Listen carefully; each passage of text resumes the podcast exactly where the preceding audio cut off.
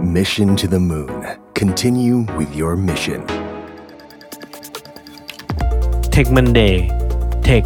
Transformation Tomorrow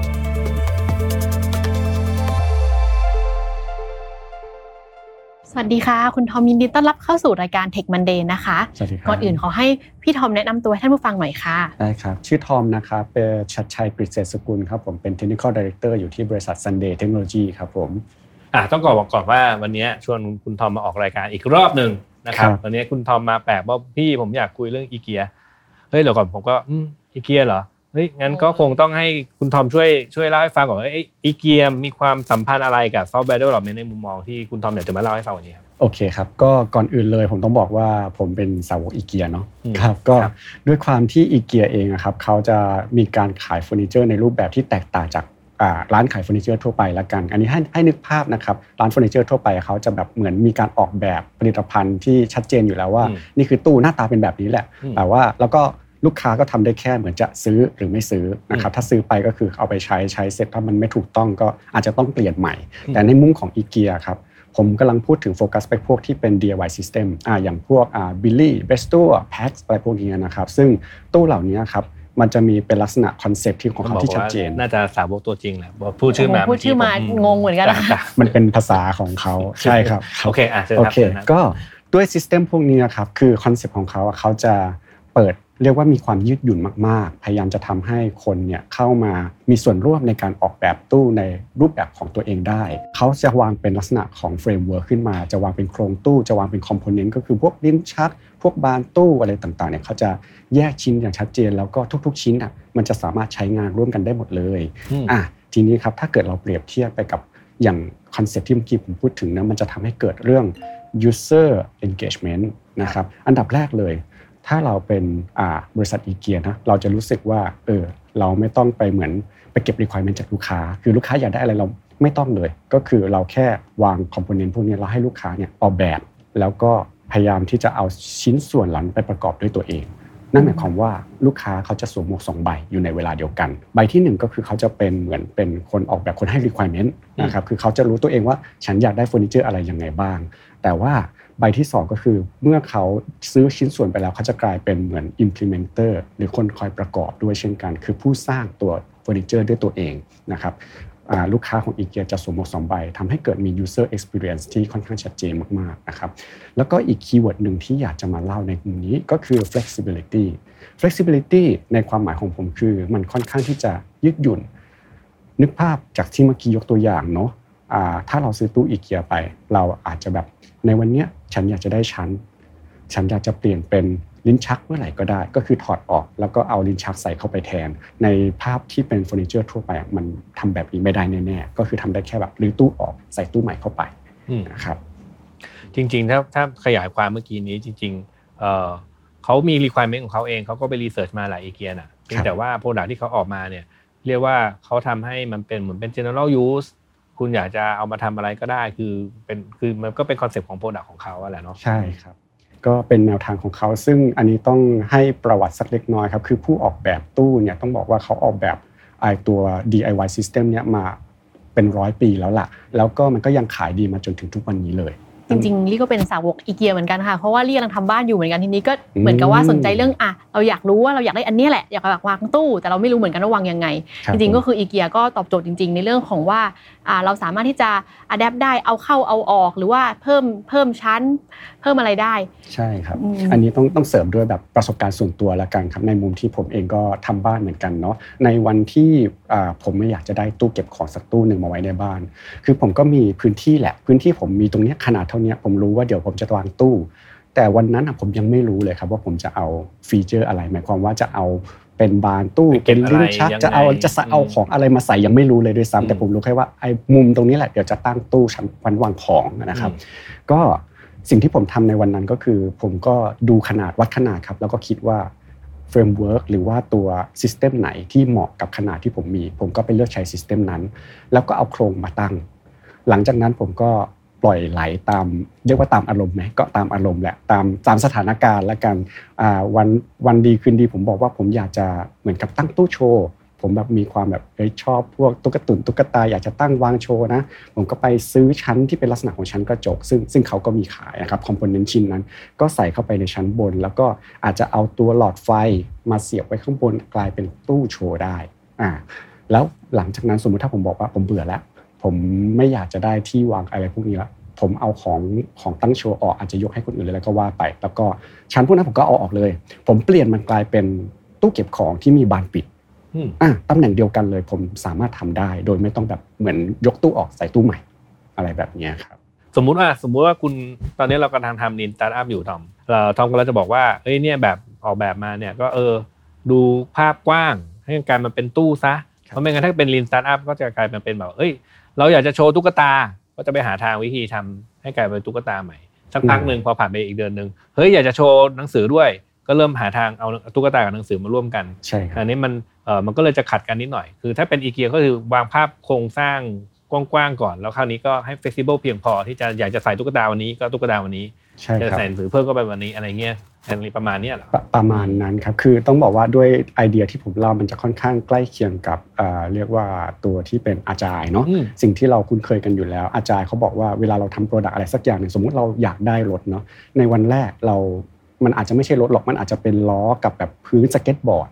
แต่ว่ามันเคลื่อนที่ได้คือคือมันมีฟีเจอร์ที่ตรงกับที่ต้องการคือเคลื่อนที่ไปถึงหอ้าวน้าไม่ได้ไม่แต่ว่าทอมบอกว่าเมื่อกี้นี้บอกว่า เริ่มต้นมา ไม่ต้องมองว่าเป็นล้อหรอกฉันใส่ตู้เลยจ้ะเดี๋ ยวไม่รู้เลยว่าฉันจะทำอะไรไม่เหรอโอเคอืมความหมายของผมคือไม่ได้ใส่ตู้ทั้งใบ แต่ว่าใส่แต่โครงเอออ่าสิ่งสิ่งที่เป็นคีย์สำคัญคืออย่างเมื่อกี้ที่ผมเปรียบเทียบก็คืออ่า เรื่องของกระบวนการขับเคลื่อนครับก็คือตัวแกนหรือว่าล้อถูกไหมอืมครับซึ่งไม่ว่าจะไปใน way ไหนก็ตามตัวตัวที่เป็น framework ของมันจริงๆ คือพวกล้อแล้วก็พวกโครงสร้าง ตรงเนี้ยยังไงมันก็ต้องมีมาตั้งแต่แรกเลยนะครับแต่หลังจากนั้นครับเราจะต่อยอดมันยังไงจะค่อยๆทำให้มันดูหน้าตาเป็นเหมือนแบบเป็นรถมากขึ้น แต่ล้อทั้งหลายแล้วก็แกนทั้งหลายเนี่ยมันก็ยังคงอยู่เพียงแต่ว่าอาจจะเป็นล้อที่ใหญ่ขึ้นเป็นแกนที่ใหญ่ขึ้น เพื่อรองรับฟีเจอร์ได้มากขึ้นอะไรแบบนี้ครับผมอ่า ถ้าจะให้เปรียบเทียบตรงๆ เลยอะอืมโอเค เมื่อกี้นี้อาจจะไม่ให้อาจจะไม่แน่ใจว่าเห็นภาพหรือเปล่าครับคอนเซ็ปต์ของอีเกียที่ทอมกำลังอธิบายตอนเนี้ยมันสอดคล้องอะไรกับ software development นะโอเค เอามองในมุมก่อนอย่างนี้แล้วกันครับจริง ๆ ต้องบอกว่าเปรียบเทียบได้หลายมุมเนาะในมุมที่หนึ่งก็คือในเรื่องของการทำ software design อืมในเรื่องของ software design เนี่ยจริง ๆ แล้วเราก็จะคิดว่าเก็บ requirement มาก่อน requirement ทั้งหมดอะมีอะไรมา แล้วก็พยายามจะตีให้เป็นฟีเจอร์ แล้วก็ดีไซน์ทั้งหมด จากนั้นเราค่อยลงมือทำแต่ในความเป็นจริงอะครับในโลกของ Agile คงไม่มีใครทำแบบนี้แล้วเนาะในมุมที่เราจะทำอะครับผมอยากจะแนะนำว่า ถ้าเรารู้ว่าเราจะทำอะไรยกตัวอย่างเช่น วันนี้ผมพี่แม็กบอกว่าพี่แม็กอยากจะทำ mobile app สักตัวหนึ่งอืมผมยังไม่ต้องรอพี่แม็กบอกเลยว่าแบบเอ้ย mobile app ของพี่เกี่ยวกับอะไรอยากได้ฟีเจอร์อะไรบ้าง ผมขึ้นโครงแล้วอืม หมายถึงผมอาจจะใช้ framework ที่เป็น React Native อืมขึ้นมาก่อนเลย โดยที่แบบอะสุดท้ายมันกลายเป็น mobile app แล้วล่ะแต่ mobile app แบบมีแต่โครงยังไม่มีอะไรเลย อะไรแบบนี้ก็ได้นะครับนั่นคือคอนเซ็ปต์เดียวกันจริงๆก็เอาประสบการณ์มาช่วยระดับหนึ่งเพราะว่าถ้าอยู่ดีๆไม่รู้อะไรเลยว่าโครงมันตั้งยังไงก็คิดเองแบบนี้ไม่ได้หรอกอะถูกไหมก็ถูกครับเออใช่ต้องมีประสบการณ์มาช่วยแบบหนึ่งพอมีประสบการณ์แบบนี้ปุ๊บเออเวลาออกแบบซอฟต์แวร์เนี่ยอยากจะได้รีคว i ไม่อะไรมาเออถึงแม้ว่าบอกนิดๆเราก็รู้แล้วแหละว่าเอ้ยอยากได้อันเนี้ยมันต้องไปเออ สร้างไอ้ตรงนี้พวกนี้ขึ้นมาก่อนอะไรพวกนี้ถูกครับอืมแล้วก็มีอีกมุมหนึ่งครับ ถ้าเกิดเราเปรียบเทียบไปในเชิงของพวก architecture design เนาะครับอันนี้ถ้าบอกในเชิงของแบบระบบใหญ่ๆ แน่นอนละมันจะไม่ใช่แค่แบบเหมือนเป็นเว็บเป็น back end อะไรแค่ชิ้น 2 ชิ้นแหละ แต่มันจะประกอบไปด้วยหลาย ๆ service กลายเป็น system ใหญ่ ๆ ขึ้นมา ตรงเนี้ยในมุมของคนดีไซน์อะครับ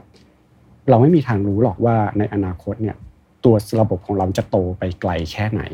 แต่ว่าสิ่งที่เราทำได้ก็คือเราจะวาง framework ก็คือวางรูปแบบหรือโปรโตคอลที่ทำงานร่วมกันให้ชัดเจนขึ้นมาครับอาจจะตกลงกันว่าเดี๋ยวเราจะใช้ microservice นะอืม service แต่ละตัวเนี้ยจะต้อง dependency ไม่เกี่ยวข้องกันยกตัวอย่างเช่น database ของแต่ละ service ก็จะอยู่เป็นของใครของมัน เราจะไม่เอา service ที่ 1 กับ service ที่ 2 แล้วเชื่อมหา database เดียวกันเด็ดขาดนะอืมถ้าทำแบบนี้ก็จะทำให้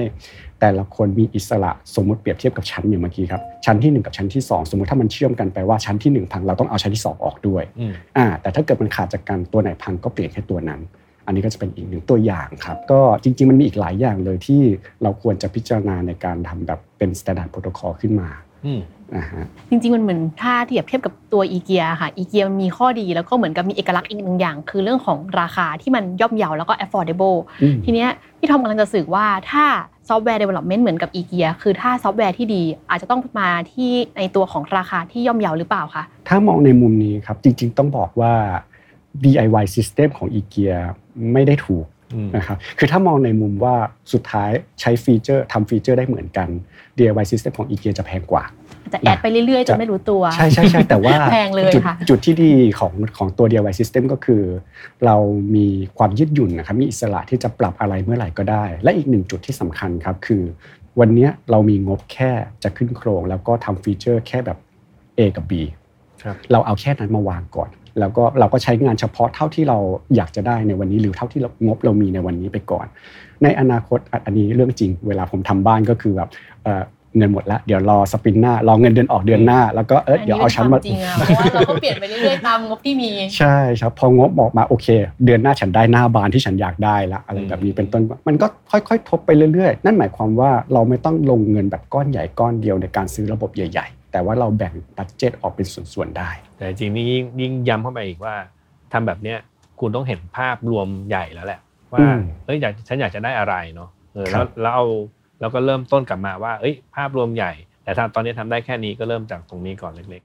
อืมต้องบอกว่าถูกส่วนหนึ่งครับพี่แม็กอ่าในส่วนที่บอกว่าภาพรวมใหญ่ในที่นี้คือเรารู้แหละว่าตรงนี้ฉันจะวางชั้นวางของอืมอันนั้นคือภาพรวมใหญ่ที่เป็นเหมือน end goal ที่เราอยากไป แต่ว่าใน detail ในแต่ละจุดตรงเนี้ย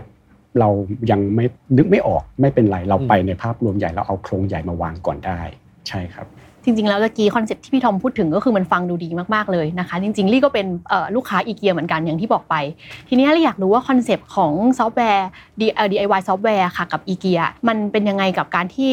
พี่ทอมใช้ framework นี้ในการคุยกับลูกค้าค่ะทุกบริษัทจำเป็นต้องใช้ framework นี้เหมือนกันหรือเปล่า อธิบายยากเหมือนกันนะว่า แต่ละบริษัทจะใช้หรือไม่ใช้ขึ้นอยู่กับคอนเท็กซ์ของหลายๆบริษัทด้วย ผมมองอย่างนี้ครับในมุมแรกเลย การที่จะเลือกใช้เนี่ยเราต้องเข้าใจก่อนว่าธุรกิจของตัวเอง หมายถึงว่าตัวโฟล์การอ่าการทำงานดำเนินธุรกิจของเราเนี่ยมีการทำงานอย่างไรบ้าง ถ้าเราจะทำจริงๆอะเราจะต้องมีคนที่เป็นขอใช้คำว่า domain expert ละกัน คือเขาจะต้องเข้าใจในแกนลึกว่าบริธุรกิจของเราดำเนินธุรกิจยังไงมี core function อะไรที่สามารถดึงออกมาทำเป็นโครงใหญ่ ๆ ได้บ้าง แล้วเราก็ค่อยเอาเหมือนจับแยกขาดออกจากกันนะครับ ส่วนเนี้ยเราเรียกว่าโครง ส่วนนี้เราเรียกว่าเป็นฟีเจอร์ที่จะเอามาใส่เข้ามาในตู้ ผมยกตัวอย่างอ่าเป็นระบบสักระบบหนึ่งแล้วกันจะได้พอเห็นภาพนะสมมติผมบอกว่ามีคนมาจ้างผมให้ทำระบบ payment system อืมอะ payment system ตรงเนี้ยในทุกๆการจ่ายเงินน่ะหลักการมันจะเหมือนกันหมดเลย หมายถึงว่าเริ่มต้นมาลูกค้าก็จะต้องเห็นเหมือนเป็นยอดเงินก่อน แล้วก็เขาซื้ออะไรก่อน หลังจากนั้นก็คือเขาก็ไปเลือกช่องทาง แล้วก็ในแต่ละช่องทางแน่นอนละตรงนี้มันจะแยกกันไป อาจจะจ่ายผ่านบัตรเครดิตก็จะมีฟอร์มใส่บัตรเครดิตให้ ถ้าจ่ายผ่าน QR ก็จะเป็นซิ QR ให้สแกนหรืออะไรก็ว่าไปเนาะตรงนี้จะแยกแตกออกไปตรงนี้ผมมองว่าเป็นฟีเจอร์ แล้วหลังจากนั้นสุดท้ายโฟล์มันก็จะไหลไปถึงจ่ายเงินเสร็จเรียบร้อย อาจจะเป็นหน้า thank you แล้วก็จบอ่า redirect ไปที่หน้าเป็นอ่าเรื่องของการที่จะไปอ่าทำอื่นๆต่อไปนะครับ ทีนี้ครับถ้าเกิดเราเห็นภาพตรงนี้ชัดเจนแล้วอะครับเราก็สามารถที่จะวางโครงก็คือตีออกมาเป็นตัว journey journey เนี่ยวางเป็นโครง จากนั้นในแต่ละอันที่ที่ผมบอกว่าเป็นวิธีการชำระเงินเนี่ยให้ตีมันว่าเป็นฟีเจอร์ และแต่ละฟีเจอร์เนี่ยค่อย ๆทำก็ได้ๆคือค่อยๆทำในเรื่องของแบบเอาเฉพาะบัตรเครดิตมาก่อนนะวันนี้เราสนใจแค่นี้เดี๋ยว QR ไว้ทีหลังอะไรแบบนี้ ก็สลับไปมาได้รวมไปถึงถ้าอนาคตอะ Apple Pay มาในเมืองไทย แล้วเกิดเอ้ย Apple Pay มันนิยมมาก add ยกไปเป็นฟีเจอร์ใช่เพิ่มเติมก็กลายเป็นฟีเจอร์ใหม่ใช่ค่ะซึ่งถ้าเกิดว่าเราไม่เราวางแบบนี้ไว้ตั้งแต่ต้น เราแค่ปั้นลิ้นชักที่เป็น Apple Pay แล้วก็เสียบเข้าไปอืมอ่าก็ทำงานได้เลยเราเริ่มใช่เริ่มจะเห็นภาพแล้ว คุณเอาโครงตู้มามาเปรียบเทียบกับ vision mission เนี่ยอืมใช่ไหมเหมือนแบบเออเรามี vision mission ฉันฉันจะทำประมาณนี้แหละเนี่ยเป็นภาพภาพใหญ่เนาะครับแต่ปุ๊บก็ถ้าตอนนี้เราต้องการอะไรก็ อ่าโอเค เอาตู้หน้าตาหน้าบานแบบนี้มาใช้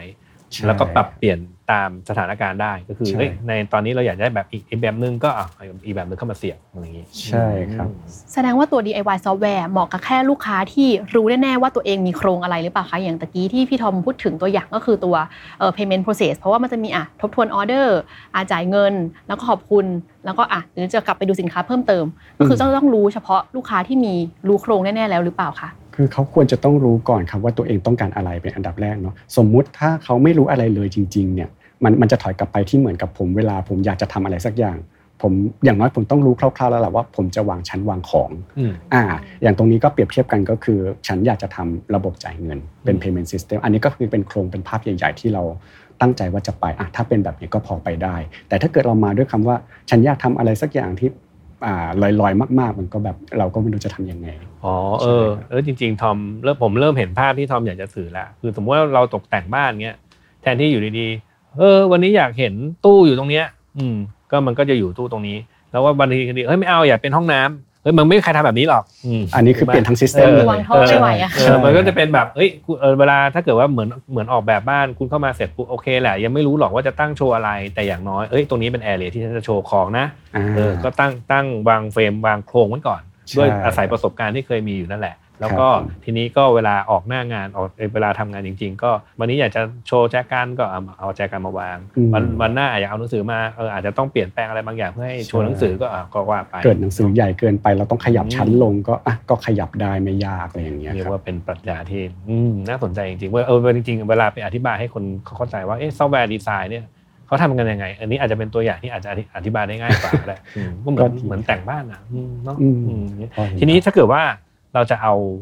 ไอ้แบบเนี้ยมาใช้กับเอ่อซอฟต์แวร์ development เนี่ยทอมคิดว่ามันมีข้อดีข้อเสียยังไงให้ต้องพิโอจารเคณาบ้างข้อดีเมื่อกี้อย่างที่พยายามขายไปเนาะเราจะเห็นเราจะเห็นชัดอยู่แล้วว่าเอ่อเรื่องของความยืดหยุ่นเปลี่ยนแปลงได้ตลอดเวลาจะเป็นข้อดีที่สำคัญอืมนะครับ มุมที่สองก็คือเรื่องของงบประมาณละกัน คืออ่าเราไม่ได้มีก้อนใหญ่แต่ว่าข อเปรียบเทียบกับพวกสตาร์ทอัพบ้างละกันจากผมทำงานสตาร์ทอัพมาก่อนผมจะพอจะเข้าใจว่าบริษัทสตาร์ทอัพไม่ได้มีทุนหนามาตั้งแต่แรกอืมนะครับเขาจะมีทุนจำกัดอยู่ประมาณหนึ่งซึ่งพอที่จะทำ MVP อะแต่ว่าไม่ได้พอที่จะแบบทำทั้งฟีเจอร์ครบสมบูรณ์ในอันดับแรกรวมไปถึงเวลาเขาก็ไม่ได้มีมากขนาดนั้นด้วย เขาต้องแบบ time to market ด้วยเร็วนะครับเพราะฉะนั้นเขาก็จะทำถ้าใช้วิธีเนี้ยจะทำเป็นลักษณะของฟีเจอร์สำคัญสำคัญๆประกอบกันแล้วก็ขึ้นเลยอะ ทั้งที่จริง ๆ แล้วฟีเจอร์อาจจะยังไม่ได้ครบ 100%ก็ได้ แต่ว่ามันพอใช้งานได้ มันก็ขึ้นไปละ แล้วก็ไป test market หรือว่าแบบมีการทำ monetize อะไรของมันประมาณหนึ่งได้นะครับ แล้วหลังจากนั้นเราอาจจะค่อยๆ raise fund มีคนพยายามมาซื้อของเราอะเราก็ได้เป็นลักษณะของรายได้กลับมา ค่อย ๆ ต่อยอดเพิ่มมันไปเรื่อย ๆ ก็เป็นอีกแนวทางหนึ่งที่ทำได้ ใช่ครับ อันนี้อาจจะอันนี้เสริมนิดหน่อย แต่ว่าคือมุมมองเนี้ยก็อาจจะเหมาะกับ เอ่อ organization อะไรบางบางที่หรือเปล่าที่พอจะรู้แล้วว่า เอ้ย ฉันจะทำอันประมาณเนี้ยแต่ถ้าเกิดว่าไปเปรียบเทียบกับสตาร์ทอัพเนี่ยนะบางทีเขาเขายังไม่รู้ด้วยซ้ำไปว่าอาจจะแค่ pitch ไอเดียเออเขายังไม่รู้ด้วยซ้ำไปว่าฉันต้องวางโครงอะอืมอืมอืมเอออะไรเงี้ยมันก็ครับอาจจะไม่ไม่ไม่ได้เหมาะกับโมเดลนี้จริงๆคือมันต้องบอกไม่ได้เหมาะกับทุกคน จริง ๆ ต้องบอกว่าสิ่งที่พี่แม็กพูดถูกต้องเลยครับอืมคือถ้าเกิดเรามีแต่ไอเดียแล้วอยากจะ test marketมคือแค่แบบอยากจะลอง test ว่ามันเวิร์กไม่เวิร์กถ้าเกิดไม่เวิร์กเราก็ทิ้งแล้วก็เริ่มใหม่ อะไรแบบเนี้ยอ่าไม่แนะนำอืมครับแต่ถ้าเกิดเราเริ่มเห็นภาพชัดแล้วว่าโอเค ฉันอยากจะไปแบบนี้มันดูแล้วมีอนาคต แล้วฉันอยากจะสร้างให้มันอยู่ได้นานอืมๆมีการเปลี่ยนแปลงต่อยอดไป โดยที่ไม่ต้องแบบรื้อทำใหม่อะอืมการรื้อทำใหม่นี่ต้องบอกว่ามันเป็น pain เนาะอือืมมโอเค นี่เรียกว่าไปเอาเอาประสบการณ์มาเล่าในมุมมองมุมมองแบบแอบแฝกให้อีกข้างหนึ่ง เพราะว่าจะไปบอกให้คนเข้าใจว่าโอ้มาออกแบบไมโครซิวิเซสต้องเตรียมตัวแบบนู้นแบบนี้ โอ้ยากเอาแบบเนี้ยอืมอาจ ผมจะมอง่างยกว่าว่าก็ได้สิ่งที่อืมสิ่งที่อ่าคนทั่วไปเข้าใจในมุมนี้ก็คือ ลงมือทำอืมลงมือทำให้เกิดไมโครเซอร์วิสถ้าได้ทำได้ก็ดี แต่ว่าก่อนที่จะไปถึงตรงนั้นผมมองว่าถอยกลับมานิดนึงมองภาพใหญ่ทั้งหมดว่าอ่เรามีภาพต้องวางใหญ่อะไรก่อนมใช่ครับครับทอมมาแปลกจริง ๆ แล้วก็วันนี้เรียกว่าเออเป็นการเอ่อลิงก์ปรัชญาเอ่อสองอันเข้าด้วยกันนะอืมแล้วก็เรียกว่าสนุกทีเดียวนะครับอะก่อนจากกันเนี่ยเออทอมมีอะไรอยากจะฝากให้ท่านผู้ฟังไหมครับโอเค มี 2 มุมแล้วกันครับ ก็มุมที่1เนาะเป็นในเรื่องของ ที่ผมพูดไปด้วยความที่เป็นแฟนอีเกียตัวอีเกียคอนเซ็ปต์เองไม่ได้มีแค่การออกแบบ DIY System เนาะเขามีอีกหลายอย่างที่น่าสนใจที่อาจจะลองหยิบไปศึกษาดูครับ ยกตัวอย่างเช่น การทำดูแลเรื่องของคนเรียกว่าทรัพยากรมนุษย์ละกัน คืออีเกียเขามองว่าคนที่แม้จะเกษียณไปแล้ว เขาจะมีคุณค่าในตัวเอง ถ้าเขามีแบบมีงานทำอันนี้ก็คือมีเขาให้ความสำคัญกับทรัพยากรมนุษย์เนาะในมุมอีกมุมหนึ่งก็คืออีเกียเขาจะดูแลในเรื่องของ ตลอดอายุ Product Life Cycle ของ Product ของเขาเลย ไม่ว่าจะเป็นถ้าเราซื้อชิ้นส่วนอะไรบางอย่างไปแล้วแบบเอ้ยไอตัว fitting บางตัวมันหายไป เราก็ไปที่ไอตรงแผนกบริการลูกค้าแล้วเขาจะมีชั้นอะไปหยิบได้เลย โดยที่แบบไม่ต้องเสียเงินด้วยซ้ำรวมไปถึงถ้าเกิดเฟอร์นิเจอร์ที่เราใช้แล้วเนี่ยเราอยากจะเปลี่ยนแต่สภาพยังโอเคอยู่นะ ไม่ต้องทิ้งนะก็คือเอาไปขายที่อีเกียเขาก็รับซื้อด้วย อะไรแบบนี้คือมันเป็นการที่เราดูแลลูกค้าตั้งแต่แบบวันแรกที่ลูกค้าอยู่กับเราไปจนถึงวันสุดท้ายที่เขาจะไปจากเราอือตรงนี้มันเป็นสิ่งสำคัญเนาะอีแล้วเกียก็ต้องเขาแล้วนะแล้วก็สุดท้ายครับ อันนี้ไม่พูดไม่ได้ก็ต้องขอฝากบริษัทซันเดย์ด้วยนะครับ อันนี้คือพูดมาซะยาวคือกลายเป็นโฆษณาอีเกียไปแล้วครับก็บริษัทซันเดย์ครับเราอ่าเราเป็นสตาร์ทอัพที่เรา เปิดมาปีนี้เป็นปีที่6เนาะซึ่งในช่วง6ปีที่ผ่านมาต้องบอกว่ามีการเปลี่ยนแปลงค่อนข้างบ่อย และเปลี่ยนแต่ละครั้งเนี่ยเร็วมากนะครับเพราะฉะนั้นซันเดย์เราอะก็มีการใช้แนวทางคล้ายๆ แบบนี้เหมือนกัน หมายความว่าในการฟอร์มทีมของเราเราจะแบ่งออกเป็นทีมที่เหมือนสร้างตัวที่เป็นโครง สร้างตัวที่เป็นคอมโพเนนต์อันนี้จะเป็นทีมเดฟทีมใหญ่ ๆ ทีมหนึ่ง นะครับเราเรียก Foundation หรือว่า Share Service Team แล้วก็มีอีกทีมหนึ่งที่จะเป็นทีมที่สร้างตัว Product ตาม requirement ของลูกค้า หรือว่าตาม PO ที่ต้องการนะครับตรงนี้เขาก็จะหยิบตัว Component ที่ทีมแรกเนี่ยสร้างเอาไว้ไปประกอบกัน รวมไปถึงสร้างพวก custom made feature ต่างๆ ที่เฉพาะ Product นั้นๆจำเป็นต้องมี สุดท้ายกลายเป็น Product ออกมาได้ เราเชื่อว่าแนวทางแบบนี้นะครับมันจะมันจะทำให้การพัฒนาซอฟต์แวร์เนี่ยไม่จำเป็นจะต้องหรือทุบทำใหม่ ตลอดเวลา เราก็ต่อยอดของเดิมไปเรื่อยๆ ครับผม ขอขอบคุณพี่ทอมมากๆเลยนะคะ ที่มาให้ความรู้กับเราในวันนี้ ขอบคุณค่ะครับแล้วก็ขอขอบคุณท่านผู้ชมทุกท่านที่ติดตาม จนกว่าจะพบกันใหม่ สวัสดีค่ะ สวัสดีสครับวัสดีครับ Mission to the Moon. Continue with your mission. Tech Monday Tech Transformation Tomorrow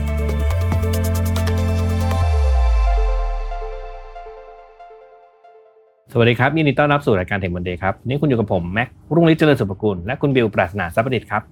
ค่ะ นอกจากพวกเราแล้วยังอยู่กับแขกประจำของเราก็คือคุณเดียค่ะจากออฟตาค่ะ เดี๋ยวขออนุญาตคุณเดียแนะนำตัวให้ผู้ฟังได้รู้จักหน่อยค่ะ สวัสดีนะครับผมเอ่อผมจิรยุทธ์นิ่มแสงนะครับ ชื่อเล่นชื่อเดีย ปัจจุบันเป็น CEO Founder อยู่บริษัท o f s t a r ประเทศไทยจำกัดนะครับ ซึ่งเราเป็นบริษัทรับทำเกี่ยวกับ เรื่องการทำ DevSecOps Transformation ให้กับองค์กรเอ่อใหญ่ ๆ มากมายนะครับแล้วก็รวมถึงปัจจุบันเรามี Product ของตัวเองด้วยที่ทำเกี่ยวกับเรื่อง Platform Engineering นะครับที่ชื่อว่า o p s t e l l a ครับผมได้ข่าวมาว่าคุณเดียไปงานคูปคอน Cloud Native Cons มา อันนี้คือเป็นงานเกี่ยวกับอะไรคุยเรื่องอะไรบ้างคะคุณเดียอ่าโอเค จริง ๆ แล้วไองานคูปคอนคาวเนทีฟคอนเนี่ยผมอยากไปมานานมากแล้วตั้งแต่3ปีที่แล้วก่อนโควิด เออผมจองตั๋วเครื่องบินไว้เรียบร้อยแล้วด้วยนะ เตรียมพร้อมไปแล้วโควิดมางานแคนเซิลเขายกเลิกเลยใช่ปะยกเลิกหมดเลยครับเออก็เลยแบบ3ปีที่แล้วฝันสลายอดไปเออ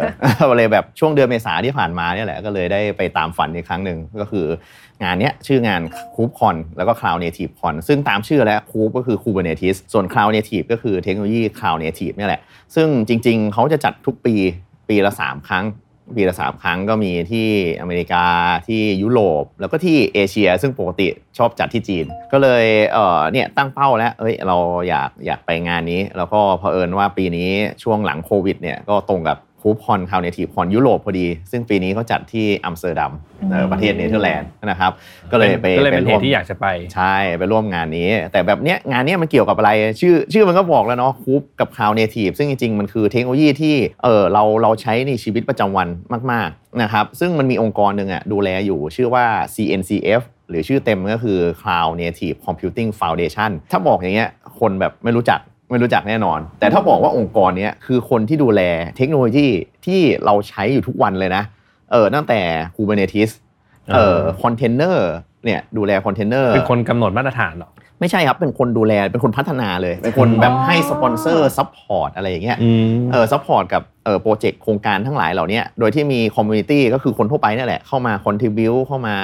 เอ่อเอ่อเพิ่ม feature เพิ่มความสามารถใหม่อะไรเงี้ยแต่เขาอะเขาเป็นสปอนเซอร์เนี่ยจัดงานให้คนมาได้เจอกัน หรือเออได้มาคุยประชุมกัน หรือแม้กระทั่งสปอนเซอร์แบบเอนจิเนียร์บางคนให้ให้เป็นแบบเงินเดือนอะไรแบบเนี้ยเลยนะอ๋อเออเพราะฉะนั้นเนี่ยไอของที่เราใช้เนี่ย Kubernetes Container D Argo CD หรือ Prometheus อะไรพวกเนี้ยเนี่ยเออเนี่ยองค์กรนี้เป็นคนดูแลทั้งนั้นอืมเออบอกได้เลยแบบถ้าไม่มีองค์กรนี้เออแบบโลกโลกคงไม่ได้แบบพัฒนามาถึงขนาไม่ดมีนี้อะไรให้เราใช้ขนาดนี้ใช่เออใช่มันก็มีแหละแต่มันไม่ได้เร็วแหละอืมมันใช่แต่ถ้ามีพวกนี้มันก็เลยเร็วขึ้นเยอะใช่ใช่มันเหมือนแบบมันก็เป็นฐานฐานลากเลยเนาะที่แบบพัฒนาโลกไอทีของเราอะแล้วไปเจออะไรมาบ้างครับงานนี้ แน่นอนเมื่อกี้ชื่อบอกเลยก็คือเทคโนโลยีทั้งหลายเราเนี่ยคนคนทั้งคนสร้าง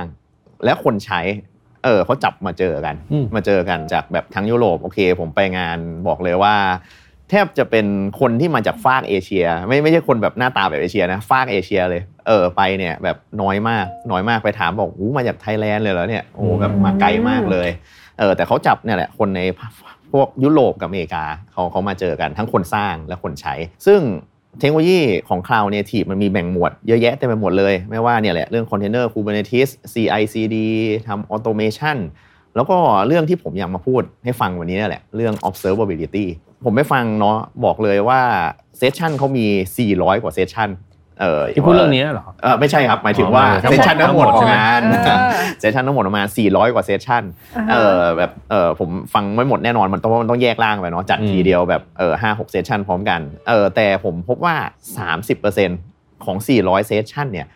พูดเกี่ยวกับเรื่อง observability อืมเออหรือไม่ก็แบบเป็นเรื่องที่แบบเกี่ยวข้องอะเอออาจจะพูดเรื่องอื่นแต่แบบว่าสุดท้าย target goal เขาคือการทำ observability เออวันนี้ก็เลยอยากมาแชเรีร์ยกว่ามาเล่าแน่ประสบวันนี้การณ์เนี่ยแหละเออว่าอะไปเรียนรู้อะไรมาบ้างอะไรยังไงบ้างครับผมเท่าเทรกับนวันด์โลกนี้เราเป็นจะยังไงได้ได้ความรู้ของคุณเดียมาแชร์กันว่า observability เนี่ยคืออะไร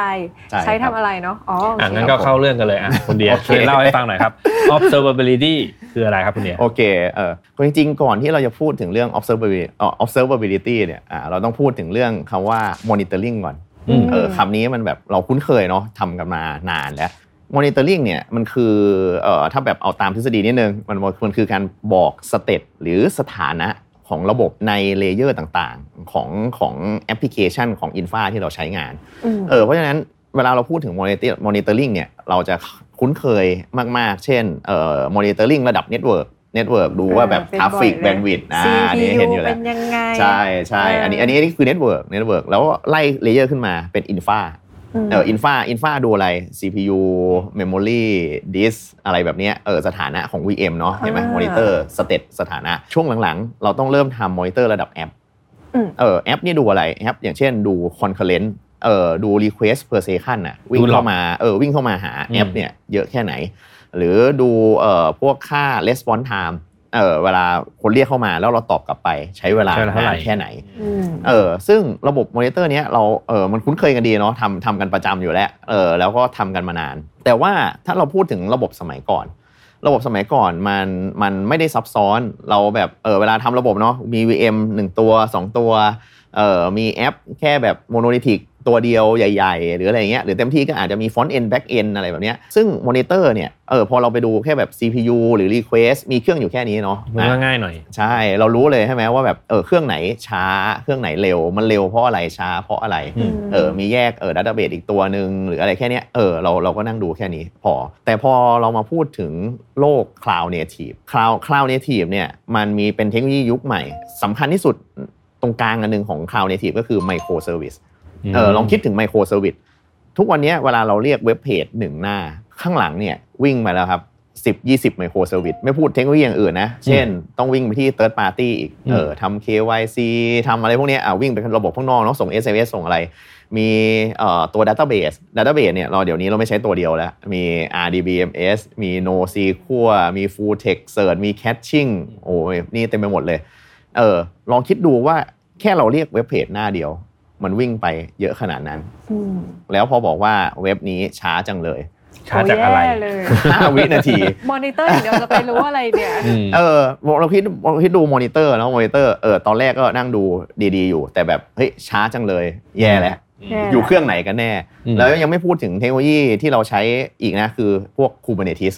พวก distributed system อะอืม Kubernetes เวลาเรารันแอปอะ เราจะไม่รู้แล้วว่ามันรันอยู่เครื่องไหน อ๋อ ใช่ใช่เออไม่รันอยู่เครื่องไหน แล้ว CPU เฮ้ย กดไปดูเครื่องนี้อ้าวแป๊บแป๊บไอ้ pod โดนย้ายไปอยู่เครื่องนี้แล้วเออมันเป็น cluster เนาะมเออ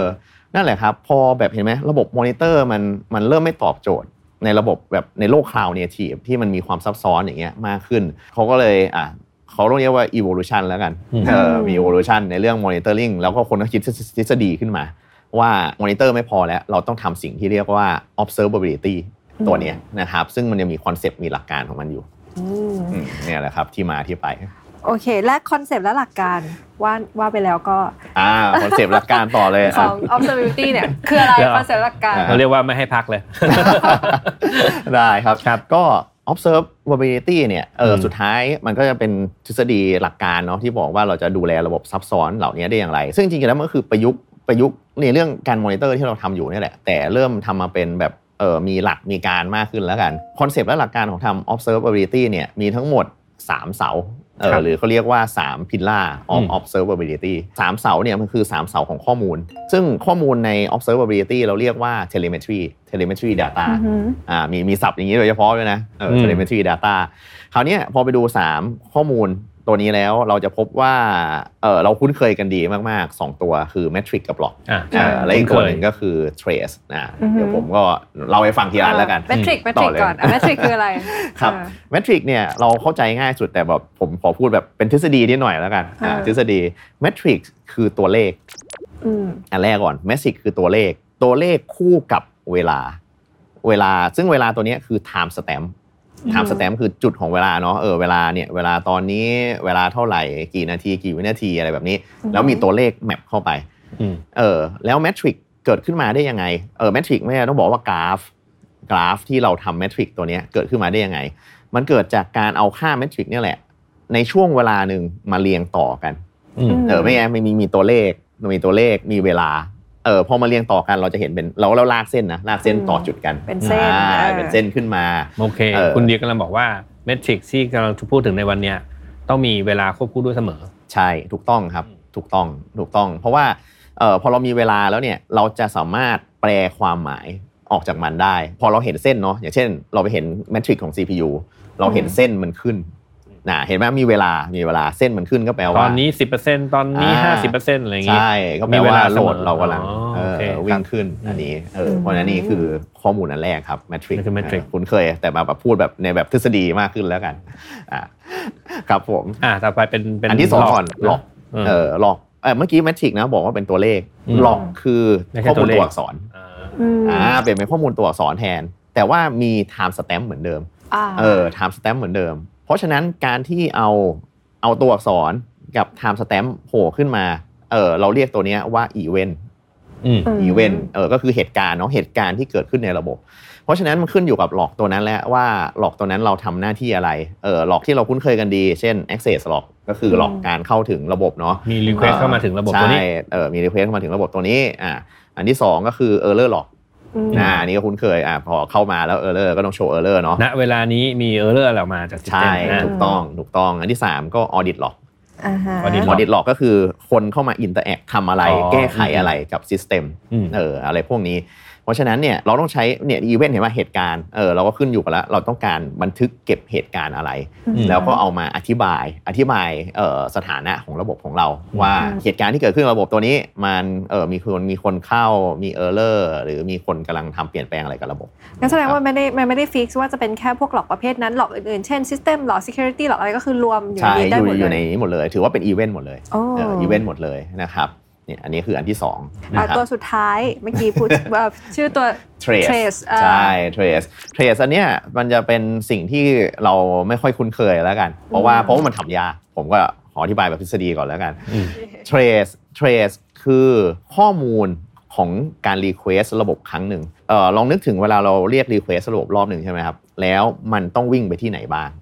เหมือนเวลาบิวทำ trace เราอะอะ ว่าแบบว่าจากอ่าจากเครื่องวิวไปหาปลายทางวิ่งผ่านใช่ขอบไหนบ้างคือคล้ายๆอย่างนี้ใช่ไหมใช่อย่างนั้นเลยผมว่าผมกีกแล้วนะเอาใหม่ถ้าเอาเอาแบบง่ายๆสมมุติว่า user จะมาซื้อของอ่าบน e-commerce system แล้วกันครับผมเทรดก็จะเป็นอะคุณคลิกมาเสร็จปุ๊บแล้วเอ่อ ข้างหลังต้องบอกข้างหลัง request ไปพอทำเรียกแล้วเออต้องไปไปแตะไปดึงระบบข้อมูลอันนี้ะไรบ้งมาไปทำอันนี้มาใช่อะไรอย่างงี้ใช่ใช่เพราะฉะนั้นน่ะ trace ก็คือเอ่อเหมือนเหมือนเหมือนเป็นเส้นจุดอะต่อต่อต่อของการ request ตัวนี้เกิดขึ้นว่าตั้งแต่ต้นจนจบจนกระทั่งเขาได้เอ่อ return response ของ request นี้มาเนี่ยมันวิ่งผ่านจุดไหนของระบบบ้างอืมม เออเพราะฉะนั้นอันนี้แรกก่อน อันแรกก็คือ ถ้าเป็นภาษาอังกฤษเราเรียกว่า request scope อืมเออก็คือเออ scope เนาะ scope ของ request ว่าเรียกไปที่ไหนบ้าง แต่สิ่งสำคัญของ trace อันหนึงก็คือ เวลามันวิ่งเนาะวิ่งไประบบหนึ่งสมมุติมันต้องวิ่งไปไปไปไมโครสวิต A B C D E อย่างนี้ไป เราสามารถใส่ metadata ลงไปในแต่ละจุดที่มันมีการ request ได้อย่างเช่น วิ่งไปไมโครสวิต A เราก็ใส่ metadata ว่าชื่อไมโครเซอร์วิสหรืออะไรพวกนี้ เออหรือแม้กระทั่งเราใส่ response time เออใส่ response time ตัวเลขอย่างเงี้ยลงไปว่าเออมันวิ่งอยู่ตรงเนี้ยนานแค่ไหนเออแล้วรวมถึงอย่างเช่น ถ้าค่าที่ผมใช้บ่อยๆ เช่นใส่ SQL query ลงไปเลยอืมเออเราก็จะรู้ว่า อ๋อ จาก microservice A เรียกไป database เออ SQL อ๋อ query เป็นยังไงอืมอืมเออเพราะฉะนั้นลองลองพอพอผมอธิบาย trace คืออะไร แล้วลองมาภาพแมปดูนะเราจะรู้หมดเลยว่า เวลาเราเรียก หน้าไหนหรือทำอะไรเหตุการณ์อะไรขึ้นมา เออ มันคือวิ่งไปตามนี้ แล้วก็ขึ้นอยู่กับ Data ที่เราแปะเข้าไปแล้ว ไม่แน่ใจว่าผมเข้าใจผิดเข้าใจครับถูกหรือผิดป่ะเออลองช่วยคุณเดียวช่วยช่วยบอกหน่อย อย่างไอสามพิล่าเมื่อกี้เนี่ยครับผมสังเกตได้ว่าเอ่อเมทริกกับตัวหลอกหลอกเนี่ย เป็นสิ่งที่เราไม่ต้องทำเองฮิวแมนไม่ได้ทำแต่ว่าไอตัวสุดท้ายเทรสเนี่ยคนที่อยากจะรู้อะไรบางอย่าง ตั้งใจที่จะไปเอาอะไรไปแปะเพื่อ เพื่อจะได้รู้ค่านั้นมาอ่าโอเคมันแบ่งอย่างนี้ได้ไหม อะเทรจดริงๆแล้วคือต้องบอกว่าใกล้เคียงแล้วกัน ใกล้เคียงมันเป็นแค่เรื่องที่ว่าเราต้องลงแรงเยอะแค่ไหนมากกว่าอืมคือเอ่อ metric metric เนี่ยมันมีมานานเอ่อก็เลยจะบอกว่ามันไม่ใช่คนไม่ยุ่งเลยอืมเออทุกอันคนยุ่งหมด แต่ยุ่งมากยุ่งน้อยมเออ metric metric เนี่ยง่ายๆเลยนะเราต้องลง agent อืมแต่เราลง agent ตัวเดียวได้ค่ามาหมดเลย metric ที่อยากได้อ๋อมันเกิดมานานแล้วมันเลยมีคนทำ solution มาตั้งนานแล้วฟแหอร์ดละเลยมีแค่นี้เออแต่ log เนี่ย log log พอบอกว่ามันคืออีเวนต์ เออมันก็จะมี standard เอออันนี้อันนี้อันนี้เป็น practice เลยนะอะข้ามไป practice เลย practice ของ log เลยเนี่ยว่าอย่าส่งทุกอย่าง log มีมูลค่าแพงมากอืมแพงที่สุดแล้วในบรรดาทั้งทั้งเอ่ออะไรนะ metric เอ่อเอ่อมูลค่าออกมานะคือ trace มูลค่าน้อย หมายความว่ามีเอ่อใช้ Data แล้วกันเอ่อคอนซูม Data น้อย เพราะมันมีแค่ตัวเลขเอ่อแล้วก็ trace trace ก็น้อย เพราะมันมีอยู่แค่นิดเดียว แต่ log เนี่ยconsume Data เยอะสุดอืม เพราะฉะนั้นถ้าคุณส่งทุกสิ่งทุกอย่างไปอ๋อเออคุณมีตังค์เท่าไหร่ก็ไม่พอ เออใช่เออเออเพราะฉะนั้น log เนี่ยเออจะบอกว่า โอเค ถ้าระบบเล็กๆอะคุณอาจจะไม่ต้องทำอะไรส่งมาทุกอย่างอะแหละไม่เป็นไรเสียตังค์แค่นี้อืมแต่ถ้าเกิดระบบสัก 50 microservice เอออยู่บนคลาวด์ขนาดใหญ่เออคุณต้องเลือกครับม ต้องเลือกว่าเออ log ที่คุณจะส่งไปมันต้องมีค่าอะไรบ้างที่มีประโยชน์สำหรับเรา อย่าส่งทุกสิ่งทุกอย่างไปอืมก็ค่าจากหลอกนั่นแหละวิ่งก็กลายมาเป็นเทรสใช่ใช่ใช่แต่ว่าก็จะสังเกตว่าหลอกก็ก็มันก็คือจุดเดียวอะส่งหลอกขึ้นมา แต่เทรสนี่แหละที่ต้องลงมือลงแรงเยอะสุดในการสร้างมันขึ้นมา เพราะว่ามี 10 ไมโครสวิตคุณต้องแปะแท็กเอ่อตัวไหนมันคือระนาบเดียวกันต้องแปะ ID หรืออะไรพวกเนี้ยเออมันก็เลยเป็นสิ่งที่ ทำยากมากที่สุดคอนซูมเวลาในการทำงานมากที่สุดครับ ฟังดูสาม pillar เมื่อกี้นี้ดู effort มาก effort น้อยเนี่ยถ้าเกิดสมมุติว่าเราเริ่มต้นอยากจะสนใจ แล้วเออมันเป็นเทรนด์ใหม่นะต้องทำ observability เนี่ยครับเรามีเครื่องมือหรือว่ามีตัวช่วยหรืออะไรบ้างครับคุณเดี๋ยวช่วยเล่าให้ฟังหน่อยอ่าโอเค เมื่อกี้มันคือทฤษฎีเนาะว่าอืมเราต้องมี telemetry data ทั้งหลายอืมเหล่านี้มาถึงทำงานจริงแล้วใช้งานจริงแล้ว บอกได้เลยว่า tool ทั้งหลายผมนับเฉพาะเอ่อพวก open source ก่อน open source หรือเอ่อตัวที่มันให้เราใช้งานได้ฟรีง่าย ๆ แล้วกันนะครับ tool พวกเนี้ยจะมีจุดโฟกัสที่มันต่างกันไป เมื่อกี้นะมี 3 อัน metric log แล้วก็ trace เออผมบอกได้เลยมีว่ามี tool เจ้าถิ่น tool เจ้าถิ่น อย่างเช่น metric ตอนเนี้ยเนี่ยเออแทบจะเป็น standard แล้วก็คือ Prometheus อืมเออเออแต่จริงๆเออเราชอบเรียกนะว่า Prometheus อันนี้เป็นความรู้ตอนที่ผมไป KubeCon เลย เขาพูดว่า Prometheus เพราะฉะนั้นผมจะพูดคำว่า Prometheus แล้วดีหลังแล้จาวกนี้เป็นต้นไปนะครับเราชอบสร้างวิธีการอ่านออกเสียงของเราเองอ่าใช่ใช่มันอาจจะมาจากไอ้หนังไอ้หนังหนังเรื่อง Prometheus แต่อันนั้นเขาอ่านว่าพูมิทิวใช่ป่ะใช่ใช่ใช่ชื่อหหนันังงหนังชื่อหนัง Prometheus Prometheus แน่ๆใช่เขียนภาษาแต่ไทว่ายเลยตัวนี้เขียนเหมือนกันอ่านใช่ผมไปนั่งฟัง Prometheus ทุกคอนเฟอเรนซ์ทุกคนพูดเหมือนกัน Prometheus อืมอ่าโอเค Prometheus อ่าโอเค เพราะฉะนั้นอ่า Prometheus เป็นเป็นเจ้าถิ่นเนาะประจำ Matrix นะครับถ้าเรื่องหลอก เอ่อทุกคนต้องรู้จักสแต็กนี้ ELK อืม Elastic Search หลอก Stash Kibana อ่าเนี่ยเป็นทูลเจ้าถิ่นประจำหลอกเลย ส่วน Tracing ก็เอ่อซอฟต์แวร์ที่ทำตัวแรกเลยอ่าถ้าถ้าถ้านานหน่อยชื่อ Zipkin แต่ตอนนี้ที่เป็นเจ้าถิ่นชื่อว่า Jaeger เพราะฉะนั้นเนี่ยเอ่อเราจะเห็นว่าทูลแต่ละตัวมันมีเจ้าถิ่นของมันเอ่อนอกจากนี้จะมีทูลเอ่อประกอบอีกประกอบอีกอย่างเช่น ทูลการทำ visualization เออ visualization ก็คือเนี่ยเอาเอาเอา data เนี้ยมาโชว์ให้มันเป็นกราฟสวยงาม เป็นเลขที่เราประมวลผลได้ง่าย หรือทำ correlation ของข้อมูลเนี่ยทูลเจ้าถิ่นตัวนี้ก็คือกาฟานาอืมอ่าอันนี่คุ้นเคยกันอยู่แล้ว ทุกคนต้องเคยใช้กาฟานาแล้วก็สุดท้ายต้องมีตัวนี้สำคัญมาก เพราะว่าทั้งหมดเนี้ยทำงานไม่ได้เลยนะ ถ้าไม่มีตัวนี้คือ collector อืมเออซึ่งมีหลายชื่อนะ เป็นเอเจนต์เป็น collector หรือเออเป็น telemetry อะไรแบบเนี้ยม เออซึ่งตัวเนี้ยมันจะทำการเก็บและส่งข้อมูลให้ให้ทูลที่เหลือตัวเนี้ยทั้งหมดนะครับ ซึ่งตัวเนี้ยมีทูลเยอะมากเอ่อต้องขึ้นอยู่กับชนิดแต่ละอัน อย่างเช่นเอ่อตัว Prometheus Exporter มีเอ่ออะไรนะ ถ้าเป็นหลอกเนี่ย Full ND Full NBit หลอก Stash อะไรพวกนี้ถ้าเป็น Tracing ก็จะมี Open Telemetry อะไรแบบนี้เออเพราะฉะนั้นสังเกตไหมทูลแบบอืมเยอะเนาะอืมนั่งพูดแค่เนี้ยเออแต่ละอันเออเพราะฉะนั้นกลายเป็นว่าองค์กรแต่ละองค์กรน่ะ ต้อง mix and match mix and match ก่อนว่าตกลงเราจะอยากดูอะไรอืมเอออยากจะดูอะไรอยากดูหรอกก็อาจจะต้องเลือกทุนเจ้าถิ่นอันนึงหรือเมทริกโอ้โหทุนเจ้าถิ่นอันนึงเออแต่แค่กำลังจะบอกว่าปัจจุบันเนี้ยทุนทุกตัวกำลังขยายอาณาเขตตัวเองอ๋อเอออย่างเช่น ELK เนี่ยเห็นชัดสุดแล้ว ELK เนี่ยเออบอกว่าทุกวันนี้นะเขาดูเมทริกได้ด้วยสร้างกราฟได้ด้วยอ๋อไม่ใช่แค่หลอกอย่างเดียวเออไม่ใช่หลอกอย่างเดียวแล้วอืมทำเทรดได้แล้วด้วย ไปซื้อคอมเมอร์เชียลตัว APM เอออะไรอย่างนี้กาฟาน่าก็ทำสแต็กตัวเองครบแล้วเหมือนกัน มีตัวเออยังใช้ Prometheus อยู่ แต่มีตัวเก็บหลอกชื่อกาฟาน่าโลกิมเออแล้วก็มีตัวเก็บอะไรนะ เก็บตัวเทรสชื่อกาฟาน่าเทมโปอืมอืมเออเนี่ยตอนนี้ทุกคนกำลังขยายอาณาเขต เพื่อเก็บให้ครบทุก area ของ observability อืมเพราะฉะนั้นบอกได้เลยครับว่าเออสนุกแน่น่าจะแข่งกันดูเดือดพอสมควรแข่งกันดูเดือดเพราะฉะนั้นสุดท้ายมันเป็นว่าองค์กรเนี่ยเออมันต้องเลือกก่อนเนาะว่าเราอยากดูอะไร แล้วอยากใช้ทูลตัวไหนที่ตอนนี้กำลังขยายอาณาเขตกันอยู่แต่นะคเมื่อรับกี้ที่พูดมาเป็นแบบ Open Source หมดเลย ใช่โอเ n นซอนหมดเลย เพราะฉะนั้นผมยังไม่พูดอีกแอเรียหนึ่งที่ว่าเออขอแค่มีตังค์คุณก็จะได้ทุกอย่าง อ๋อโอเคใช้เงินแก้ปัญหา แค่มีตังค์ก็คือคอมเมอร์เชียลทูลทั้งหลายดังๆเนาะอืม ก็คือเออสปังเอ่อแอปดินามิกดัตต้าด็อกนิวลีลิกหรืออะไรพวกเนี้ยพวกเนี้ยมีครบหมดเลย ที่ผมบอกเมื่อกี้ ก็คือสามพิล่าเมื่อกี้ใช่ได้สามหดพิล่าเมื่อกี้บวก visualization บวก collector มีเป็นของตัวเองหมดเลยเลือกตามใจชอบเลย อ่าใช่ใช่อันนี้สำหรับองค์กรมีเงินครับผม ค่ะ ฟังมาขนาดนี้เราก็ทำให้เห็นภาพเกี่ยวกับเอ่อเครื่องมือที่ใช้ปัจจุบันจะเป็นยังไงทำได้มาขนาดไหน คราวนี้อยากให้คุณเดียเล่าถึงงานคูปคอน Cloud Native Con ว่าเขามีเรื่องเล่าอะไรที่เกี่ยวกับ observability บ้าง ครับผมโอเคอะได้ครับเอออันนี้อันนี้จริงเป็นคีย์หลักที่อยากแบบอยากจะมาประกาศให้ทุกคนเอ่อในในในประเทศไทยเนี่ยอ่ารู้เลยอะว่าเอ่อเทรนด์ตอนเนี้ยเนี่ยเรื่อง observability เนี่ยอ่ามันกำลัง ผมบอกว่าผมตื่นเต้นมากแล้วกันเออไปฟังอยู่ 2 เรื่องแล้วก็ตื่นเต้นตัวเองนะเออตื่นเต้นเออ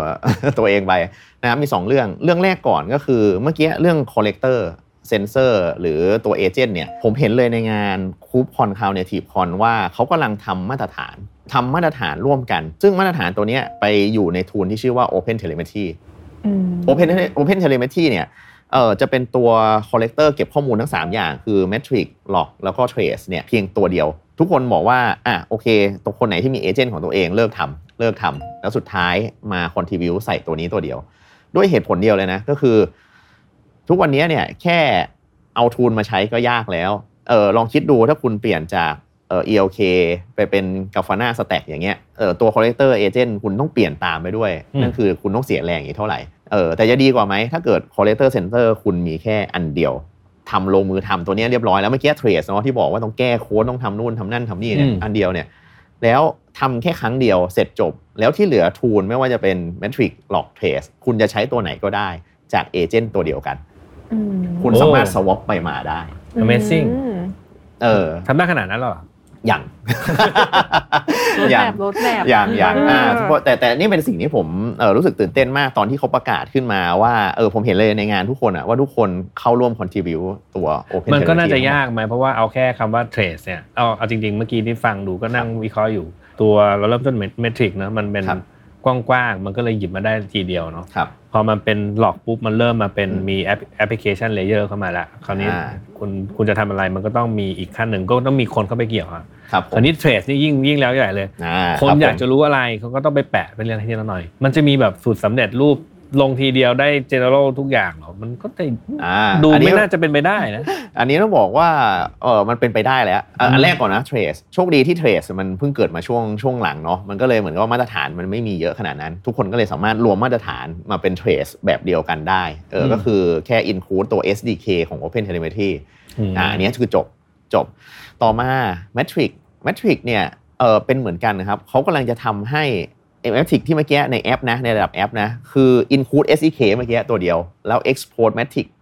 ออกมาให้หมดเลยอืม export Metric ก็คือเออไม่ได้พูดถึง CPU memory อะไรพวกนี้นะเอ่อกำลังพูดถึงอย่างเช่น response time อืมหรือเอ่อ request per second เข้ามาแอปตัวเนี้ยเห็นไหม include ครั้งเดียวจบเหมือนกันได้แมทริกมาเลย เออแล้วสุดท้ายหลอกหลอกปัจจุบันเนี้ยที่เราเก็บเก็บกันน่ะก็คือต้องอินต้องต้อง เขาเรียกอะไรนะต้อง Echo ออกมาเป็น STD out หรืออะไรพวกเนี้ยซึ่งเวลาเรา Echo หรือไปไปยิงใช้ไลบรารีอะไรพวกเนี้ยเออมันก็หลากหลาย เขาแค่บอกว่าเมื่อกี้เมื่อกี้ include Open Telemetry SDK แล้วคุณแค่เวลาจากปกติคุณ Echo หลอกตัวนี้มาเนี่ยก็เปลี่ยนเป็นคำว่า Echo Open Telemetry ตัวเนี้ยมันก็จะยิงหลอกมาเหมือนเดิมโอ้เออนี่คือสิ่งที่เขาพยายามรวบทั้งหมดว่าเออคุณลงทุนลงแรงทำอันเนี้ยครั้งเดียวนะ แล้วคุณสามารถใช้ทุนได้หมดทุกตัว เอออืมที่อยู่ในโลกของข่าวเนทีฟอือหือโอ้แต่ว่างานคูปคอนเนี่ยก็น่าจะยิ่งใหญ่อลังการมากนอกจากนอกจากเรื่องนี้มีอะไรที่มันน่าตื่นเต้นมากกว่านี้ไหมครับพี่อ่าโอเค จริงๆ เป็นเรื่องต่อเนื่องจากตรงนี้เลย เรียกว่า eBPF EBPF ใช่เทคโนโลยีอีกตัวหนึ่งที่มีพูดถึงเยอะมากในในในงานคูคอน eBPF เอ่อตอนแรกผมไปฟังนะแบบ หามากผมอ่านผมผมยังไม่เห็นยังไม่เห็นตัวหนังสือเออผมเรียกว่า EPF EPF ผมพูด EPF EPF เออมันพูดเร็วมากไง eBPF eBPF ผมฟังเป็น EPF อือหือเออแต่ก็คือ eBPF ต้องอ่านช้าๆชัดอ่าช้าๆช้าๆแต่เขาพูดเร็วมากเอออือหือเออ eBPF เนี่ยเป็นฟีเจอร์ใหม่ใน Linux kernel อืมเออเป็นการทำให้เราสามารถเขียนโปรแกรมหรือแทรกโปรแกรมเข้าไปใน Linux kernel ได้ แต่ฟังแบบนี้แล้วมันเกี่ยวอะไรกับ observability เออดูไม่มีอะไรเกี่ยวข้องเลยเนาะนั่นสิ ใช่ เนี่ยแหละ คือฟีเจอร์เนี้ยมีมานานแล้วตั้งแต่แบบ 2015 หรืออะไรอย่างเงี้ยเลยนะอืมเออ แล้วเขาเพิ่งมาประยุกต์ใช้กับ observability ได้ ด้วยการบอกว่า เนี่ยเราเขียนแอป เออเราให้จินตนาการตามนะ เราเขียนแอปใช่ไหมครับ เราอยากจะเก็บข้อมูลในแอปของเราเนี่ยว่ามันทำงานอะไรช่วงเวลาไหนหรืออะไรยังไงเนี่ย สุดท้ายแอปของเราต้องรันบนไหน รันบน Linux อืมเออ ไม่ว่า run บน Kube หรือ run บนอะไรก็ตามยุคยุคใหม่เนาะ run บน Linux มาแล้ว เพราะฉะนั้น Linux ต้องผ่านเลยครับ Linux kernel อืมถ้าเราแทรกโปรแกรมเข้าไปใน Linux kernel ได้แอปทุกตัวต้องผ่าน Linux kernel อยู่แล้วอืมให้มันยิง telemetry data ออกมาเลยอ๋อโหดโหดจัด อันนี้โหดจัด หมายความว่าเออโอเค ตอนตอนผมทำไอ้พวก application layer เงี้ยมันก็จะมีแหล่ง middlewareอ่าอันนี้ก็เรียกว่าโหดขั้นหนึ่งแล้วนะฮะที่เราเขียนแอปมาเขียนอะไรบางอย่างขั้นที่ตัวแหล่ง middleware ไปก็คืออดักปุ๊บก็ส่งมาเลย นี่ใช่คือใส่ kernel เลยเหรอ ใช่อยู่ในโอ้โห kernel เลย เอออยู่ใน kernel เลยแค่ลง agent ตัวนี้ไปเนี่ยเราไปอืมดึง Data ออกมา แล้วให้มันยิงออกมา เทคโนโลยีนี้นะผมเห็นผมเห็นแนวโน้มเลยในอนาคตกับเอ่อต้องต้องต้องคู่กับเมื่อกี้ Open Telemetry อืมอืม Open Telemetry เมื่อกี้เรายังต้อง include SDK เขียนอืมโปรแกรมลงไป บอกอืมว่าอันนี้คือ Microservice A Microservice B Microservice C อืมต้องเขียนว่าเออตรงนี้ต้องติดแท็กชื่อหรือพวกเนี้ยหลังจากนี้ถ้าเราเอา eBPF แทรกเข้าไปใน Open Telemetry อีก เราจะรู้ทั้งหมดเลยว่า Request หนึ่ง Request ที่พูดเมื่อกี้ไม่ต้องทำเลย เออ ผ่านอะไรบ้าง โอ้ตื่นเต้นตามผมยังครับเออเริ่มเริ่มเริ่มตื่นเต้นตื่นเต้นเหรอแต่มันก็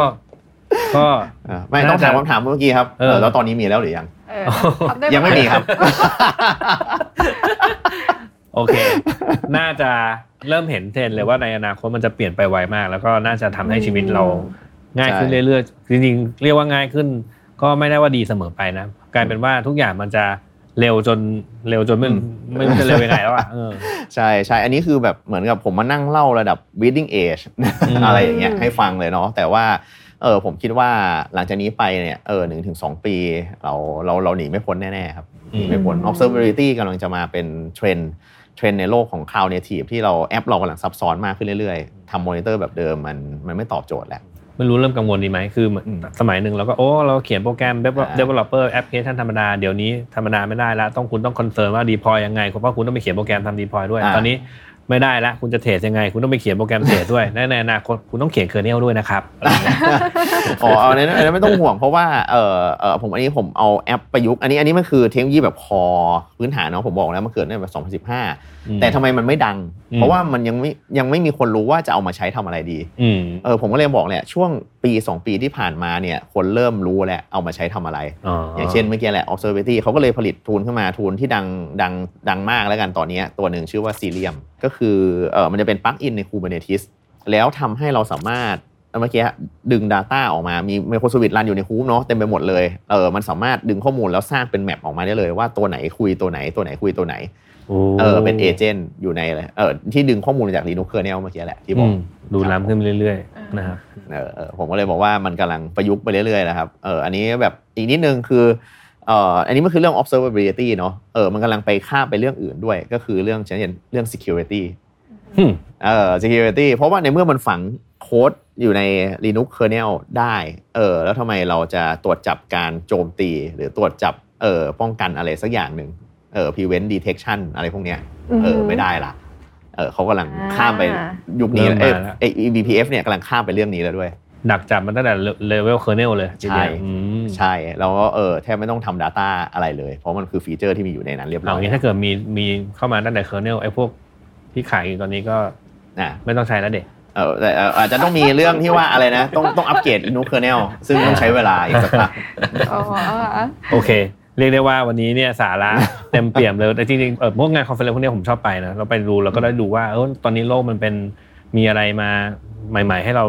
เตรียมตัวรับมือไปได้ก่อนบ้าง KubeCon ก็น่าสนใจดูแต่ว่าข้างหน้าเดี๋ยวมีโอกาสใช่ได้ไปดูใช่บ้างเออผมผมจริงๆผมแนะนำเลยนะว่าเออถ้าถ้าถ้ามีซับหรือขอซัพพอร์ตจากจากจากที่บริษัทได้อย่างเงี้ยอืมเออนี่เป็น a m a s Conference ที่ควรไปคูปคอนเนี่ยเหรอใช่กับคาวเนทีฟคอนใช่ครับคูปคอนคาวเนทีฟคอนควรเป็น a m a s ที่ที่ทุกคนควต้องเป็นประไเทศต้องเป็นประเทศนี้ด้วยปะอ๋อจริงๆมัแนะนำในในรีเจนอเมอื่รินกากับยุโรปครับครับผมโอเคเรียกได้ว่าสาระเต็มเปี่ยมเลยได้ทิปและทริค ของจากงานคูปคอนมาแล้วก็ได้ได้ตัว observability เทรนด์ใหม่ที่กำลังจะมาในอนาคตเต็มเต็มเปี่ยมเลยเนาะก็ขอบคุณคุณเดียมนะครับที่ให้เวลาวันนี้นะครับก่อนจากการคุณเดียมีอะไรจะฝากให้ท่านฟังไหมอ่าโอเค ก็เมื่อกี้จริงๆ ก็อยากย้ำอย่างที่บอกนะครับ ว่าเรากำลังเข้าสู่โลกของ Cloud Native นะครับหรือ Kubernetes อะไรพวกนี้ทั้งหลายเนี่ยแหละเราไม่มีทางหนีพ้น ตัวแอปจะมีความซับซ้อนมากขึ้นเรื่อยๆนะครับการทำ observability ควรเป็น fundamental ในโลกยุคใหม่เออหลังจากผมไปดูมาเรียบร้อยนะ ผมฟันธงให้เลย ว่ามันควรเป็น fundamental ยุคใหม่ที่ทุกคนจะต้องเริ่มเรียนรู้ถัดจาก Docker และ Kubernetes เออและ CI/CD ได้แล้วนะครับเออก็อยากเชิญชวนให้ทุกคนมาศึกษาเรื่องนี้กันครับ ค่ะ ฟังคลิปวันนี้จบก็ไปศึกษากันเลย แล้วก็เริ่มต้นทำกันวันนี้จะได้ทัน ทันโลกกันนะคะ แล้วก็ยังไงวันนี้ขอบคุณคุณเดียมากๆที่มาอัปเดตเทรนด์ให้พวกเราชาวเทคบันเดย์ฟังขอบคุณมากค่ะครับยินดีมากครับผมและขอบคุณทุกท่านที่ติดตามค่ะจนกว่าจะพบกันใหม่สวัสดีค่ะนะครับสวัสดีครับ Mission to the Moon. Continue with your mission. Tech Monday Tech Transformation Tomorrow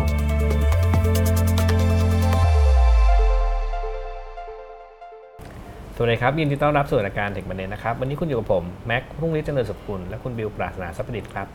ค่ะวันนี้เรามีคุณพีมนะคะ มาเป็นแขกรับเชิญของเราค่ะ รบกวนคุณพีมแนะนำตัวให้ท่านผู้ฟังหน่อยค่ะ สวัสดีครับผมพีมเพชรเกตนะครับ เป็นผู้ก่อตั้งแล้วก็ CEO ของที่พีคนะครับที่พีคเนี่ยเราให้บริการโปรแกรมบัญชีออนไลน์นะครับเพื่อช่วยให้ธุรกิจ SME เนี่ยสามารถที่จะเติบโตได้นะครับ แล้วก็ให้เขามีระบบการจัดการที่ดี เอาข้อมูลไปใช้ได้ แล้วก็เข้าถึงแหล่งเงินทุนครับ อะพีมวันนี้เราจะมาคุยกันเรื่องซอฟต์แวร์ as a service things เนี่ยนะอะครับอยากจะให้พีมช่วยเล่าเป็นพื้นฐานก่อนหน่อยเออว่าไอ้ซอฟต์แวร์ as a service เนี่ยมันต่างกับเป็น business model ต่างกับปกติโมเดลปกติยังไง ครับพี่แม็กคือต้องบอกอย่างนี้ครับว่าธุรกิจซอฟต์แวร์เนี่ยมันแบ่งเป็น 3 อย่างด้วยกันเนาะมีอืมรูปแบบการทำธุรกิจอยู่ 3 ประเภทนะครับหนึ่งก็คือการที่เราทำเหมือนเป็น customization service นะก็คือลูกค้าอยากได้อะไรเราปรับให้ อันนี้ก็ เป็นเหมือนกับรับเขียนโปรแกรมตามอืมความต้องการของลูกค้า ครับอันครันี้โมเดลที่1เนาะอืมโมเดลที่2เนี่ยก็จะเป็นอย่างเช่น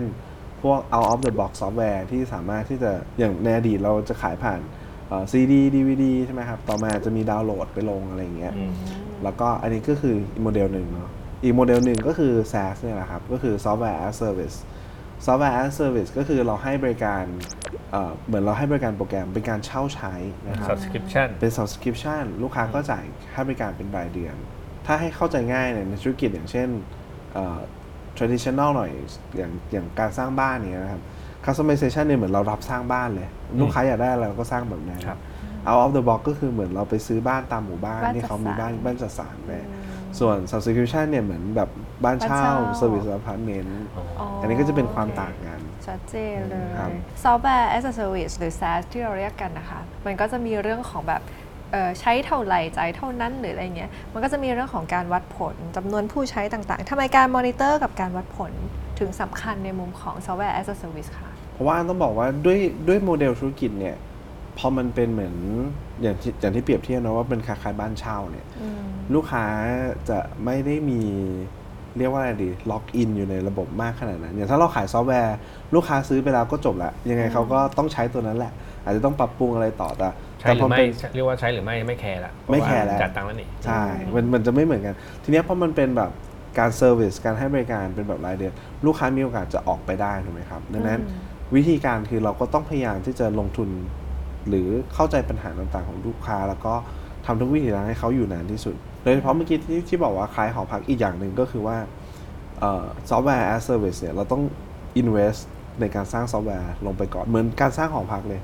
แล้วรายได้ก็คือเราจะได้ค่าเช่าทีละเล็กทีละน้อยอย่างเงี้ยครับค่อยๆกลับมาดังนั้นเนี่ยถ้ามองในเชิง financial เนี่ยคือเงินอะมันจะลงไปเยอะมากในตอนต้นนะครับแล้วเวลาที่ได้กลับมามันจะค่อยๆได้ดังนั้นเนี่ยถ้าเกิดเราแบบไม่ได้มอนิเตอร์ดีเนี่ยเราอาจจะ over invest ไปในบางเวลา แล้วลูกค้าเข้ามาก็มีต้นทุนในการที่กว่าจะได้ลูกค้ามาอีก ซึ่งถ้าเกิดเราไม่ได้มีการมอนิเตอร์ตรงนี้ดีๆอะครับ มีโอกาสที่ทำให้ธุรกิจก็อาจจะมีปัญหาได้อ่าทีนี้เราพูดถึงการวัดผลกับตัวเอ่อ SaaS เนี่ยนะครับ เรากำลังพูดถึงอะไรบ้าง จริงๆเมทริกมันมีเยอะมากเลยครับอืมพี่แม็กคือยกตัวอย่างนะอันหนึ่งอ่าเป็นเมทริกที่ผมว่าสำคัญที่สุดแล้วนะครับ อย่างของพีคเนี่ยเราจะมีเมทริกหนึ่งที่เป็นแบบ one thing to rule them all เลย ก็คือเรียกว่าเชิญนะครับ เชิญเนี่ยก็คือเอ่อจริงๆ มันเป็นสองคำนะ มันเป็นคำตรงข้ามกันคือเชิญกับคำว่า retention นะครับ เชิญกับ retention ก็คือเชิญแปลว่าอัตราที่ลูกค้าเหมือนออกไปนะ retention ก็คือยังอยู่ ก็ retention ก็เท่ากับ 1 ลบเชิญ ก็ 100%ลบเชิญ เชิญก็สมมุติว่าตอนต้นเดือนเรามี 100 คนนะครับ แล้วก็พอปลายเดือนเนี่ยเรามีคนเลิกใช้เราไป 3 คนอย่างเงี้ย ก็จะเชิญก็จะเท่ากับ 3% retention ก็ 97%ต่อเดือน อันนี้จะเป็นตัวที่1นะครับที่ที่น่าจะเบสำคัสิญกที่พื้สุดนฐานเบสิกพื้นคุณต้อฐางนคุณจะเป็นต้องรู้ละแต่ว่าจริง ๆ มันเหมือนพื้นฐานนะแต่วิธีการคำนวณจริง ๆ มันมีแอบยากอยู่เหมือนกันครับพี่แม็กเชิญเนี่ยเอ่อแล้วแต่ธุรกิจด้วยว่าเขาจะนิยามยังไงนะบางบางทีคำว่าเชิญเนี่ยก็จะมีตั้งแต่แบบเป็น payment เชิญก็คือเคยเป็น paying customer แล้วไม่ใช้ต่อในเดือนถัดไปอย่างเงี้ยอืมก็เป็น payment เชิญหรือ บางทีก็อาจจะเป็นแบบเคยใช้งานบางฟังก์ชัน หรือเคยมีความ active ในในเลเวลไหนอะไรเงี้ยแล้วเขาค่อยๆ ไม่ได้ใช้ไปอย่างเงี้ยอืมอันนี้ก็จะเป็นก็เชิญ activity เชิญอืมซึ่งก็จะมีมีเชิญหลาย ๆ รูปแบบ ซึ่งจะขึ้นอยู่กับว่าในองค์กรเนี่ยเราเราตั้งเป้าตรงไหน อันนี้คือแค่เมทริกที่หนึ่งนะ จริง ๆ มันมีเยอะเหมือนกันอ๋อโอเค ตอนแรกนี้ถ้าพูดพูดในฐานะคนแบบไม่รู้ในมุมธุรกิจเราก็เข้าใจแค่ว่าอ๋อเขาดูแค่คนเข้าคนออก จริง ๆเขาดูเยอะกว่านั้นโอ้จริงๆจริงๆดูเยอะกว่านั้นครับ ก็เชิญเนี่ยเป็นตัวหนึ่งนะครับ อีกตัวหนึ่งเนี่ยคืออย่าง5ตัวหลักๆ แล้วกันนะที่ที่ที่พีคดูนะครับเมื่อกี้เชิญเนี่ยเรื่องหนึ่งแล้วอันที่2เนี่ยก็คือ CAC นะครับ CAC เนี่ยมามาจากคำว่า customer acquisition cost เนาะก็คือ ต้นทุนในการได้มาของลูกค้านะครับต้นทุนในการได้มาของลูกค้าเนี่ยเราจะเอาพวกค่าใช้จ่ายที่มันเกี่ยวข้องทั้งหมดกับการให้เราได้ลูกค้ามานะครับ ซึ่งโดยหลักๆอาจจะมี 2 ตัว ในทุกๆองค์กรส่วนใหญ่ก็จะมีประมาณ 2 ตัวนี้แหละ ก็คือค่าใช้จ่ายในการขายกับการตลาดอืมก็การขายเนี่ยก็แน่นอนก็มีเงินเดือนเซลล์เนาะแล้วก็ค่าคอมส่วนการตลาดก็พวก Google Ad อะไรต่างๆ แต่ว่า ค่าการตลาดเนี่ยเราก็ต้องแยกออกมาว่า ถ้ามันเป็นค่าใช้จ่ายที่เป็นเพื่อการสร้างแบรนด์อะไรเงี้ยเป็นเพื่อระยะยาว พวกเนี้ยไม่ควรจะเอามานับเป็น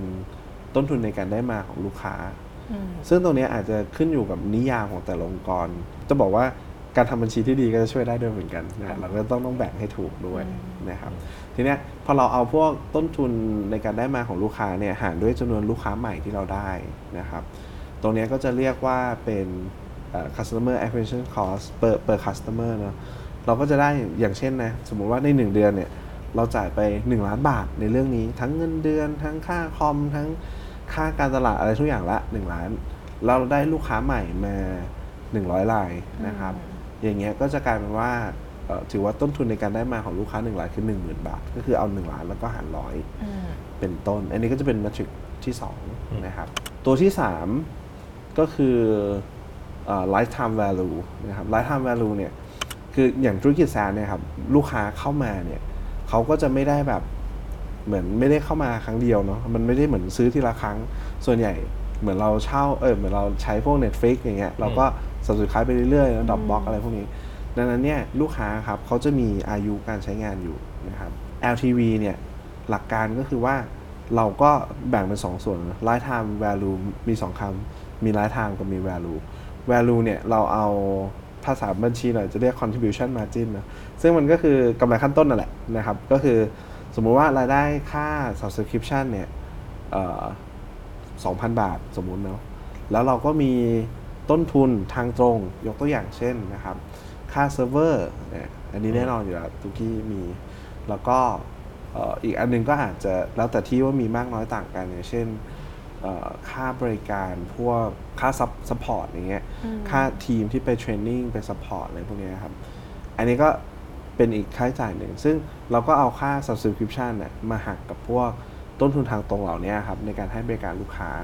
เราก็จะได้ตัว value ต่อเดือนที่ลูกค้าสร้างให้เรานะครับ ส่วนอีกอันหนึ่งก็คือ lifetime lifetime เนี่ย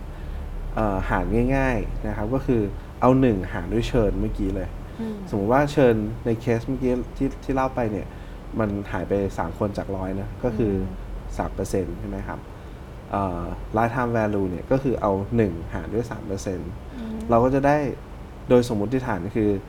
ถ้าลูกค้าเชิญแบบเนี้ยไปเรื่อยๆครับ อายุเฉลี่ยลูกค้าจะอยู่ที่ 1 หารด้วย 0.03 ก็คือ 33 เดือนทีนี้เราก็ได้ 33 เดือนแล้ว แล้วก็มาคูณกับเมื่อกี้คือ สมมติว่ารายได้ 2,000 ต้นทุนสัก 50%แล้วกัน สมมติเหลือพันหนึ่งเราก็จะได้ value ของลูกค้ารายเนี้ยอยู่ 33,000 บาทเป็นต้นนะครับอ๋อเป็นความรู้ใหม่นะเนี่ยแล้วตอนเขาเข้าใจมาตลอดว่าไอ้ lifetime value เนี่ยมันคำนวณอีกแบบอะคือแล้วแล้วมันมีเคสไหนบ้างไหมที่แบบว่า lifetime value ของลูกค้าหนึ่งคนกับอืม lifetime value ของลูกค้าอีกคนหนึ่งมันไม่เท่ากันอะมีจริง ๆ ที่พี่แม็กต้องบอกอย่างนี้ครับว่า lifetime value เมื่อกี้ที่ผมเล่าอะมันเป็น simplified version นะออ๋อ simplify เป็นเวอร์ชันจะได้ที่ง่ายหน่อยทำให้เข้าใจง่ายหน่อยถ้าถ้าจริงๆแล้วอาจจะต้องแบ่งลูกค้าตามแพ็กเกจตาม segment ด้วยครับ เหมือนที่อืมพี่แม็กว่าเมื่อกี้ลูกค้าแต่ละคนไม่ได้เท่ากันอืมคืออย่างของพีมเองเนี่ยเวลาที่เราคำนวณนะครับ เราจะมีแพ็กเกจอะมากกว่า1แพ็กเกจเนาะเป็นแบบ free basic pro pro plus อะไรเงี้ยแต่ละแพ็กเกจเนี่ยก็จะมี lifetime value ที่ไม่เท่ากันอืมแล้วก็ บางคนแบ่ง segmentยิ่งกว่านั้นอีกก็คือถ้าแบ่งตาม industry ด้วยนะครับอืมบาง industry จะอยู่กับเรานานกว่าบาง industry อย่างเงี้ยลูกค้าในแต่ละ segment เวลาคำนวณเนี่ยก็จะมี lifetime value ที่ไม่เท่ากัน แล้วก็บางสูตรถ้าจะคำนวณแบบแม่นกว่านั้นอีก มันก็จะมีแบบการนำพวกแบบ time value of money มามาคิดด้วยโอ้โหเหมือนกัน ซึ่งมันก็จะซับซ้อนขึ้นแต่ว่าโดยหลักแล้วอะครับมันก็คือการเอา value ที่ลูกค้าจะ generate ให้เรานะอืม แล้วก็คูณกับอายุที่เราคาดการณ์ว่าเขาจะอยู่กับเราไปนานเท่าไหร่ เอาสองตัวเนี้ยมาคูณกัน มันก็คือ lifetime lifetime value value หาตัวที่สามละมอง lifetime เหมือน value แบบมีการวัดผลในหลายแมทริกแล้วก็เน้นเหมือนเอาลูกค้าเป็นจุดศูนย์กลาง แล้วก็พยายามทำความเข้าใจเขาแล้วก็วัดจากตรงนั้นนะเนาะใช่ แต่นี้แค่สามตัวนะ จริงๆจริงๆถ้าถ้าแบบเอาแบบเนื้อแมทริกจริง ๆ ที่เราที่ที่เราดูนะ จริง ๆ มันมีแบบถ้าเอาทั้งหมดในทุกๆคนทุกทีมมันมีเป็นร้อยตัวอยู่แล้วแต่ว่า ถ้าเอาตัวที่เอ่อหลักๆ ที่ใช้ประจำมีอยู่น่าจะ 20-30 ตัว แต่ถ้าเอาแก่นมันอะมันก็คือ 5 ตัวเนี้ยเมื่อกี้เราไป 3 ตัวแล้วเนาะอ่าฮะก็คือเชิญเอ่อ CAC LTV ใช่ไหมครับ อีก 2 ตัวเนี่ยมันจะเอามาคูณกัน มาคูณมาหารกันก็คือเอ่อ LTV ส่วนด้วย CAC นะครับ LTV ส่วน CAC เนี่ยมันจะเป็นการบอกว่าเราใช้เงินด้าน Marketing เนี่ย คุ้มค่ามากน้อยแค่ไหนนะครับ lifetime value หารด้วยเอ่อต้นทุ customer น acquisition cost ใช่ก็คือเวลาที่เราสเปนเงินไปเนี่ยเพื่อให้ได้ลูกค้ามาเนี่ยครับสุดท้ายแล้วเนี่ยกิจการได้ value กลับมาเท่าไหร่บางทีเมทริกเนี่ยถ้าเราไม่มองเนี่ยเราจ่ายไปอย่างเดียว ปรากฏว่าเงินที่เราจ่ายไปอะเพื่อได้ลูกค้ามา ปรากฏลูกค้ามาเนี่ยสร้างสร้าง value ให้องค์กรน้อยกว่านั้น อันนี้ก็คือไม่คุ้มถูกไหมขาดทุนขาดทุนแน่นอนเออซึ่งบางทีเนี่ยบางคนถ้าเกิดดูแค่ top line อะบางกิจการสมมติถ้าเกิดแบบ founder แบบ aggressive เรื่อง growth มาก ๆ เลยนะ ดูแค่ top line เอ้ย ขอให้โต growth at all cost อะไรเงี้ย spend เงิน marketing ไปเรื่อยๆ ธุรกิจโตได้นะครับ revenue นะ มันโตอยู่แล้วล่ะ แต่ว่า cost คุ้มหรือเปล่า อันเนี้ยก็ต้องมาดูนะครับ อย่างเมื่อกี้ที่เราบอกว่าเอา LTV ตั้งเนอะอย่างเคสเมื่อกี้ก็คือ 33,000 บาทใช่ไหมครับ แล้วก็ CAC อยู่ประมาณหมื่นหนึ่งอืมนะครับ มันจะตกอยู่ที่เอาสามหมื่นสามหารหมื่นหนึ่งก็ 3.3x ก็คือ 3.3 เท่า ซึ่งคือจริงๆต้องบอกว่ามันไม่ได้มีกฎตายตัวนะครับ แต่ว่า rule of thumb ในเรื่องเนี้ยคืออยู่ประมาณ 3-5 เท่าอือหืออืมควรจะให้อยู่ ควรจะให้อยู่ 3-5 เท่านะครับ ถ้าน้อยกว่า 3 เนี่ยคืออันตราย ก็คือว่าเราจ่ายตังค์ไปเนี่ย เหมือนเราได้กำไรแค่ประมาณแบบ 3 เท่าเองจากตรงนั้น ซึ่งอันเนี้ยเฉพาะต้นทุนในการได้มาของลูกค้าแต่กิจการมีต้นทุนอื่นๆอีกถูกไหมครับ ดังนั้นเนี่ยถ้าได้ value เท่าเนี้ยก็อาจจะไม่ค่อย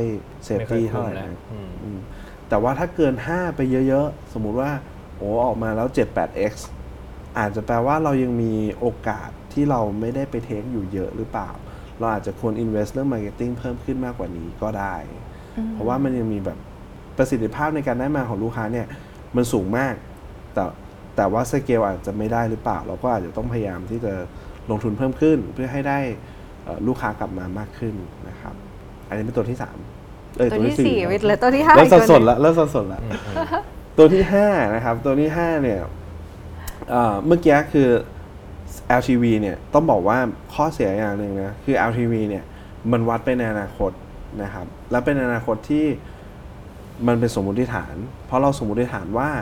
ลูกค้าจะมีพฤติกรรมการใช้งานกับเรา ก็คืออัตราการออกไปของลูกค้าเนี่ยเชิญเรทเนี่ยคงที่เนาะซึ่งจริงๆเราไม่รู้ถูกไหมดังนั้น LTV มันเป็นสมมติฐาน ถ้าเราเบสในมุม LTV อย่างเดียวเนี่ยถึงแม้ว่า LTV จะคุ้ม แต่ถ้าเมทริกตัวที่ 5 เนี่ยไม่คุ้มก็ไม่ควรทำตัวที่ 5 เนี่ยก็ก็ก็จะเรียกว่า CAC recovery month หรือว่า CAC CAC ก็คือ CAC นะครับ recovery month ซึ่ง เอ่อเราก็จะเอา CAC เมื่อกี้ก็คือสมมติในเคสเมื่อกี้คือ10,000เนาะอืมแล้วก็เอามาหารด้วยกำไรที่ลูกค้าสร้างให้เราได้ต่อเดือน อย่างเมื่อกี้ก็คือ1,000บาท ก็คือในเคสนี้แปลว่า10เดือน10เดือนถึงจะได้คืนทุนซึ่งซึ่งคืนทุนนี้คือคืนเฉพาะค่า marketing นะอืมเออก็คือใช้เวลา10เดือนเอ่อ rule of thumb เหมือนเหมือนกัน ไม่ได้มีตัวเลขที่บอกว่าตัวเลขไหนคือดีนะ ถ้าต่ำกว่า 12 เดือนก็คือพอโอเคอืมเอออยิ่งน้อยยิ่งดี ดีสุดก็คือแบบว่าจ่ายตังค์แล้วได้คืนเลยอันนี้คือแบบอันนั้นเยี่ยมสุด ideal case แล้วเนื้อ ideal เลยอ่าแต่ไม่มักจะไม่ค่อยเป็นอย่างนั้นอืมเออนะครับอย่างในอย่างในเคสนี้คือ 10 เดือน 10 เดือนถามว่าดีไหม 10 เดือนก็ ก็ไม่ดีไม่แย่เออตราบใดที่มันน้อยกว่า 12 เนี่ย 12 คือ1 1 operating cycle 1 รอบธุรกิจเราเนี่ย เรายังเหมือนได้เงินคืนนะ มันจะใช้เงินไม่ได้เยอะนะ แต่จริงๆ 10 เดือนเนี่ยเวลาเวลาคำนวณว่าเราต้องใช้เงินเท่าไหร่นะครับ ก็เหมือนเอาพวก marketing cost อะแล้วก็คูณไป 10 เดือนนั่นคือ at least คือเงินอยู่ควรจะมีอยู่เท่านั้น เพื่อเตรียมไว้สำหรับการ recover ตัวนี้อีกทีหนึงแต่จริงๆห้าตัวเนี้ยฟังดูเผินๆ ก็อืมอาจจะไม่จำไม่จะไม่เฉพาะเอสไอ software as a service ป่ะ มันก็น่าจะใช้ได้กับทุก business แล้วจริงๆ ได้ได้ในหลายธุรกิจครับ อย่างที่ถ้าเป็นถ้าเป็นเรื่อง churn rate หรือว่าเรื่อง lifetime value เนี่ย จริงๆ original เนี่ยมันมาจากธุรกิจ retail ด้วยซ้ำไปอืมการทำพวก membership card club card อะไรที่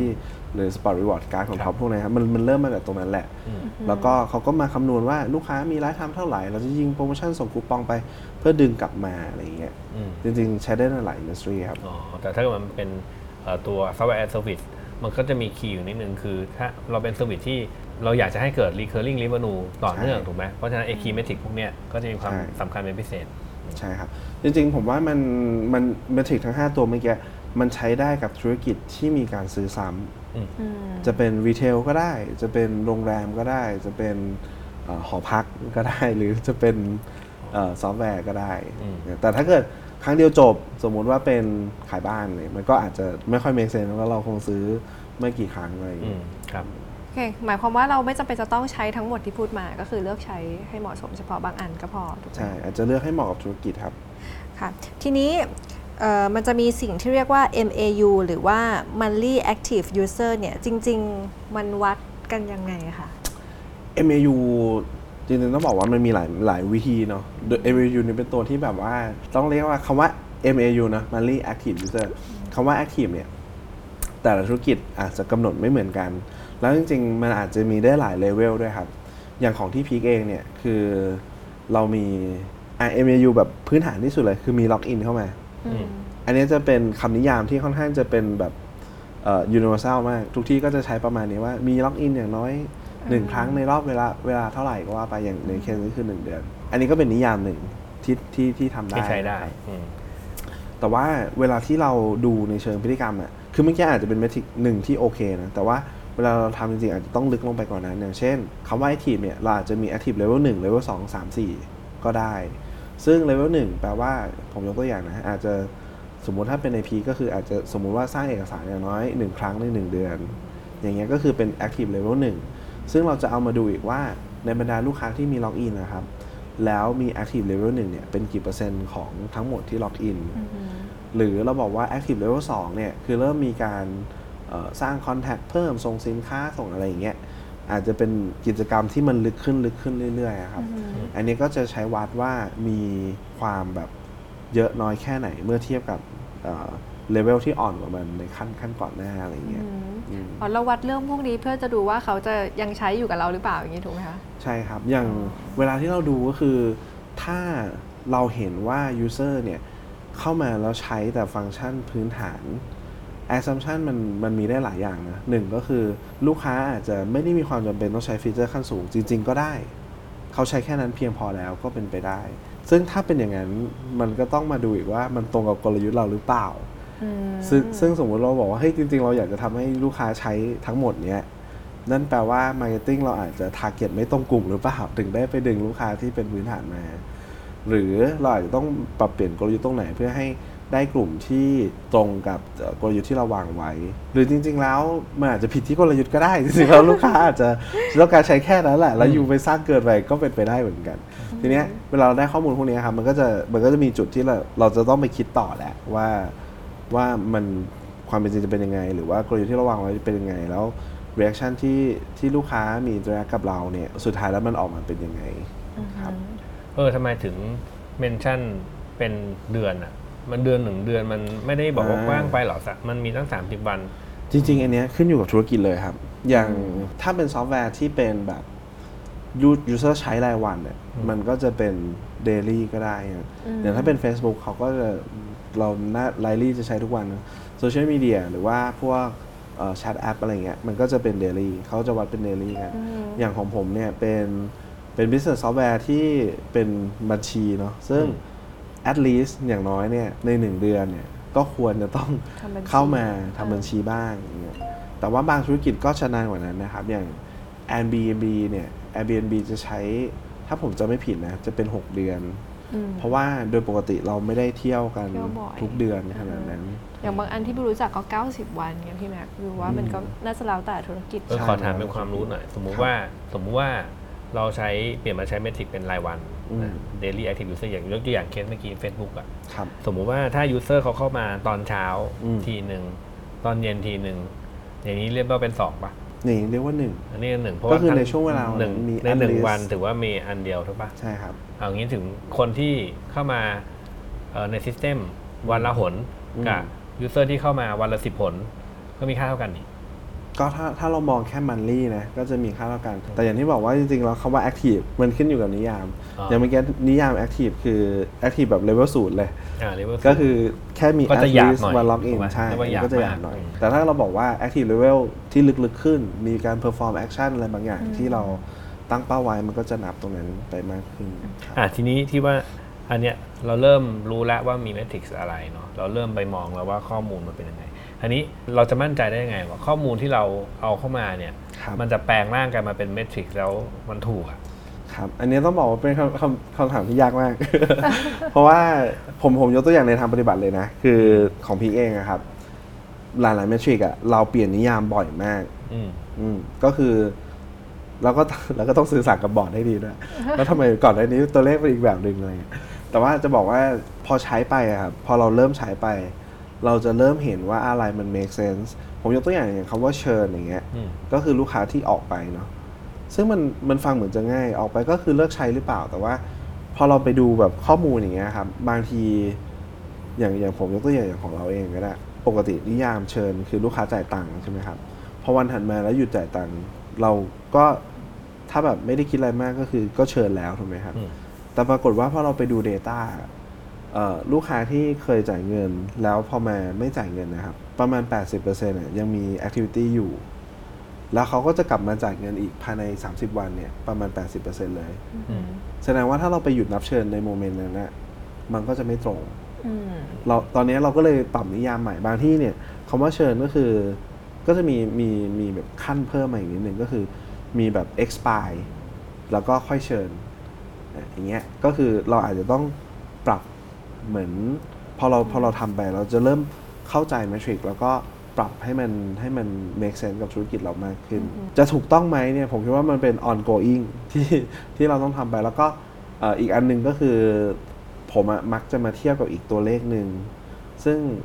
ผมจะมาเทียบกับ cash flow ด้วย คืออย่างบางทีอะครับ ตัวเลขอย่างเช่น new paying customer อย่างเงี้ยอันเนี้ยแล้วแต่ธุรกิจนะพอดีของเราอะมันมีมันมีหลาย segment แล้ว มันมี segment ที่มาจากสำนักงานบัญชี มี segment ที่มาจากเอ่อเราขายโค้ดไปก่อน แล้วคนเอาโค้ดมา redeem มาจากการที่ลูกค้าจ่าย subscription subscription หน้าร้านอะไรอย่างเงี้ยครับบางทีมันทำให้เวลาที่เราคำนวณพวกเอ่อรายได้ต่อลูกค้ามันมีความซับซ้อนขึ้นมานิดนึงเอ่อดังนั้นเนี่ยบางทีอะเราจะเห็นว่าตัวเลขรายได้ต่อลูกค้า แล้วเราเห็นแล้วมันขัดกับเงินที่เข้ามา เพราะว่าเราก็จะเอามาเทียบด้วยกับกับ cash flow ซึ่ง cash flow มันของจริงมากๆเลยอันนี้คือไม่ต้องมีเมทริกอะไรคำนวณละ เงินเข้ามาเท่าไหร่เออแล้วเราก็มาเทียบกับไอตัว average revenue คูณลูกค้า ถ้าเราเห็นว่ามันมันค่อนข้างใกล้เคียงกันเนี่ย มันก็จะไม่ค่อยเอทเท่าไหร่ แต่ว่าก็เคยเจอเหมือนกันที่ปรากฏว่าสูตรผิดอืมเออแต่เวลาที่เราดีเทคได้คือเราดีเทคได้จากเทียบเนี่ยเนี่ยเมทริกที่มันแตกต่างกันแต่มันควรจะได้เห็นภาพเดียวกัน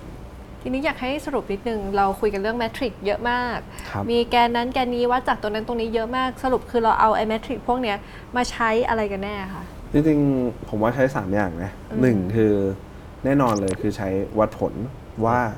สิ่งที่เราทำไปเนี่ยมันมันโอเคหรือเปล่า มัน make sense ไหมวัดผลในเชิงแบบองค์กรนะในเชิงกลยุทธ์นะครับ แล้วก็เป็นข้อมูลในการปรับเปลี่ยนกลยุทธ์อะไรต่างๆของเรานะครับ อันที่สองเนี่ยก็คือ การที่เอาไว้สื่อสารกับทีม ให้ทีมเห็นภาพเดียวกัน เพราะว่าในทุกๆวันน่ะมันมีเรื่องที่ต้องทำเยอะไปหมดเลยนะครับ แต่ว่าการที่เรามีเป้าหมาย มีตัวเลข มีเมทริกที่ชัดเนี่ยมันจะทำให้ทีมเนี่ยสามารถที่จะโฟกัสว่า whatever action แหละ แต่ว่าเนี่ยคือเมทริกที่เราจะพยายามทำให้มันทำให้สำเร็จกันได้นะครับ และสุดท้ายก็คือการวัดผลเอ่อ performance ของคนด้วยอืมเอ่อ ทุกเมทริกอะครับทางที่ดีเลยนะ ทุกเมทริกจะต้องมีชื่อคนกำกับไว้ด้วยว่าเมทริกเนี่ยใครดูอะแล้วมันค่อยๆแตกย่อยลงไปอีกก็ได้ แต่ว่าเมทริกอะไรก็ตามที่ไม่ได้มีชื่อคนอยู่อะไรลี่ที่มันจะเกิดขึ้นนะครับ มันต้องมีคนที่ accountable สำหรับตัวนั้นอยู่ด้วย ก็เรียกว่าเอาเอาเมทริกมาเป็นตัวชี้นำการทำงานของทีมไปเลย เออใช่ครับ คุณทีม คุณคนเนี้ยรับผิดชอบว่าคุณต้องทำไอ้ไอ้ตัวเลขเนี้ยให้มันขึ้นหรือลง แล้วแต่ใช่แล้วแต่ว่ามันจะเป็นตัวเลขที่ควรจะขึ้นหรือควรจะลงเนาะถูกไหมใช่ครับอืมโอเค จริง ๆ มันก็ไม่ง่ายนะ เพราะเอาจริงแล้วถ้าเกิดเคสตัวเองก็ได้อะคือไอ้ตัวเมทริกที่ว่าเนี่ย มันเป็นก็เป็นเอาคัมเนาะแต่ทีมอะทำเป็นเอาพุตเออกว่าจะเอาคัมจะเข้าแปลงให้แมปว่าเอาพุตมาเสร็จปุ๊บได้เอาคัมเป็นยังไงเนี่ยโหทำไงอะอืมโอ้ยากเลยจริงๆมันมันมันยากอยู่แล้วครับ แล้วเราใช้เวลาปรับไปเรื่อยๆด้วย คือก็ก็ต้องบอกว่ามันมันไม่ได้เป็นจุดที่ดีนะปัจปัจจุบันมันก็เป็นจุดที่เราก็ยังคงเรียนรู้อยู่เสมอเรียนรู้แล้วปรับเปลี่ยนใช่เรียนรู้แล้วก็ปรับเปลี่ยนเพราะว่ามันเป็นมันเป็น long journey นะในการที่จะเอาเหมือนเอา Data มาใช้ในการบริหารนะถ้าเราถ้าเราเรียกภาษาก็อาจจะเป็น data driven management นะซึ่งผมว่ามันมันใช้เวลาในการปรับแล้วก็ ต้องสื่อสารกับทีมให้เข้าใจด้วย คือบางทีทีมก็อาจจะรู้สึกโอ้โหทำไมทุกอย่างมันถูกวัดไปหมดเลยอะไรเงี้ยอืมอืมก็อาจจะรู้สึกเหมือนกันแต่เราก็ต้องพยายามที่จะสร้าง culture ว่าเอ้ยตัวเลขพวกเนี้ยมันมันไม่ใช่ มันไม่ได้เหมือนจ้องจับผิดคุณนะ แต่มันคือตัวเลขที่เราทำให้มันแฟร์ขึ้น มันชัดเจนขึ้น ทุกอย่างมันเปิดเผยได้ แล้วก็ทุกคนได้ เห็นว่าแต่ละคนรับผิดชอบเรื่องอะไรอย่างเงี้ยครับเขาควรจะเข้าใจก่อนแหละว่า business จะ success หรือไม่มันขึ้นอยู่กับตัวเลขนี้ใช่เออเขาก็เลยจะเอามัมันรีเลทกันมันว่า relate ความสักเซสของพวกเราเนี่ยแหละคือทุกจุดทุกคนเนี่ยมี contribution นะอืมแต่ยู contribute เรื่องนี้ยู contribute เรื่องนี้เรื่องนี้ แล้วสุดท้ายทุกคนสิ่งที่ทุกคน contribute อะครับมันจะกลายเป็นภาพใหญ่ว่าเอ้ยเราเติบโตได้หรือเปล่า เรามี cash flow ที่ดีไหมมีกำไรไหมนี่เอออยู่กับตัวเลขทำระบบทำ system มาวิเคราะห์มาเยอะๆมากเข้ามากเข้าเนี่ย พิมพ์พอจะมองเห็นไหมว่าเทรนด์ในการที่จะเอาข้อมูลมาใช้หรือมันมันในการในการวัดผลอะไรพวกเนี้ยในอนาคตเราจะทำท่าไหนกันบ้างคือช่วงเนี้ยเป็นช่วงที่ผมเห็น tools ใหม่ๆ ออกมาแล้วแบบว้าวมากอืมจริงๆ เมื่อเมื่อกลางสัปดาห์นี้ครับพี่แม็กผมไปกินข้าวกับ tools provider เจ้าหเมื่อวันนึ่งเมื่อวันก่อนเขาเพิ่งจัดงานไปใช่ใช่ใช่อันนั้นแหละก็ไปมาแล้วก็ไปคุยกันก็มันมีเทรนด์หนึ่งที่เราเห็นได้แบบชัดเลยครับก็คือ เอ่อเขามีการนำพวก generative AI เนี่ยมาใช้เป็นเหมือน layer บนของการการ record data อีกทีหนึ่งเนาะเป็นเหมือน communication layer แล้วกันซึ่งมันทำให้ผู้บริหารอย่างอย่างผมอย่างเงี้ยเมื่อก่อนผมอยากจะรู้อะไร ผมก็ต้องถามทีม BI เอ่อสรุปมาให้หน่อยใช่report ให้หน่อย ไปทำกราฟนี้นั้นมาสิใช่เออทำให้ดูหน่อยแล้วก็ก็ถ่ายไปวันอะเร็วสุดก็ทำได้แป๊บเดียวก็ได้มาโอ้ถ้าได้วันหนึ่งก็ดีอาจจะอาทิตย์หนึ่งอะไรอย่างเงี้ยตอนนี้เขาเอา generative AI มา gen ตัวนี้แล้วเหรอใช่ คือแบบเห็นแล้วแบบโอ้โห my god โอ้โคตรว้าว แล้วก็ไม่ใช่แค่ตัวเดียวด้วยนะอืมคืออย่าง Power BI ก็มีอย่าง Tableau ก็มีอืมนะครับ แล้วก็ถ้าเป็นสตาร์ทอัพหน่อยก็มี Accio เลยสักอย่างก็อืมก็มีเหมือนกัน ซึ่งอันนี้คือเป็นเป็นเทรนด์ที่เห็นชัดมากเลยว่าต่อไปเราอะสะเราหมายถึงคนธรรมดาสามัญที่แบบไม่ได้เก่งเรื่อง Data อะไรเงี้ยสามารถที่จะไป explore เรื่อง Data ได้ได้มากขึ้น อันนี้อืมอันนี้เป็นสิ่งที่เห็นเลยว่าเทรนด์หลังๆเนี่ยอันนี้มาแบบเยอะมาก แต่สมัยก่อนเราตั้งคำถามมา เรายังไม่รู้ว่าได้ยังไง ต้องให้คนไปทำมา แต่ตอนนี้ถ้าเราตั้งคำถามเป็นอืมจะมีคน AI ไม่ใช่มี AI มาช่วยตอบคำถามให้เราแล้วใช่แล้วชีวิตง่ายขึ้นเยอะแล้วใช่อืม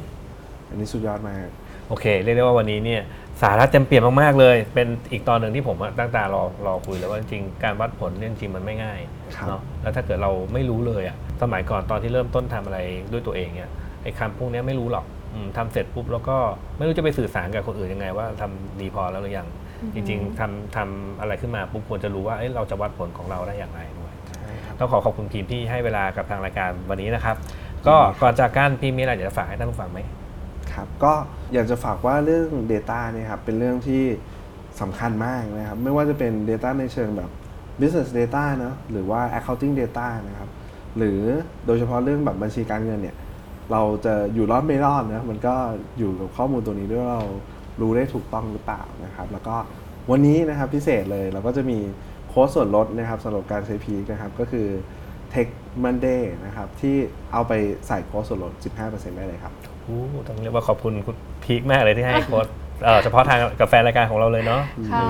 ก็ได้ข้อก็แล้วอย่าลืมไปใช้กันนะคะกับเอ่อตัว SaaS Model นะคะของทาง Peak ซึ่งเป็น Software as a Service ที่ให้บริการด้าน Accounting นะคะยังไงวันนี้ขอบคุณคุณพีมากเลยค่ะ ที่มาให้ความรู้พวกเราขอบคุณค่ะ ขอบคุณครับและขอบคุณทุกท่านที่ติดตามค่ะ จนกว่าจะพบกันใหม่สวัสดีค่ะ สวัสดีครับ Mission to the Moon. Continue with your mission. Tech Monday Tech Transformation Tomorrow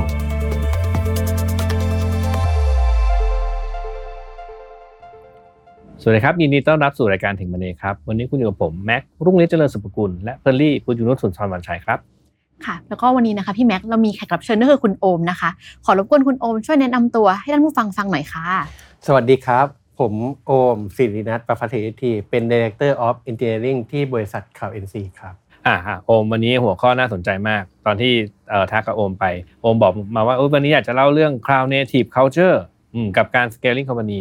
สองอันสองอย่างนี้มันมาสัมพันธ์กันได้ยังไงครับโอม ถ้าพูดถึงในส่วนของ Cloud Native Culture และการ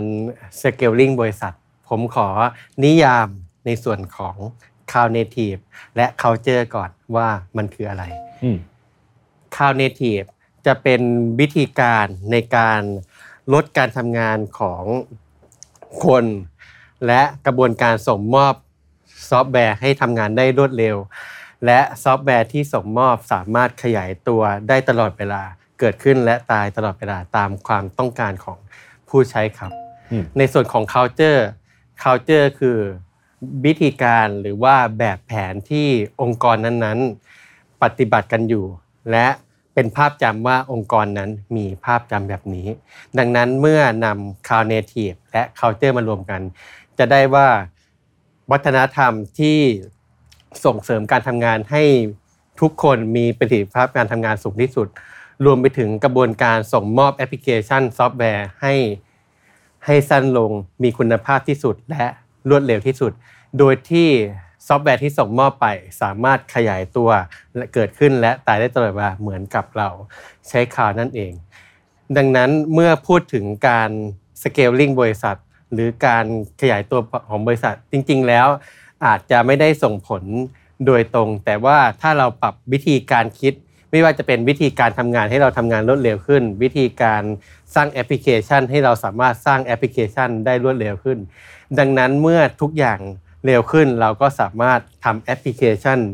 ใหม่ ๆ และทำในสิ่งที่ยากเพื่อตอบโจทย์ความต้องการของธุรกิจในอนาคตได้ครับอืมทีนี้นะคะมาที่ว่าแล้วทำไมบริษัทถึงต้องหันมาใช้ตัว Cloud Native อะค่ะคือปกติที่เราคุยกันก็คือบริษัทอยากจะให้บริษัทมัน agile มันเป็นเหมือนกับ entrepreneur แล้วทำไมมันเกี่ยวยังไงกับตัว Cloud Native บ้าง จริง ๆ แล้วผมผมมองว่าเอจายเป็นหลักการที่ บอกว่าเราจะทำไงให้ทุกคนมาทำงานร่วมกันมากที่สุดก็นั่นคือเขาจะพูดเลยว่าเราจะทำไงให้ทุกคนมามาคุยกัน จะจัดการการแบ่งทีมยังไง แต่ไม่ได้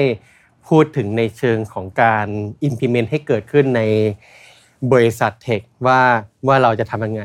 ซึ่งเอจายถ้าพูดถึงในเชิง implement มันก็มีหลายโมเดลนะครับ ไม่ว่าจะเป็นในด้านของ SaaS หรือว่าหรือว่า REST เอง ซึ่ง ผมมองว่า Cloud Native ก็เป็นหนึ่งในโมเดลนั้นที่จะสามารถทำให้ agile เกิดขึ้นในบริษัทที่เป็นบริษัท tech ได้ โดยการทำให้วิธีการทำงานรวดเร็วขึ้น และการส่งมอบแอปพลิเคชันมีประสิทธิภาพมากขึ้นครับ ถ้าเกิดว่าเราบอกว่าเอ้ยเราอยากจะเอา Cloud Native มารวมกับ culture เนี่ย แล้วถ้าเราไม่ใช้ cloud อะ อืม มันจะไปกับ Cloud Native culture ได้ปะที่ที่ผมมองก็คือ Cloud Native ที่ที่ผมคิดจะเป็นเชิง ของคอนเซ็ปต์ที่บอกว่าเราจะปรับวิธีการทำงาน และวิธีการส่งมอบแอปพลิเคชันยังไง ให้แอปพลิเคชันสามารถเติบเกิดขึ้นอืมและตายได้ตลอดเวลาตามคอนเซ็ปต์ของ cloud ดังนั้นถ้าเราไม่ใช้ cloud เราก็สามารถเป็น Cloud Native ได้ ถ้าเราสามารถทำให้กระบวนการพวกนี้เกิดขึ้นได้ ยกตัวอย่างเช่น ถ้าเรามี VM เครื่องหนึ่งอืมแล้วเราทำให้กระบวนการสร้าง VM เป็นอย่างอัตโนมัติ และเราไป set up ตัว Monitoring Service ว่าถ้า CPU ของ VM ขึ้นมาเท่านี้ ให้ไป trigger สร้าง VM ขึ้นมาใหม่ รวมถึงเราไปปรับกระบวนการทำงานว่าถ้าเขาถ้า User จะขอ VM เครื่องใหม่เนี่ยเราสามารถทำผ่าน flow อัตโนมัติได้ โดยที่ไม่ต้องมีคนแอปพูฟเยอะ ซึ่งจะเห็นว่าพอเราทำให้ทุกโฟล์มันง่ายขึ้น ก็สามารถเป็น Cloud Native ได้ แต่ที่ทุกคนมองว่าต้องใช้คาวหรือว่า ต้องใช้คูปในการจัดการ เพราะว่าถ้าเราใช้คลาวหรือใช้คูปจะเป็นส่วนช่วยให้ทำให้องค์กรของเราเกิด Cloud Native ได้ง่ายขึ้นนั่นเองอ๋อจริง ๆ คือมันคือเอ่อสิ่งที่โอมอยากจะสื่อก็คือมันมันเป็นหลักการคิดนั่นแหละเอออ่าคือวิธีการทำให้ทุกอย่างมันอัตโนมัติลดค่าใช้จ่ายใช่เออพวกนี้ก็เลยเอออยากจะให้ไอ้การมาเป็นสิ่งที่เรียกว่า cloud native culture เนาะใช่ใช่แล้วก็เลยใช่เอามาประยุกต์กับใช้แต่คือจริงๆ ถ้าเกิดว่า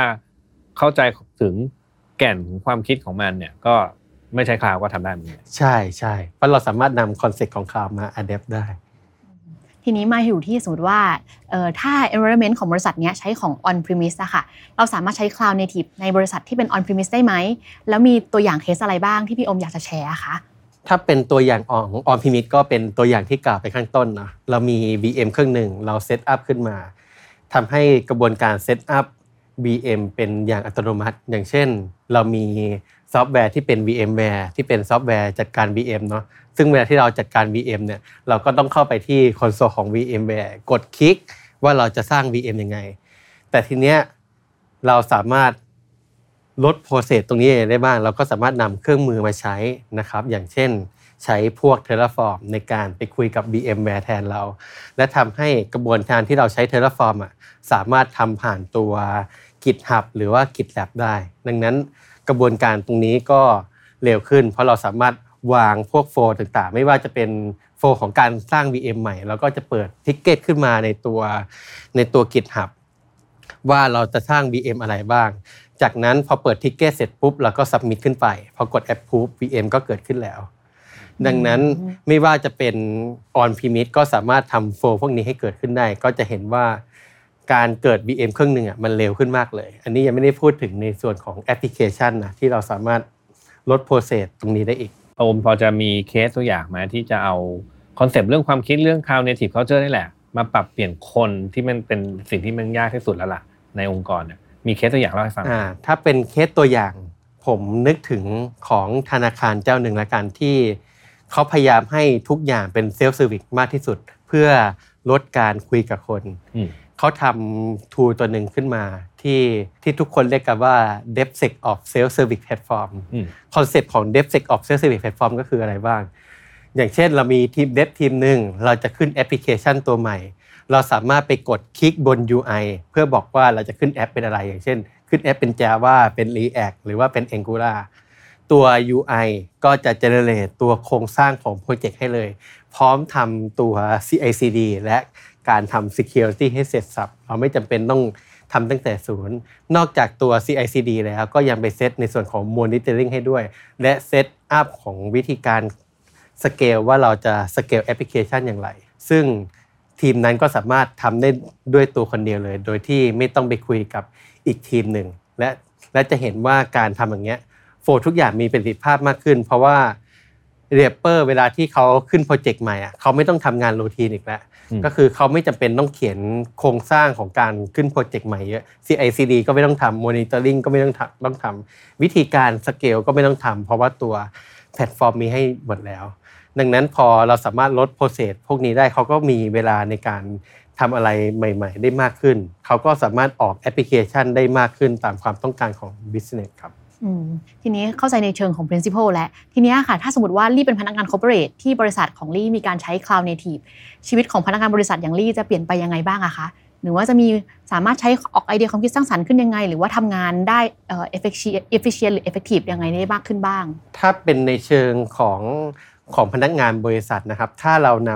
ำคอนเซ็ปต์ของของวิธีการลดกระบวนการทำงานไปใช้นะครับ ไม่ว่าจะเป็น ออกแบบทีมให้เป็น autonomous มากที่สุด มีความเป็น self ownership ดังนั้นทุกทีมอะครับเขาก็จะสามารถตัดสินใจได้ด้วยตัวเองเลยว่าเขาอยากทำโปรดักต์ใหม่อะไร ไม่ต้องรอทางหัวหน้าของเขาแอปพูฟตลอด ดังนั้นเวลาที่เขาจะทำให้ Product เกิดใหม่ขึ้นมาตัวหนึ่งอะเขาก็สามารถทำงานได้รวดเร็วขึ้น โดยที่ C level อาจจะออกแบบแค่เป็น condition ไว้ว่าต้องทำอะไรแบบนี้ แต่เขาไม่ต้องรอทาง C level approve ก็คือทำให้ Product เกิดขึ้นได้เลย ถ้าฟังอย่างนี้ก็คืออาจจะเหมาะกับบริษัทที่มีคนจำนวนหนึ่งที่ไม่ใช่บริษัทแบบเล็ก ๆ เลยถูกไหมคะถ้าเป็นบริษัทเล็กผมมองว่า บริษัทอาจจะมีพนักงานแค่10คนทุกคนคือคุยกันอยู่แล้ว ดังนั้นเราไม่ต้องปรับอะไรอ้าวแล้วเอ่อพูดถึงเรื่องของ culture เนี่ยส่วนหนึ่งมันมีส่วนส่วนหนึ่งที่มันสำคัญมากๆสำหรับบริษัทเลยก็คือ การจ้างคน cloud native culture มีผลอะไรกับ การจ้างคนไหมครับมีผลในเรื่องของการหาคนที่แมทกับเราอืมไม่ว่าจะเป็นในด้านของ leadership เนาะเพราะเราพูดถึงไปว่าทุกทีมต้องมีความเป็น ownership หรือมีความ belonging กับกับสิ่งที่ที่เขาทำและในเรื่องของ passion ว่าเขาอยากทำอะไรที่เราอยากทำไหม เพราะว่าถ้าหาคนที่ไม่มีความเป็น leadership และไม่ได้อยากทำในสิ่งที่เราอยากทำเราก็จะได้ culture ให้เกิดขึ้นได้ยากครับ เข้าใจอะก็คือจริงๆ cloud native ก็ทำให้เหมือนคนที่เป็นบริการ corporate รู้สึกว่ามี ownership มากขึ้น ใช่ใช่อืมทีนี้ก็คือฟังข้อดีแล้วก็ฟัง principle มาเยอะแล้ว ถ้าบริษัทเกิดสนใจอะค่ะ อยากทำแบบนี้บ้างต้องทำยังไงบ้างคะถ้าบริษัทสนใจเนาะตอนถ้ามองมองในมุมของของผู้เริ่มต้นเลยเนาะผมมองว่าต้องมีความรู้3อย่างที่ที่ต้องรู้นะครับ ข้อหนึ่งก็คือความรู้ในด้านของการทำเอจายเพราะเราต้องรู้ว่าหลักการของเอจายเป็นยังไงบ้างนะครับ ข้อที่สองนะครับ ต้องมีความรู้ในด้านของการทำ DevSecOps เพื่อดูว่าเราจะปรับกระบวนการส่งมอบซอฟต์แวร์ยังไงบ้าง ข้อที่สามต้องมีความรู้ในด้านของการทำข่าวเบื้องต้น เพื่อเราจะได้รู้ว่าเราจะนำคอนเซ็ปต์ของข่าวมาประยุกต์ใช้กับสภาพแวดล้อมเรายังไง ให้เราสามารถส่งมอบซอฟต์แวร์ได้อย่างมีประสิทธิภาพครับ ทีนี้ทั้งนี้ทั้งนั้นน่ะ ทุกอย่างมันขึ้นอยู่กับการวัดผลนั่นแหละอืมทีนี้ถ้าเราลองใช้แล้วอะสมมติว่าเออลอง เออผมคิดว่าเราจะมาวัดผลว่า เอ๊ะเราเปลี่ยนแปลงกันไปได้ดีขึ้น หรือแย่ลงหรือว่าอะไรอย่างงี้ วัดผลยังไงดีครับ ผมมองเป็น2ส่วนนะครับ ส่วนแรกก็คือส่วนของแอปพลิเคชัน ส่วนของแอปพลิเคชันเราสามารถใช้ tool ที่เรียกว่า Dollar Metric ได้นะครับ Dollar Metric ก็คือจะพูดถึงการ survey คำถาม 3 ข้อ นะครับโดยจะพูดถึงว่าเรา deploy แอปพลิเคชันบ่อยแค่ไหนในองค์กรของเรา ก็คือเราก็จะวัดผลเลยว่าแอปพลิเคชันของเราเกิดขึ้นเร็วไหมอืมและส่งมอบเร็วไหม และขยายตัวเร็วไหม ข้อ 2 เราวัดว่ากระบวนการทำงาน เมื่อมีการนำเครื่องมือที่ช่วยในการทำอัตโนมัติไปใช้เนี่ยกระบวนการทำงานดีขึ้นเท่าไหร่ ข้อ 3 ถ้าแอปพลิเคชันของเรา fail ไป เราจะ recovery time เท่าไหร่ ก็คือเราวัดเป็น 3 ข้อเลย เพื่อดูว่า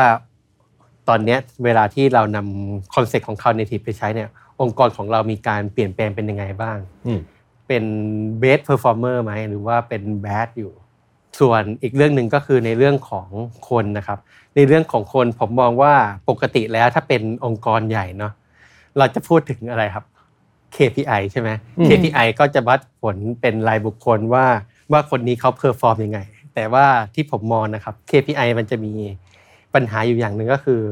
ทำให้ทุกคนแข่งแย่งกัน แล้วไม่ได้มองว่ามันเป็นงานของทีมนะเพราะว่าคนนี้ก็อยากเด่นกว่าคนอื่น ดังนั้นดังนั้นที่ผมคิดจึงมีอีก metric หนึ่งที่วัดได้ก็คือ OKR วัดว่าทุกคนทำงานตามโกมากขึ้นไหม เพราะว่าเราปรับโปรเซสให้มันเป็นอัตโนมัติและมันเร็วขึ้นแล้ว ก็เราก็สามารถนำ OKR มาครอบในส่วนนั้นได้ ก็คือน่าจะวัด performance ของคนได้ดีขึ้นมาก แล้วก็ทำให้เหมือนคนทำงานเป็นหนึ่งเดียวกันมากขึ้นใช่ไหมเพคราะว่า KPI ก็จะเป็นรายคนอ่าแล้วก็ในฐานะที่พี่โอมอะเป็น expert มาก ๆ เลยเรื่องของ cloud native แล้วอะอยากรู้ว่ามี case study หรือ practice อะไรที่น่าสนใจและอยากแชร์ให้ท่านผู้ฟังไหมคะpractice ที่ผมเห็นเนาะที่ผมชอบเลยก็คือในส่วนของ d e v s e c o p ที่ธนาคารหนึ่งทำขึ้นมา เพราะผมมองว่าทุกวันนะครับ ทุกวันสมมุติว่าถ้าเราเป็นบริษัทเนาะเราก็ต้องสร้าง สร้าง monolith หรือสร้าง microlith ขึ้นมาทำ CI/CD pipeline ทำ monitoring ทำ Terraform อะไรอย่างเงี้ยแต่ว่าถ้ามันมี self-service ที่มันทำให้เราหมดเลยล่ะ เราโฟกัสแค่ business logic มันก็จะดีมาก ๆ เลยเนาะดังนั้นผมเลยชอบpractice ในส่วนนี้มาก เรียกว่าวันนี้เนี่ยเป็นอีกมุมมองหนึ่งที่เอ่อเรียกว่าเอาสิ่งที่เรียกว่าเป็นคอนเซปต์ของการเกิดขึ้นของของ Cloud Native เนี่ย มาประยุกต์ใช้กับในชีวิตประจำวันได้ด้วยอ่านนะครับจริงๆแล้วในผมเคยได้ยินเพื่อนรู้ที่รู้จักในวงการนั่นแหละคือเขาก็พยายามจะเอาคอนเซปต์ของการทำงานในซอฟต์แวร์ development team เช่น Agile หรือว่า Scrum เนี่ยไปใช้กับที่บ้านอืมเออโอ้ก็อาจจะเป็นคล้ายๆกันในเชิงอ่าในเชิงคอนเซปต์เนาะถูกไหมใช่ใช่เพราะเพราะ Cloud Native จริง ๆ แล้วจะพูดถึงการทำให้แอปพลิเคชันส่งมอบเร็วเนาะแต่อืมการที่จะทำให้เกิดขึ้นอย่างนั้นได้ เราต้องทำให้ทีมของเราเป็นเอจายก่อนอืมก็เลยมองว่ามันเป็น เรื่องเดียวกันในการทำให้ culture นั้นเกิดขึ้นครับเรียกได้ว่าสาระเต็มเปลี่ยนไปอีกตอนหนึ่งนะครับอ่าวันนี้โอมก่อนจากการมีอะไรอยากจะฝากให้ท่านผู้ฟังไหมครับก็ถ้าใครสนใจในด้านของ Cloud และและวิธีการทำให้ Cloud Native เกิดขึ้นนะครับ ก็ไปศึกษาในกลุ่มของ Cloud of Thailand ได้นะครับ เป็นกลุ่มที่สอนทุกเรื่องเลยนะครับ ไม่ว่าจะเป็นพื้นฐานของการใช้ Cloud พื้นฐานของการทำ Cloud Native นะครับ ที่สำคัญฟรีนะครับไม่เสียค่าใช้จ่ายเลยนะครับ ก็จะมีไลฟ์สดให้เรื่อยๆนะครับ ก็เตรียมติดตามรับชมนะครับ และถ้าใครสนใจทำให้ Cloud Native ครับเกิดขึ้นในองค์กรของท่านนะครับ ก็ขอฝาก Cloud NC ไว้เป็นตัวเลือกครับ ขอบคุณครับ โอเคค่ะ ก็ขอขอบคุณคุณโอมมากๆเลยนะคะ ที่มาให้ความรู้กับเราในวันนี้ ขอบคุณค่ะขอบคุณครับครับ แล้วก็ขอขอบคุณท่านผู้ฟังทุกท่านที่ติดตาม จนกว่าจะพบกันใหม่ สวัสดีค่ะสวัสดีครับ Mission to the Moon. Continue with your mission. Tech Monday Tech Transformation Tomorrow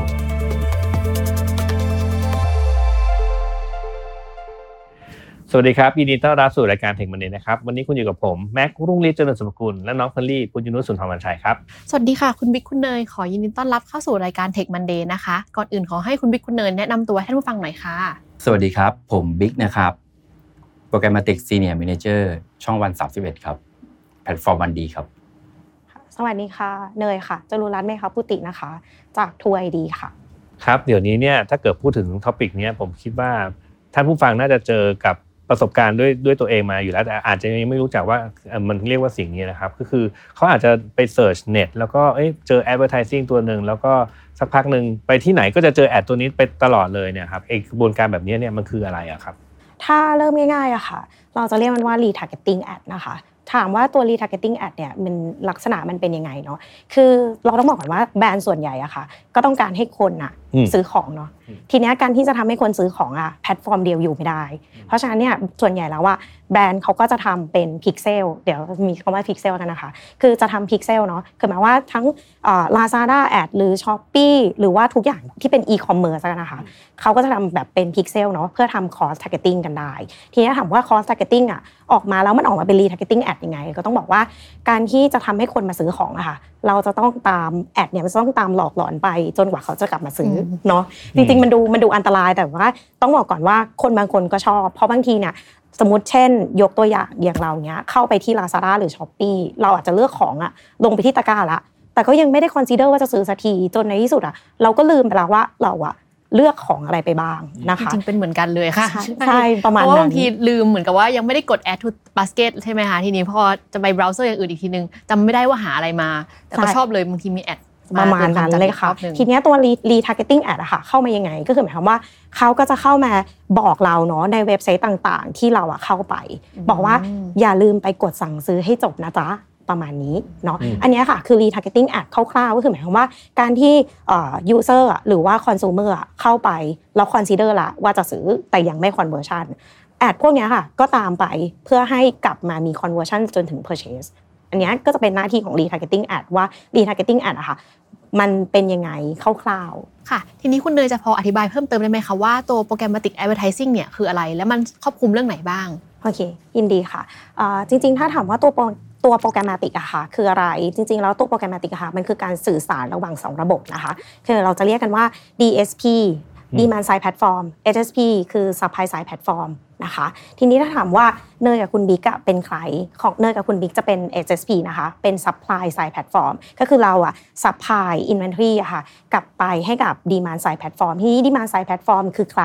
Demand Side Platform อะค่ะในที่เนี้ยอาจจะเป็นเอ่อเจ้าของแบรนด์ Consumer ที่จะซื้อแอดรวมไปถึงเอเจนซี่ที่เขาทำแอดนะคะเพราะฉะนั้นเนี่ยตัวแกรมติกอะจริง ๆ แล้วถ้าอธิบายกันแบบง่ายชัดเจนที่สุดก็คือ การคุยกับคนสองคน คือคุยกับผู้ซื้อและผู้ขาย อย่างพวกเราก็จะเป็นผู้ขายเนาะแล้วก็อ่าอย่างคุณแม็กหรือว่าคุณลี่อาจจะเป็นผู้ซื้อแอดเนี่ยค่ะ อันเนี้ยคือภาพของโปรแกรมติกง่ายที่สุด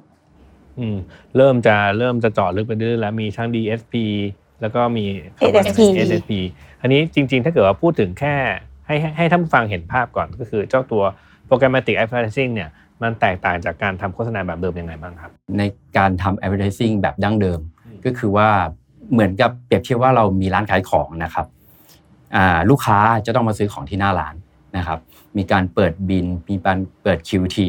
จ่ายเงินที่หน้าร้านนะครับ แต่ programmatic เนี่ยมันเหมือนกับการซื้อขายผ่านระบบเหมือนอีคอมเมิร์ซทั่วไปนะครับ แต่มันคอมบ n ไปกับระบบเอ่อ exchange bidding นะครับเหมือน stock exchange เลยอืมเรามีของอยู่ก็คือ ad เนี่ยแหละอืมนะครับพื้นที่โฆษณาโยนเข้าไปในสต็อกนะครับเป็นชื่อเราใครใครซื้อซื้อนะครับในตลาดกลุ่มเนี้ยคนที่ซื้อเนี่ยก็คือ DSP Demand Side Platform เนี่ยนะครับเขาก็จะมาดูว่าเอ้ยมีของอะไรให้ซื้อบ้างนะครับ โดยที่จริงๆแล้วเดี๋ยวคุณเนยจะกล่าวต่อไปเนี่ยมันจะมีเรื่องของ audience เรื่องของอาในเรื่องของ targeting ด้วยนะครับทำไม marketer ถึงสนใจ programmatic advertising นะคะอืม หมายถึงว่ามันมีอะไรดีถึงเขาถึงต้องสนใจตัวนี้ คือจริงๆต้องบอกก่อนว่าการทำ targeting ad หรือว่าเป็น programmatic นะคะ จริงๆมันมันเป็น subset กันต้องบอกว่ามันเป็น subset กันค่อนข้างชัดเจน ถามว่าถ้าแบรนด์นะคะตัดสินใจจะซื้อโฆษณาแล้วว่าแบรนด์ต้องเตรียมพร้อมอะไรบ้างหนึ่งค่ะแบรนด์ต้องรู้ว่า objective ของแคมเปญคืออะไร คนที่เราต้องการให้เขาเห็น ad คือใคร นะคะ ถ้าถามว่าเออแล้ว programmatic ตอบโจทย์พวกนี้ได้ยังไง ต้องบอกก่อนว่าพวกเราอะค่ะ เตรียมพร้อมในเรื่องของการทำ audience อะ audience size หรือว่าการเก็บข้อมูลของลูกค้าที่เข้ามาที่เว็บไซต์ของเราทางทางไม่ว่าจะเป็นช่องวันหรือทรูหรือว่าใครๆที่เป็น participate กับเราแต่คือเราอะค่ะมีการเก็บข้อมูลเนาะเพื่อให้เขาอะมาซื้อ programmatic ทีนี้ถามว่า programmatic ตอบโจทย์ของเขาได้ยังไงบ้าง ก็คือหมายความว่าตัว programmatic อะค่ะ เรามี data เรามี Data ที่พร้อมอะคือหมายความว่า ทางแบรนด์เนี่ยมี objective ที่ชัดเจนว่า เช่นต้องการ target demographic เนาะอืมก็คือหมายความว่าช่วงอายุของคน แล้วความสนใจใครล่ะที่เขาต้องการที่จะให้เห็นแอด behavior ของคนที่เอ่อเขาต้องการที่จะยิง target ad พวกเนี้ยค่ะมันอยู่ในโลกของ programmatic ทั้งหมด ก็คือหมายความว่า programmatic เป็นแค่ระบบของการซื้อ แต่ว่าภายใน programmatic เองอะค่ะตัวแบรนด์ต้องเป็นคนเลือกว่า objective ของแบรนด์คืออะไร เพื่อเอามายิงเป็น ad บน programmatic อืม โอเค เมื่อกี้นี้คุณบิ๊กเกริ่นมาจุดหนึ่งที่ผมเริ่มจะสนใจแล้วเรื่องของการ bid เนาะเออมัน bid ที่ว่าเนี่ยมันเป็น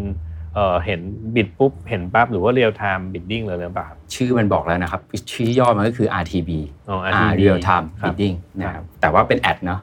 อ่าของที่เราเอ่อเมื่อมี user มา visit ที่เว็บไซต์หรือแอปพลิเคชันเนี่ยมันจะโยนเข้าไปที่เอ่อในอ่า ad exchange นะครับ buyer ทั้งหลายเนี่ยก็จะดูเลยเฮ้ยนี่ eligible ตามอ่า ad ที่เขาจะเลือก demography ใช่นะครับ ใครเสนอราคาสูงกว่าได้ไปอืมในการทำงานตรงเนี้ยอ่าทำงานในระดับ millisecond คือ user ไม่รู้สึกเลย ว่าเบื้องหลังเนี่ยมีการ bidding แบบ real time เรียบร้อยแล้วนะครับอย่างคุณเนยเสริมอะไรไหมได้ทีนี้ต้องบอกกันว่าถ้ามาเป็น real time bidding อะค่ะ จริงๆตัว marketing เองอะเกิดมาว่าฝั่งทางผู้ซื้อเองอะค่ะมันถ้าถ้าทุกคนแบบเข้าใจเรื่องของ marketing funnel เนาะคือ real time bidding อะค่ะมันจะมากับ marketing funnel คือหมายความว่าการทำ real time bidding อะเราต้องทำแคมเปญหลายๆ objective หนึ่งเนี่ยมีการซื้อแบบ awareness สองก็คืออย่างที่อย่างที่นายอธิบายไปว่า มันจะทำให้จนถึงคน purchase ได้ยังไง ต้องบอกว่า real time bidding อะค่ะแคมเปญเองก็ต้องวางเป็นแบบ latency แบบหลาย ๆ แบบ คือ awareness แล้วลงเป็น consideration เป็น conversion แล้วก็มาจบเป็นที่ purchase คือหมายความว่าทุกอย่างค่ะมันจะอยู่โปรแกรมติกหมด ถ้าเราไม่สามารถทำ real time bidding ได้อะค่ะ เราก็จะหาคนอะเข้ามาซื้อไม่ทัน ตัวโปรแกรมติกอะค่ะมันก็เข้ามาช่วยเรื่องนี้ว่า คุณลงแคมเปญแบบ awareness อะได้คนเข้าไปพอไหมอืมแล้วเอ่อ consideration ของคนอะได้มากี่คน conversion ได้ไหม เราประจบที่ purchase เท่าไหร่ พวกนี้เป็น real time bidding หมดค่ะเอ๊ะผมถามเสริมนิดนึงอะเมื่อกี้นี้คือเมื่อกี้นี้คุณ คุณเนยบอกว่าเอ๊ะไม่มี awareness แล้วก็เริ่มให้ความสนใจเนี่ยอะไรเป็นตัวเปลี่ยนจากคนที่เป็น awareness เป็นเออเริ่มให้ความสนใจแล้วก่อนที่จะไปถึงเริ่ม purchase ครับถ้าจริงๆตรงเนี้ยค่ะจะต้องขึ้นอยู่กับทางผู้ซื้อนะคะ ผู้ซื้ออะจะเป็นคนควบคุมข้อมูลทั้งหมดนะคะ เพราะฉะนั้นน่ะคนที่เป็นเจ้าของแบรนด์เองอะหรือว่าเป็นผู้ซื้อโฆษณาค่ะ พวกเนี้ยจะต้องมีความเข้าใจเรื่องของ Data โดยประมาณหนึ่งนะคะ คือหมายความว่าทางพวกเราอะเป็นคน support ว่า พวกเราอะมีอะไรอยู่บนเว็บไซต์เราบ้าง เรามีใคร คนกลุ่มไหนที่เข้ามาดูคอนเทนต์พวกเราเนาะแต่ว่าคนซื้ออะค่ะที่เป็นคนซื้อเรียลไทม์บิ d ดิ้งหรือว่าซื้อโปรแกรมติกเองอะจะต้องเป็นคนดู Data ข้อมูลพวกนี้ ว่าสิ่งที่เขาได้กลับไปอะตรงไหมเอ่อ target เอ่อใครแล้วเขาได้กลับมาเท่าไหร่ แล้วเขาจะทำอะไรต่อจาก ตัว awareness ตัวนั้นค่ะ ส่วนใหญ่แล้วว่าฝั่งเนยจะเป็น provider เนาะ provider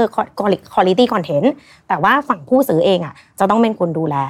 Data ของตัวเองเพื่อบอกว่าต่อไปอะจนจะถึงฟันแนลที่ 2 หรือที่3อะจะทำอะไรกับ Data ที่ได้จากพวกเราไปดี อ๋อคนคนที่จะเป็นคนมาใช้ตัวนี้จะต้องช่วยบอกว่า ฉันจะเปลี่ยนนิยามของคนที่เป็น awareness ไปเป็นอะไรเนี่ยฉันเป็นคนกำหนดเองว่าจะเปลี่ยนเป็นจะเปลี่ยนจาก awareness ไปเป็นเริ่มให้ความสนใจอะไรอย่างนี้ ใช่ถูกต้องจะมีค่ะเทคนิคในการทำใช่ถูกต้องค่ะ ส่วนใหญ่ก็จะเป็นหน้าที่ของแบรนด์ แล้วก็ถ้าแบรนด์อะมีข้อมูลไม่เพียงพอ ก็อาจจะต้องซื้อ awareness เพิ่มหรือเปล่า อันเนี้ยจะเป็นหน้าที่ของการตัดสินใจของแบรนด์ซะส่วนใหญ่อืมแล้วทีนี้ในเชิงของ execution นะคะลี่เข้าใจว่าสมมติว่าลี่เป็นแบรนด์ลี่บอกว่าโอเคลี่จะทำแคมเปญอยู่ที่ภาคเหนืออะไรเงี้ยค่ะ ทีนี้ลี่อยากรู้ว่าเราจะรู้ได้ยังไงว่าเอ่อ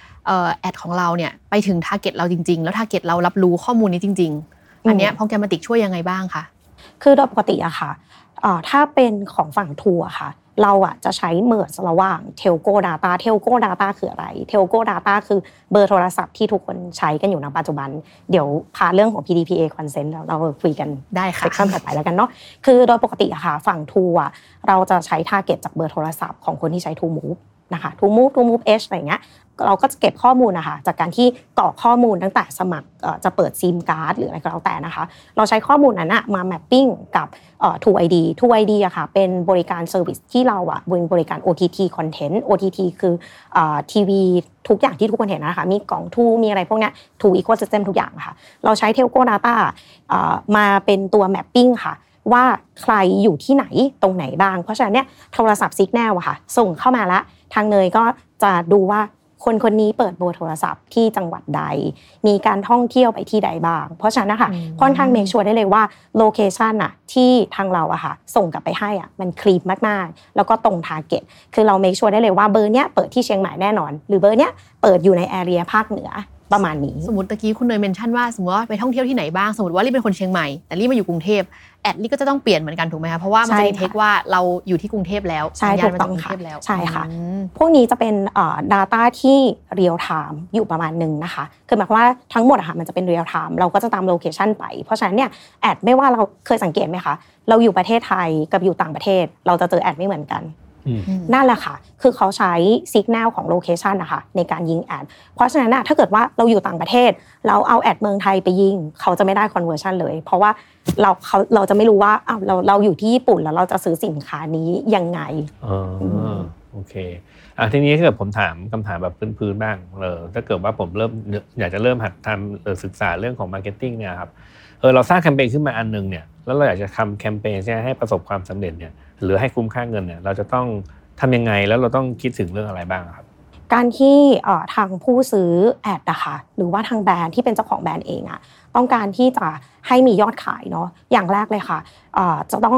สร้าง objective ที่ชัดเจนมากทำแผน marketing ที่ค่อนข้างชัดเจน ว่าเอ่อเราต้องการเพิ่มยอดขายกี่เปอร์เซ็นต์ การเพิ่มยอดขายเนี้ยจะต้องใช้คนทั้งหมดอะเท่าไหร่ นะคะ พวกนี้มันก็จะมาอยู่ใน area ของ programmatic เดี๋ยวเนยจะอธิบายให้ฟังอีกทีหนึ่งแต่ว่าถ้าเป็นหน้าที่ของแบรนด์นะคะแบรนด์มีหน้าที่ทำยังไงก็ได้ให้ objective ของตัวเองอะ clear ที่สุดเท่าที่จะทำได้นะคะ การใช้ budget เท่าไหร่ คุ้มทุน ROI ยังไงนะคะ ถ้าเป็นฝั่งแบรนด์นะคะคร่าวๆเลยอะเคลียร์ objective ค่ะ แล้วก็ฝั่งเราอะ จะเป็น provider ให้ เช่น พอเราได้ objective แล้วอะเรารู้แล้วว่าทางแบรนด์อะต้องการที่จะยิง target อะไร ทางเนยจะส่งสัญญาณกลับไปว่าเรามีหรือไม่มี แล้วเรามีเท่าไหร่ แบรนด์ก็เอามาคำนวณอีกทีนึงว่า เอ๊ะ เราถ้าจะยิงแค่พาพิเชอร์เจ้านี้ เราได้ คนอะเข้ามาครบตามออบเจกตีของเราไหม มันสามารถเพิ่มยอดขายได้กี่เปอร์เซ็นต์จากเว็บไซต์นี้ในไม่ได้บอกว่าการที่เราซื้อโปรแกรมติกอะมันจะซื้อแค่เนยคนเดียวนะคะ คือในโลกของโปรแกรมติกอะคุณสามารถซื้อพาพิเชอร์เจ้าไหนก็ได้ในประเทศไทย คือเช่นคุณเปิดโปรแกรมติกมาหนึ่งตัว คุณอาจจะซื้อช่องวัน ซื้อทูหรือซื้อเว็บไซต์ต่างๆ ของประเทศไทยได้พร้อมกันหมดเลยนะคะ ทีนี้มันก็จะมี provide dashboard ละคือฝั่งโปรแกรมติกเขาจะมี dashboard อยู่ตัวหนึ่งซึ่งมันเป็น reporting เนาะเป็นรายงาน ก็คือในรายงานตัวนั้นนะคะเขาจะบอกหมดเลยว่าทั้งหมดทั้งมวลที่ลงไปแล้วเนี่ยมีเว็บไซต์ใดบ้างที่มีแอดของแบรนด์ไปขึ้นบ้างแล้วได้คนกลับมาเท่าไหร่นะคะ อันนี้เราก็เอามาต่ออย่างที่เนยอธิบายไปตั้งแต่แรกคือหมายความว่า พอเราได้ก้อนหนึ่งมาละ ทางแบรนด์ต้องคิดต่อแล้วค่ะว่า ก้อนเนี้ยจะเอามาทำอะไรต่อ ถ้าถามว่าผลลัพธ์คืออะไรเนี่ยต้องบอกว่าแบรนด์ต้องการยอดขายเท่าไหร่ กี่เปอร์เซ็นต์ คนพอไหม แล้วลองทำเอ่อ A/B testing เนาะในในในระบบเนี่ยจะเรียกว่าเป็น A/B testing หรือ testimonial อะค่ะ คือลองมาทำเป็น testimonial ดูว่าคนกลุ่มเนี้ย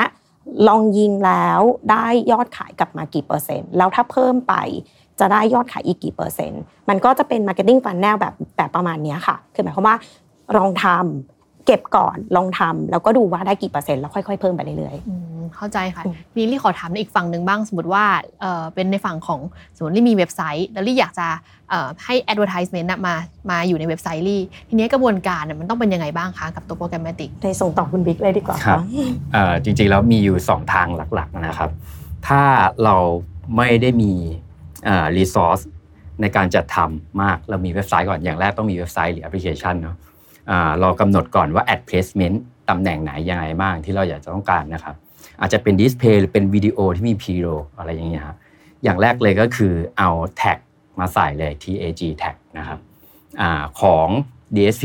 ก็ได้นะครับ หรือของ Ad Network มาติดเลยนะครับข้อแรกที่เป็น hard coding ที่ใส่เนี่ยก็คือเราควบคุมราคาไม่ได้แอดมันก็จะเข้ามาเลยนะครับตามมีตามเกิดนะครับ อย่างที่ 2 คือเราไปหา ad server มา ad server คือตัวบริหารจัดการนะครับ ถ้าเรามี resource มีเซลล์ในการขายด้วยไอ ad server เนี่ยจะ prioritize prioritize campaign ให้ ถ้าเรามี direct เข้ามา ก็จะเอา direct เนี่ยเสิร์ฟให้เต็มก่อนที่เหลือก็จะเป็น tier ล่างที่เป็น backfill นะครับหรือว่าเติมเต็มทีหลังหลักๆ จะมี 2 วิธีแบบนี้ครับอืมโอเค ทีนี้ฟังดูเหมือนเออเดี๋ยวนี้พอพูดถึงเรื่อง programmatic หรือการบริหารจัดการเนี่ยเออเราเริ่มจะเอ้ยไปไปทำด้วยมือคงเริ่มจะไม่ไหวและ มันมีกระบวนการไหนที่เอา AI เข้ามามีส่วนร่วมในการทำส่วนนี้แบบให้มันประสิทธิภาพดีขึ้นบ้างไหมครับจริงๆแล้วถ้าในระบบ Ad Server เนี่ยอย่างที่บอกไปแล้วว่าอ่าถ้ามีระบบ Ad Server เนี่ยมันใช้ AI ในการจัดการอยู่แล้วนะครับ เช่นลูกค้ามี Creative ก็คือ Material ชิ้นงานเนาะมีโฆษณา 10 แบบนะครับเขาจะต้องวัดผลว่าอันไหนดีสุดเนี่ยมันสามารถตั้งให้ Optimize ได้ว่าอันไหนคลิกดีที่สุดเนี่ยมีโอกาสในการแสดงผลเยอะกว่า แล้วเราก็ไม่ต้องทำอะไรเลยมันก็จะ Optimize ไปเรื่อยๆนะครับในเรื่อง pricing นะครับดูว่าราคาเนี่ยบิดดิ้งเราจะตั้ง for price ที่ราคาเท่าไหร่ยังไงถึงจะ optimize ในแง่ของ volume แล้วก็ maximize ในเรื่องของ CPM หรือว่าราคาต่อหน่วยนะครับครับใช่ถ้าเป็นของเนยอะเนยขออนุญาตพูดเรื่องของ Data แล้วกันนะคะคือต้องบอกก่อนว่าเอ่อเราใช้ AI หรือ Machine Learning อะค่ะในการมาทำ Data คือหมายความว่า Data อะค่ะคนไทยมีทั้งหมด 40 ล้านคนเนอะ เนยคงไม่ mapping persona แบบเป็น1ต่อ1อยู่แล้วถูกไหมคะเราก็เลยต้องใช้ระบบ AI กับ Machine Learning อะค่ะเข้ามา segmentation มันก็หมายวามว่า segmentation ยังไงคือว่าเรากรุ๊ปตาม interest หรือว่า behavior ที่เนยเคยพูดไปแล้วเนาะคือหมายว่าเราใช้ AI อะค่ะเข้ามาเรียนว่าเขาคนนี้เป็นใครทำอะไรอยู่ที่ไหน แล้วเราแมปปิ้งเขามาเป็นกลุ่มกลุ่มอะค่ะแล้วเราแบ่งเขาออกมาว่า คนนี้สนใจเรื่องนี้กลุ่มที่หนึ่งคนนี้สนใจเรื่องนี้กลุ่มที่สองคนนี้สนใจเรื่องนี้กลุ่มที่สามแต่ต้องบอกก่อนว่าทุกวันนี้ถ้าเราแบบ segmentation แบบตรงไปตรงมา มันทำให้ Data มันแหลกค่ะ คือหมายความว่า Data แหลกหมายความว่าอะไร คือหมายความว่า Data อาจจะไม่เพียงพอสำหรับตลาด ณปัจจุบัน เราใช้ AI อะค่ะกับ Machine Learning อะเข้ามาทำลุกอะไร คือเราพยายามที่จะลุกอะไรคนอะหลาย ๆ ประเภทอะค่ะเข้ามาเพื่อให้เรามี segmentation เพิ่มขึ้น คนหนึงอาจจะสนใจเรื่องนี้ แต่ว่าเขาก็สนใจเรื่องนี้ด้วยนะ มันไม่ได้แบบบอกว่าใครที่สนใจเรื่องใดเรื่องหนึ่ง เขาจะสนใจแค่เรื่องนั้น เพราะฉะนั้นเราใช้ AI อะค่ะเข้ามาทำลุกอะไร เพื่อให้เรามี Data ที่ใหญ่ขึ้นเรื่อย ๆ ฟังดูน่าสนใจมากเลย ทีนี้คุณบิ๊กคุณเนยพอจะแชร์ได้ไหมคะว่า programmatic advertising เนี่ยมี case study อะไรที่น่าสนใจบ้าง คุณบิ๊กอ่าของผมแล้วกันนะครับ ได้ค่ะ ก็เดือนที่ผ่านมาเลย เนื่องจากว่าอย่างที่บอกว่ามันเหมือน stock exchange เนอะเราเอาอ่าของของเราเนี่ยไปลงในตรงนั้นเนี่ยคนทั่วโลกเนี่ยมาซื้อของของเราได้ นอกจากทีมเซลล์ที่ออกไปขายแล้วเนี่ย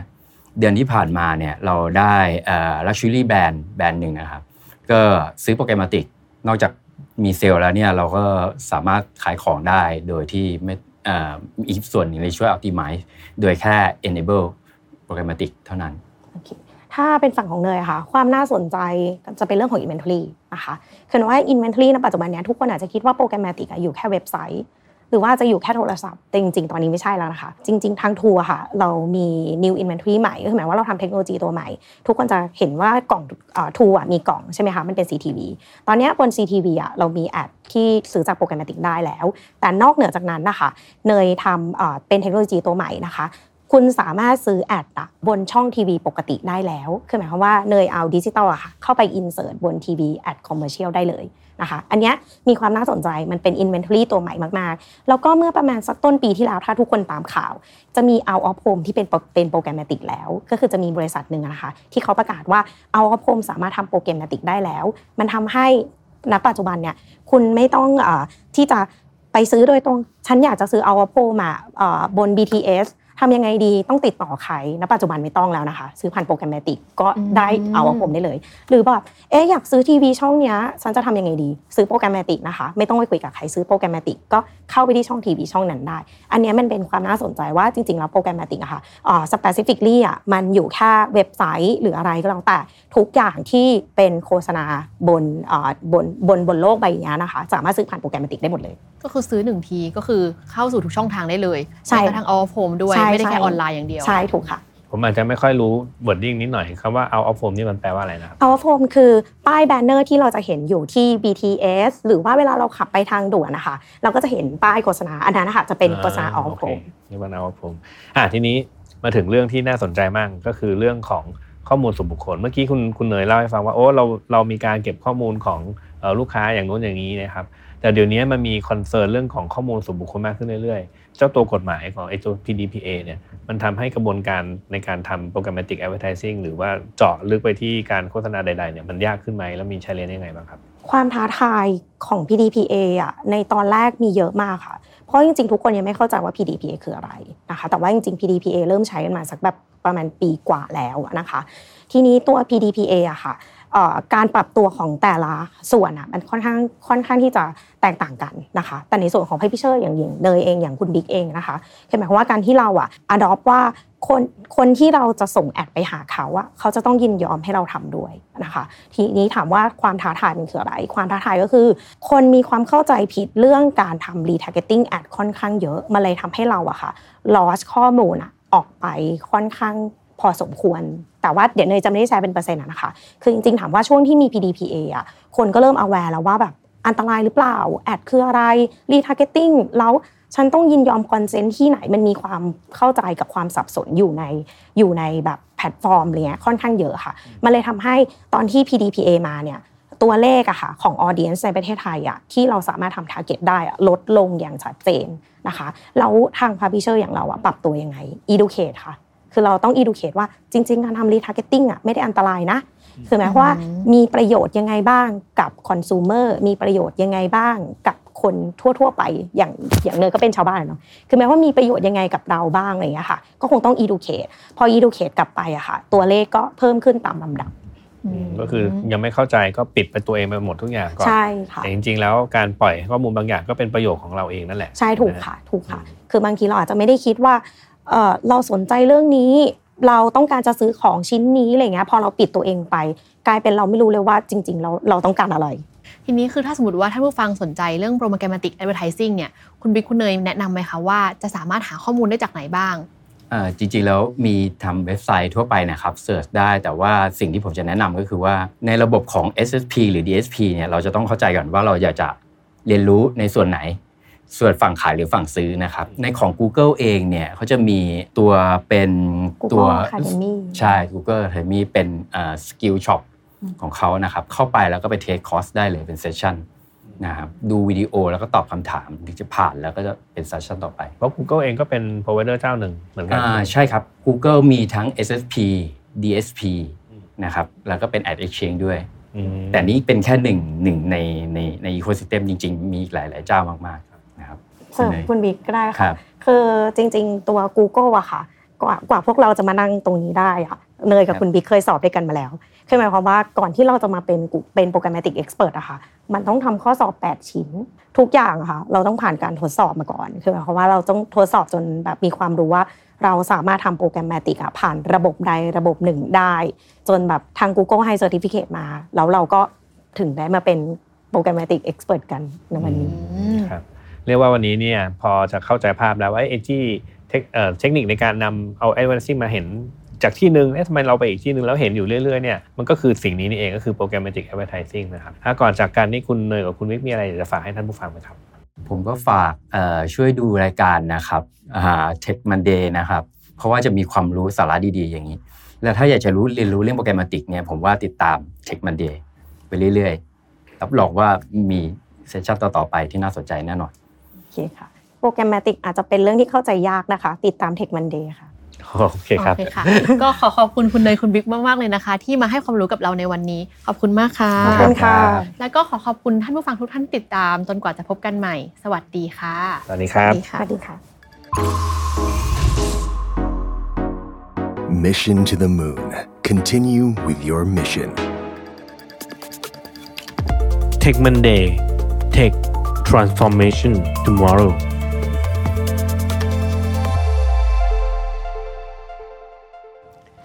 สวัสดีครับ ยินดีต้อนรับสู่รายการเทควันนี้นะครับ วันนี้คุณอยู่กับผม แม็กรุ่งฤทธิ์เจริญสุภกุล และคุณบิวปราถนาสัพดิษฐ์ครับ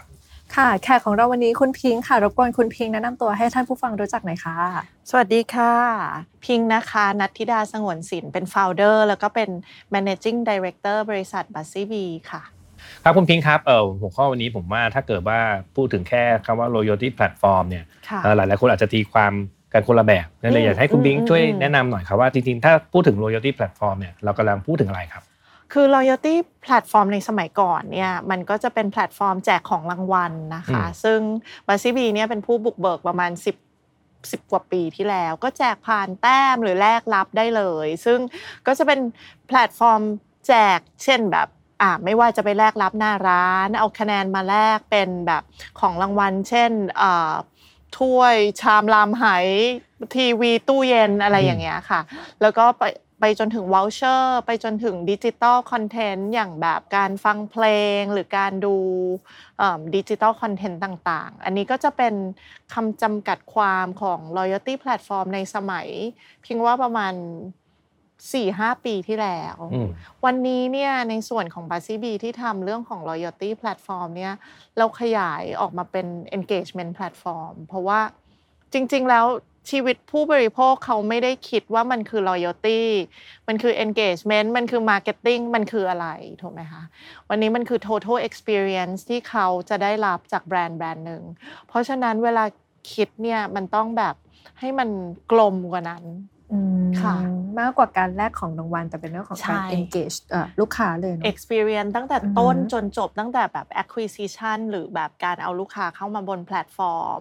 การมีปฏิสัมพันธ์กันการทำยังไงให้เขากลับมาใช้ใหม่ การทำยังไงให้เขามีความแบบ loyalty ต่อแบรนด์ แล้วก็สุดท้ายไปถึงการซื้อซ้ำและการบอกต่อ ค่ะครอบคลุมนะพี่แม็ก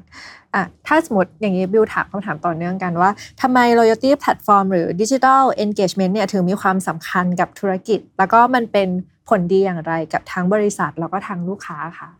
คืออย่างที่เรียนนะคะ คือลูกค้าในสมัยเนี้ยเขามองหาอะไรที่มากกว่าการขายของที่เป็นฟังชั่นอลนะเขาก็อยากได้ ส่วนของอิโมชัน a ลด้วย แล้วก็ส่วนที่เป็นอิโมชัน a ลเนี่ยด้านว่าสื่อในปัจจุบันที่ลูกค้าเสพเนี่ยมันเป็นสื่อที่เป็นดิจิตอลเยอะ เพราะฉะนั้น experience เนี่ยสมมติว่าแบ่งเวลาสิ่งที่เขาได้ experience จากแบรนด์เนี่ยเขาอาจจะมีออฟไลน์กับออนไลน์ แต่ในส่วนของออนไลน์มันมีมากขึ้นเรื่อยๆ เพราะฉะนั้นมันก็เลยมีความสำคัญในแง่ของการเขาเรียกว่าการไปแตะ ในทุกย่างก้าวของเขาอะค่ะ ให้เขาได้ experience ต่อแบรนด์ที่ที่มีความชัดเจน ทีนี้ส่วนของ loyalty เนี่ยมันจะอยู่ในส่วนของ customer delight นะสมมุติว่าเราไปที่ที่หนึ่งและได้รับบริการ ซึ่งสมมุติว่าเราจ่ายเงินน้อยอะกับเราจ่ายเงินมากสมมติอะเข้าโรงแรมเอ่อโรงแรม3ดาวกับโรงแรม5ดาวสิ่งที่ได้รับคือ ความแตกต่างคือแน่นอน service ถูกป่ะคะแล้วคนก็ expect ที่จะได้ service ที่แตกต่างกัน ในมุมของ loyalty program ก็เหมือนกัน คนมีความคาดหวังต่อแบรนด์ว่าเขาจะได้ service เท่าเนี้ยแต่สุดท้ายถ้าทำยังไงให้เขาได้เยอะขึ้นอะ อีกนิดนึงอะมันก็จะเป็น feel good content มันก็จะเป็นแบบเออ brand love มันก็จะตีความไปเป็นหลาย ๆ อย่าง ซึ่งมูลค่าตรงนั้นเนี่ยมีความมหาศาลในแง่ของเอ่อ commercial term เขาบอกว่าคนที่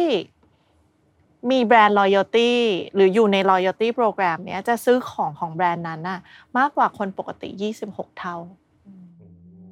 อืมค่ะ ฟังดูคอนเซปต์ที่คุณพิงค์เล่ามานี่ก็ดูคอนเซปต์เข้าใจง่ายนะครับอืมแต่ว่าอันวันนี้เรารายการเทคเนอะวิธีเวลา implement เนี่ยมันง่ายแบบที่เราคอนเซปต์คอนเซปต์ที่เล่ามาหรือเปล่ามันมีอุปสรรคอะไรเอบ้างไหมอพิงว่าเออ หลักๆเลยนะคะ เรื่องของ loyalty เนี่ยมันเป็นศาสตร์และเป็นศิลป์นะคือหมายความว่าเออเวลา manage เนี่ยมันมี Buzzebees เนี่ยทำ loyalty program มา 300 กว่าแบรนด์ทำเหมือนแบบทำจนเป็นอุตสาหกรรมแล้วอะทำจนรู้ว่า segment เนี้ยควรมี experience 1 2 3 4แต่เวลาไปทำจริง ๆ มันเหมือนบอกว่า ถ้าเราทำงานไป 90%สิ่งที่บัตซี่บีรู้ 90%อะอีก 10%ที่จะต้องทำให้เสร็จเขาเรียก furnace อะแบบความไฟทูนความเจ๋งความ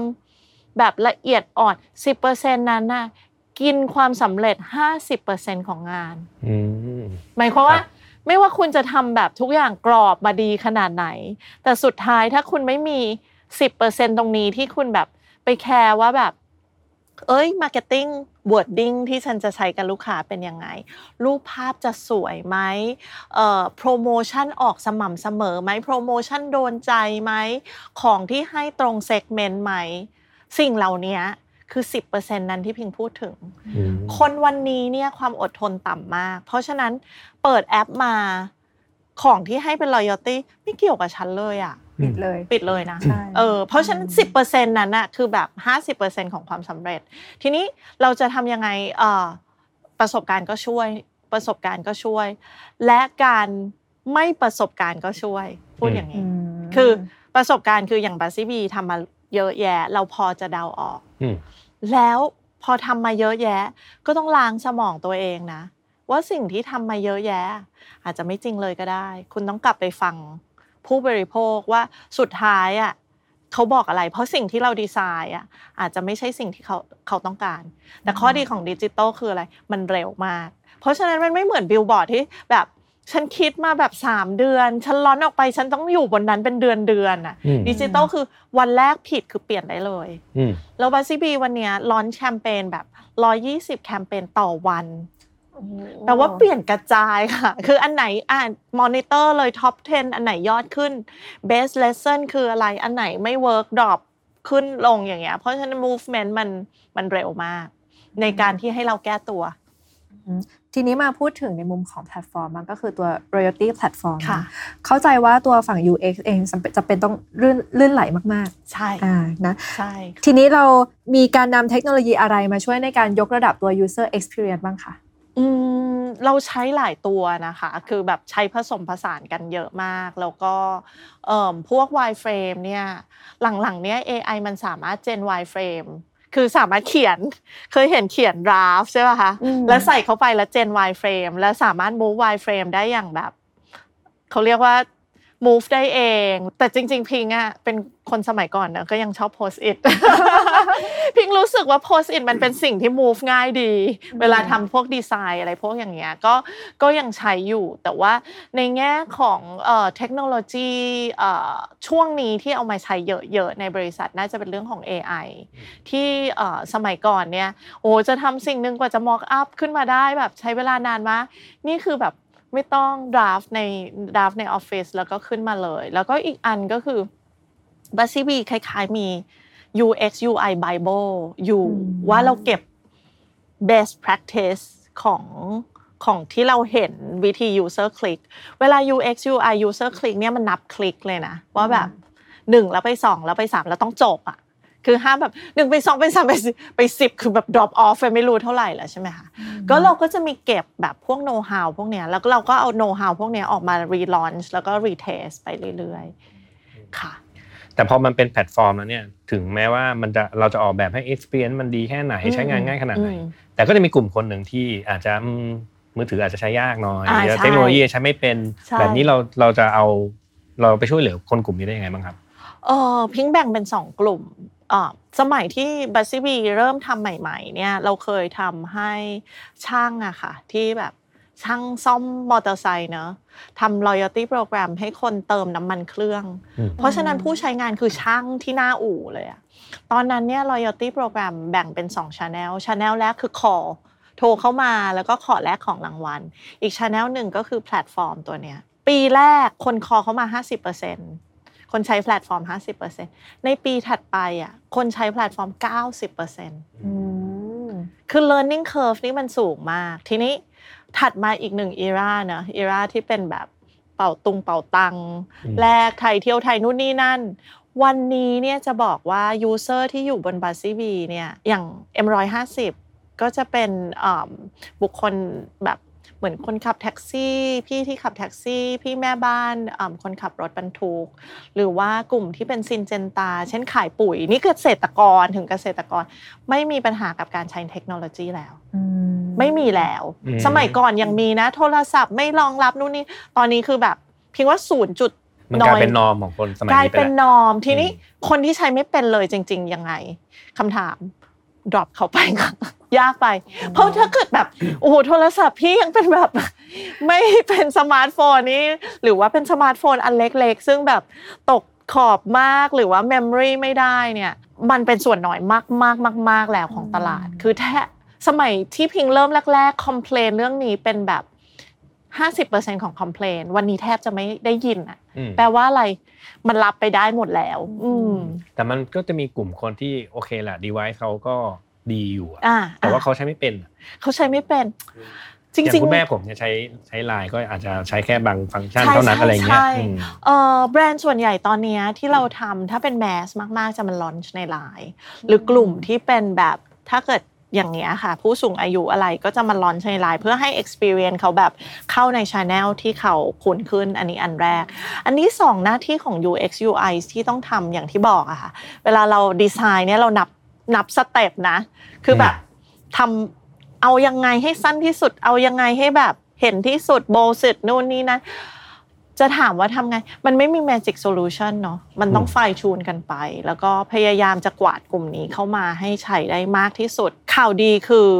เราไม่เห็น difficulty ตรงนี้เป็น noise อีกต่อไป สมัยก่อนเป็น noise เต็มเลยแบบ โทรศัพท์ใช้ไม่ได้ขอบตกเหมือนเลขบาร์โค้ดยาวไปเอ่อไปใช้ไอ้นี่คือแบบ noise noise noise วันนี้คือแบบแทบจะสูตรในเรื่องนี้ แปลว่าแบบมันดีขึ้นอย่างมากมายมหาศาลแล้วหรือว่าคนเองก็ปรับตัวกับโลกดิจิทัลมากขึ้นใช่มองมันเป็นส่วนหนึ่งแล้วเนาะใช่ทีนี้อยากถามเรื่องการจัดการกับข้อมูลของผู้ใช้อะค่ะเรามีการจัดการกับข้อมูลของลูกค้าอย่างไรอ๋อ ถึงจะทำให้มันอันนี้ก็แบจะบเป็นเป็น personalize อย่างเป็นเงี้ยเป็นจริงๆ ส่วนนี้เป็น concern ด้วยเนาะแบบอืมผู้ใช้งาน โดยเฉพาะวันนี้เนี่ย concern ว่าแบบ เธอจะเอาข้อมูลฉันไปทำอะไรหรือเปล่าเออ Buzzebees เนี่ยส่วนใหญ่เลยไม่ได้เก็บข้อมูลลูกค้า สมมติเราทำให้แอปแบงค์ทุกแบงค์ในประเทศไทยนะคะ ข้อมูลลูกค้าเนี่ยอยู่ที่ธนาคาร ส่วนสิ่งที่ส่งมาให้ Buzzebees จะเป็นรหัส ศูนย์ศูนย์หนึ่งเป็น encrypt มา คือเราอะไม่รู้เลยว่าคนนี้ชื่ออะไรนามสกุลไม่รู้เลย รู้แต่ว่า001เข้ามา redeem ของสิ่งนี้อืมอะทีนี้ถามต่อข้อมูลอะถ้าภาษาเทคเนอะมันก็จะเป็น structured data กับ unstructured data นะ ส่วนที่ b u z z y b มีเยอะคือ unstructured data unstructured data คือพวก behavior data ทั้งหลาย ซึ่งเรามั่นใจเหลือเกินว่า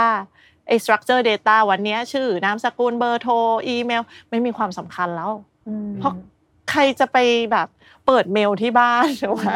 ก็คือวันเนี้ยรับจากแพลตฟอร์ม notification เพราะฉะนั้นถ้าฉันเดา behavior ของคุณจากการที่เราทำ unstructured data translate ออกมาได้เนี่ย มันมีประโยชน์กว่า ทีนี้ unstructured data มีมากมายแบบ จะทำยังไง unstructured data บางอันที่ใช้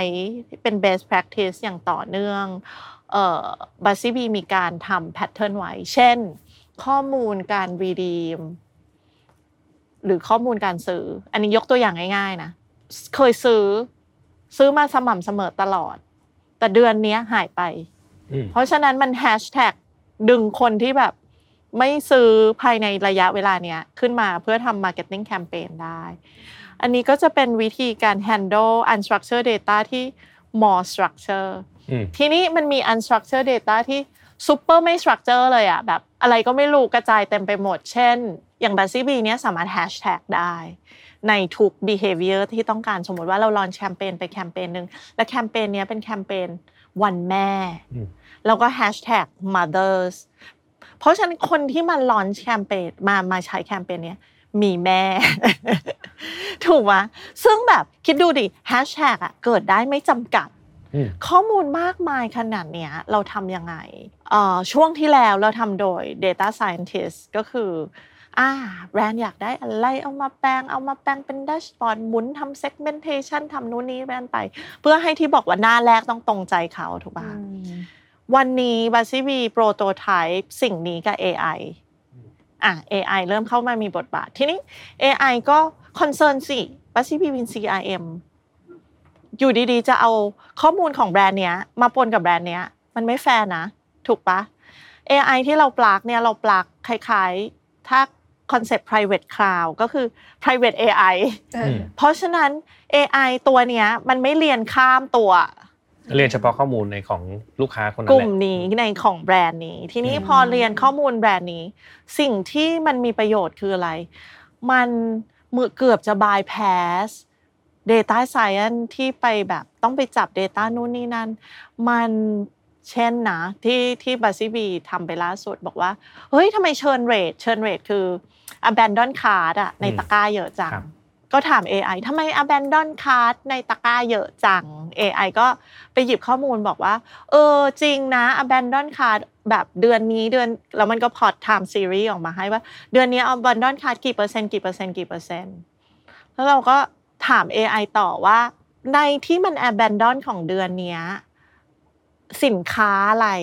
ที่มัน abandon อืมมันก็พลอตออกมาให้สมัยก่อนคำถามเนี้ย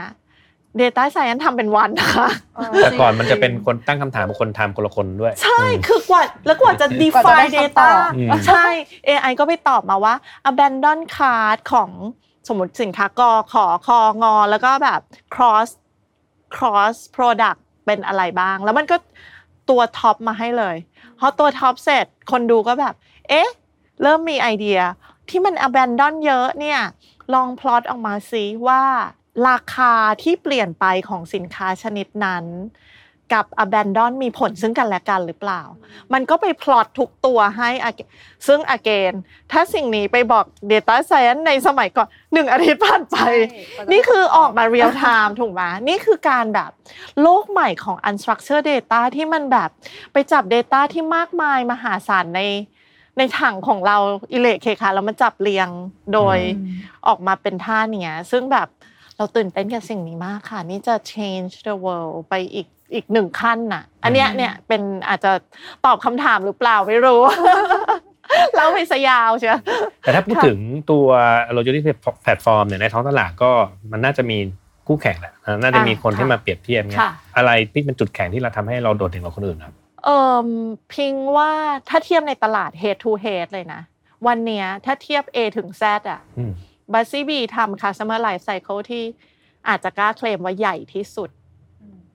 หมายความว่าเราอะไม่ได้ define ตัวเองเป็น loyalty platform ละ เราคือ engagement platform เพราะฉะนั้นมันทุกช็อตเลยตั้งแต่แบบ media acquisition acquire เข้ามา แล้วทำให้เกิด engagement engagement นั้นไม่ว่าจะเป็นแบบ social engagement หรือในแพลตฟอร์มหรือ cross platform เสร็จเราก็มาถึง redemption ใน redemption เราก็ ทำสิ่งที่เป็น redemption ที่ใหญ่ที่สุด ไม่ว่าจะเป็น physical product หม้อชามลำไหที่บอกส่งไปที่บ้านเอ่อ voucher digital voucher เอ่อสิ่งไปแลกหน้าร้าน และอื่นเอ่อ point transfer บล็อกเชนคอยและก็คือเราทำใหญ่สุดที่นี่ความทำใหญ่ตรงเนี้ยมันไม่ได้ยากเฉพาะให้คนแรก คิดถึงหลังบ้านที่ต้อง manage มันคือคุณ คนรีดีมเข้ามา คุณรู้ได้ไงว่าคุณจะต้องส่งกระเป๋าเดินทางไปให้ลูกค้าคนนี้ โดยเวนเดอร์คนเนี้ยอืมหรือว่า e code ที่คุณซื้อเข้ามา คุณรู้ได้ไงว่า e code ชุดเนี้ยหมดอายุเมื่อไหร่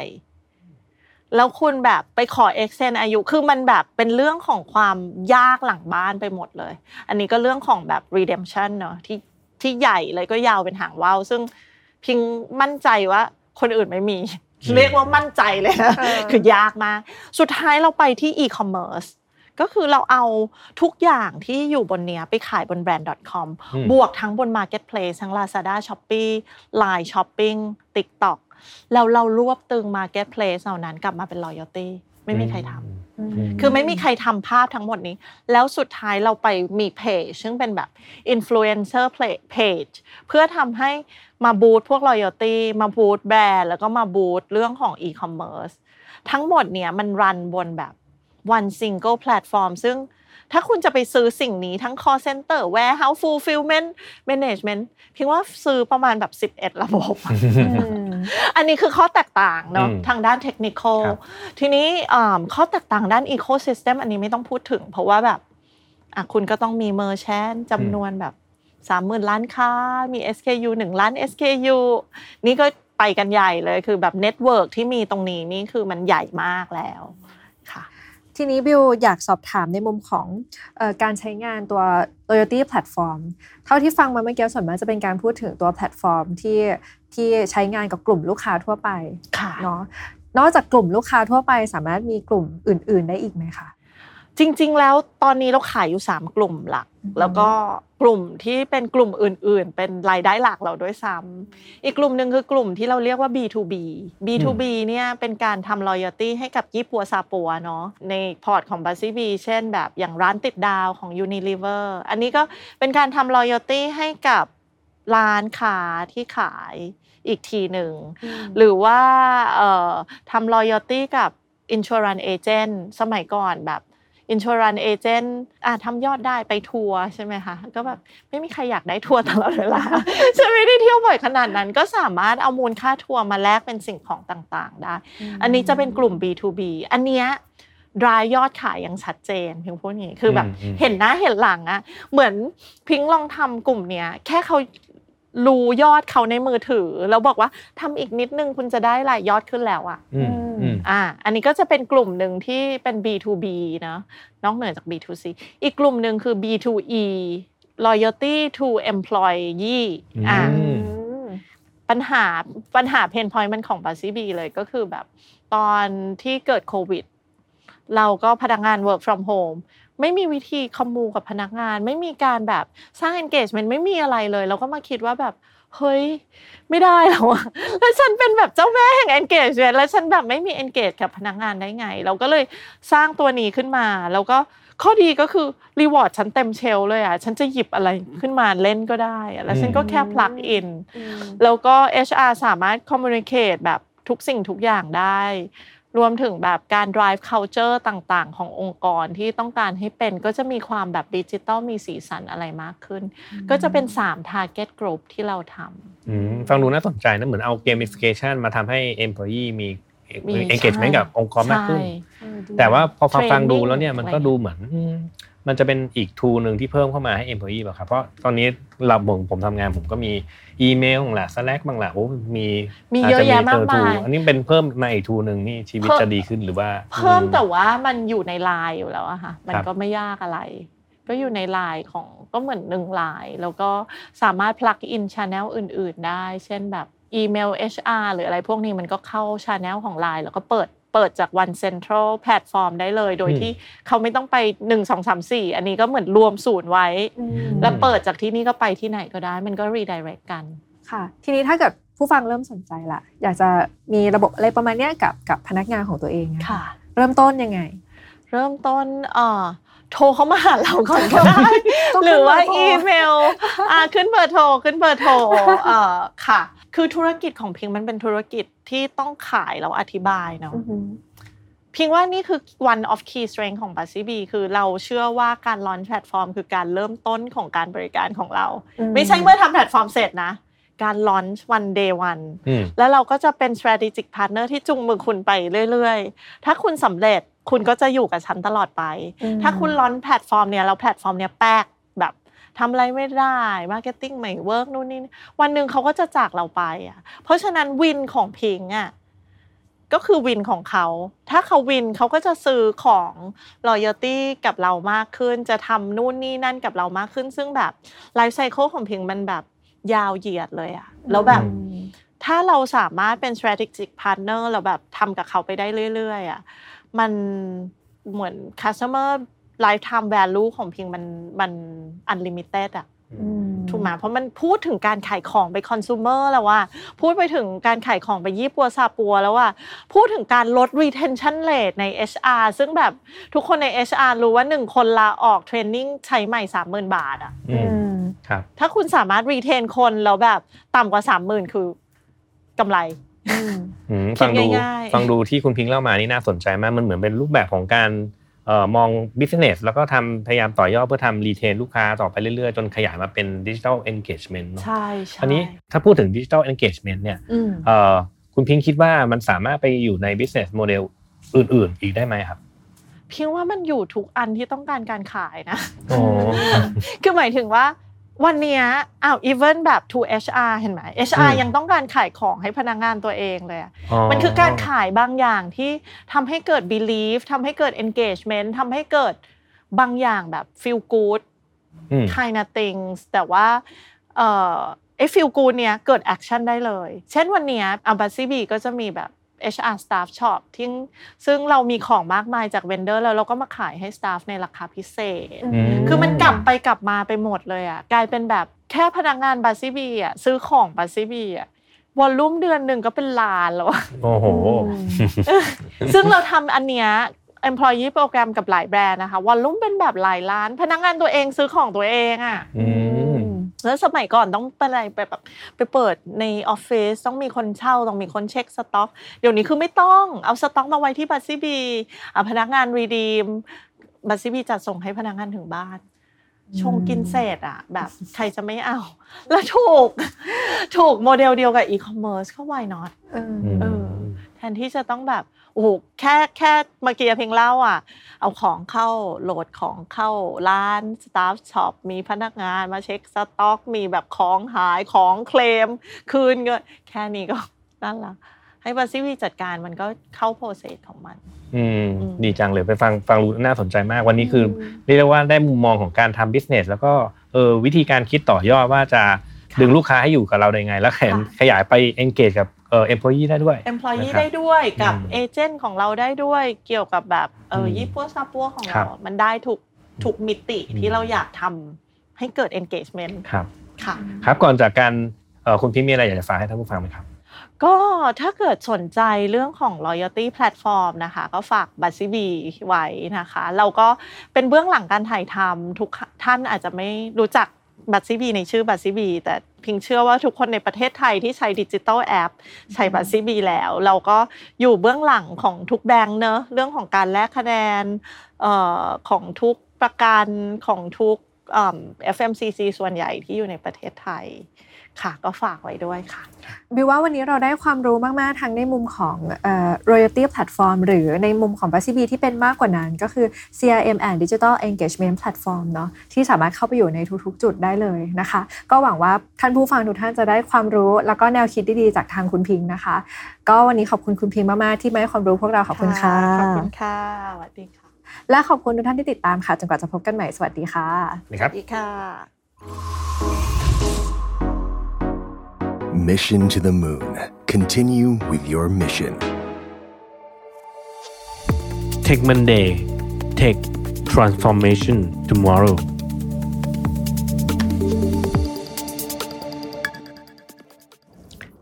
สวัสดีครับยินดีต้อนรับสู่รายการ Tech Monday ครับวันนี้คุณอยู่กับผมแม็กรุ่งฤทธิ์เจริญสุภกุลและคุณบิวปราศนาทรัพย์ประดิษฐ์ครับค่ะ วันนี้แขกรับเชิญของเราค่ะ คุณเกดค่ะรบกวนคุณเกดแนะนำตัวให้ท่านผู้ฟังได้รู้จักหน่อยค่ะ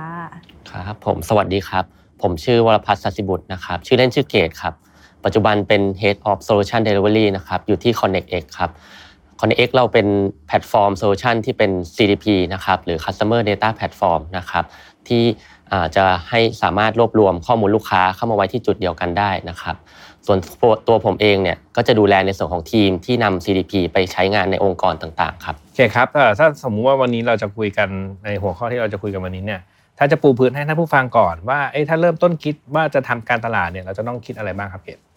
อย่างแรกเลยนะครับ คิดว่าเราจะต้องมีเป้าหมายหรือว่าผลลัพธ์ที่เราต้องการในการทำการตลาดนั้นๆก่อนครับ สุดท้ายแล้วเราอยากจะได้อะไร เช่น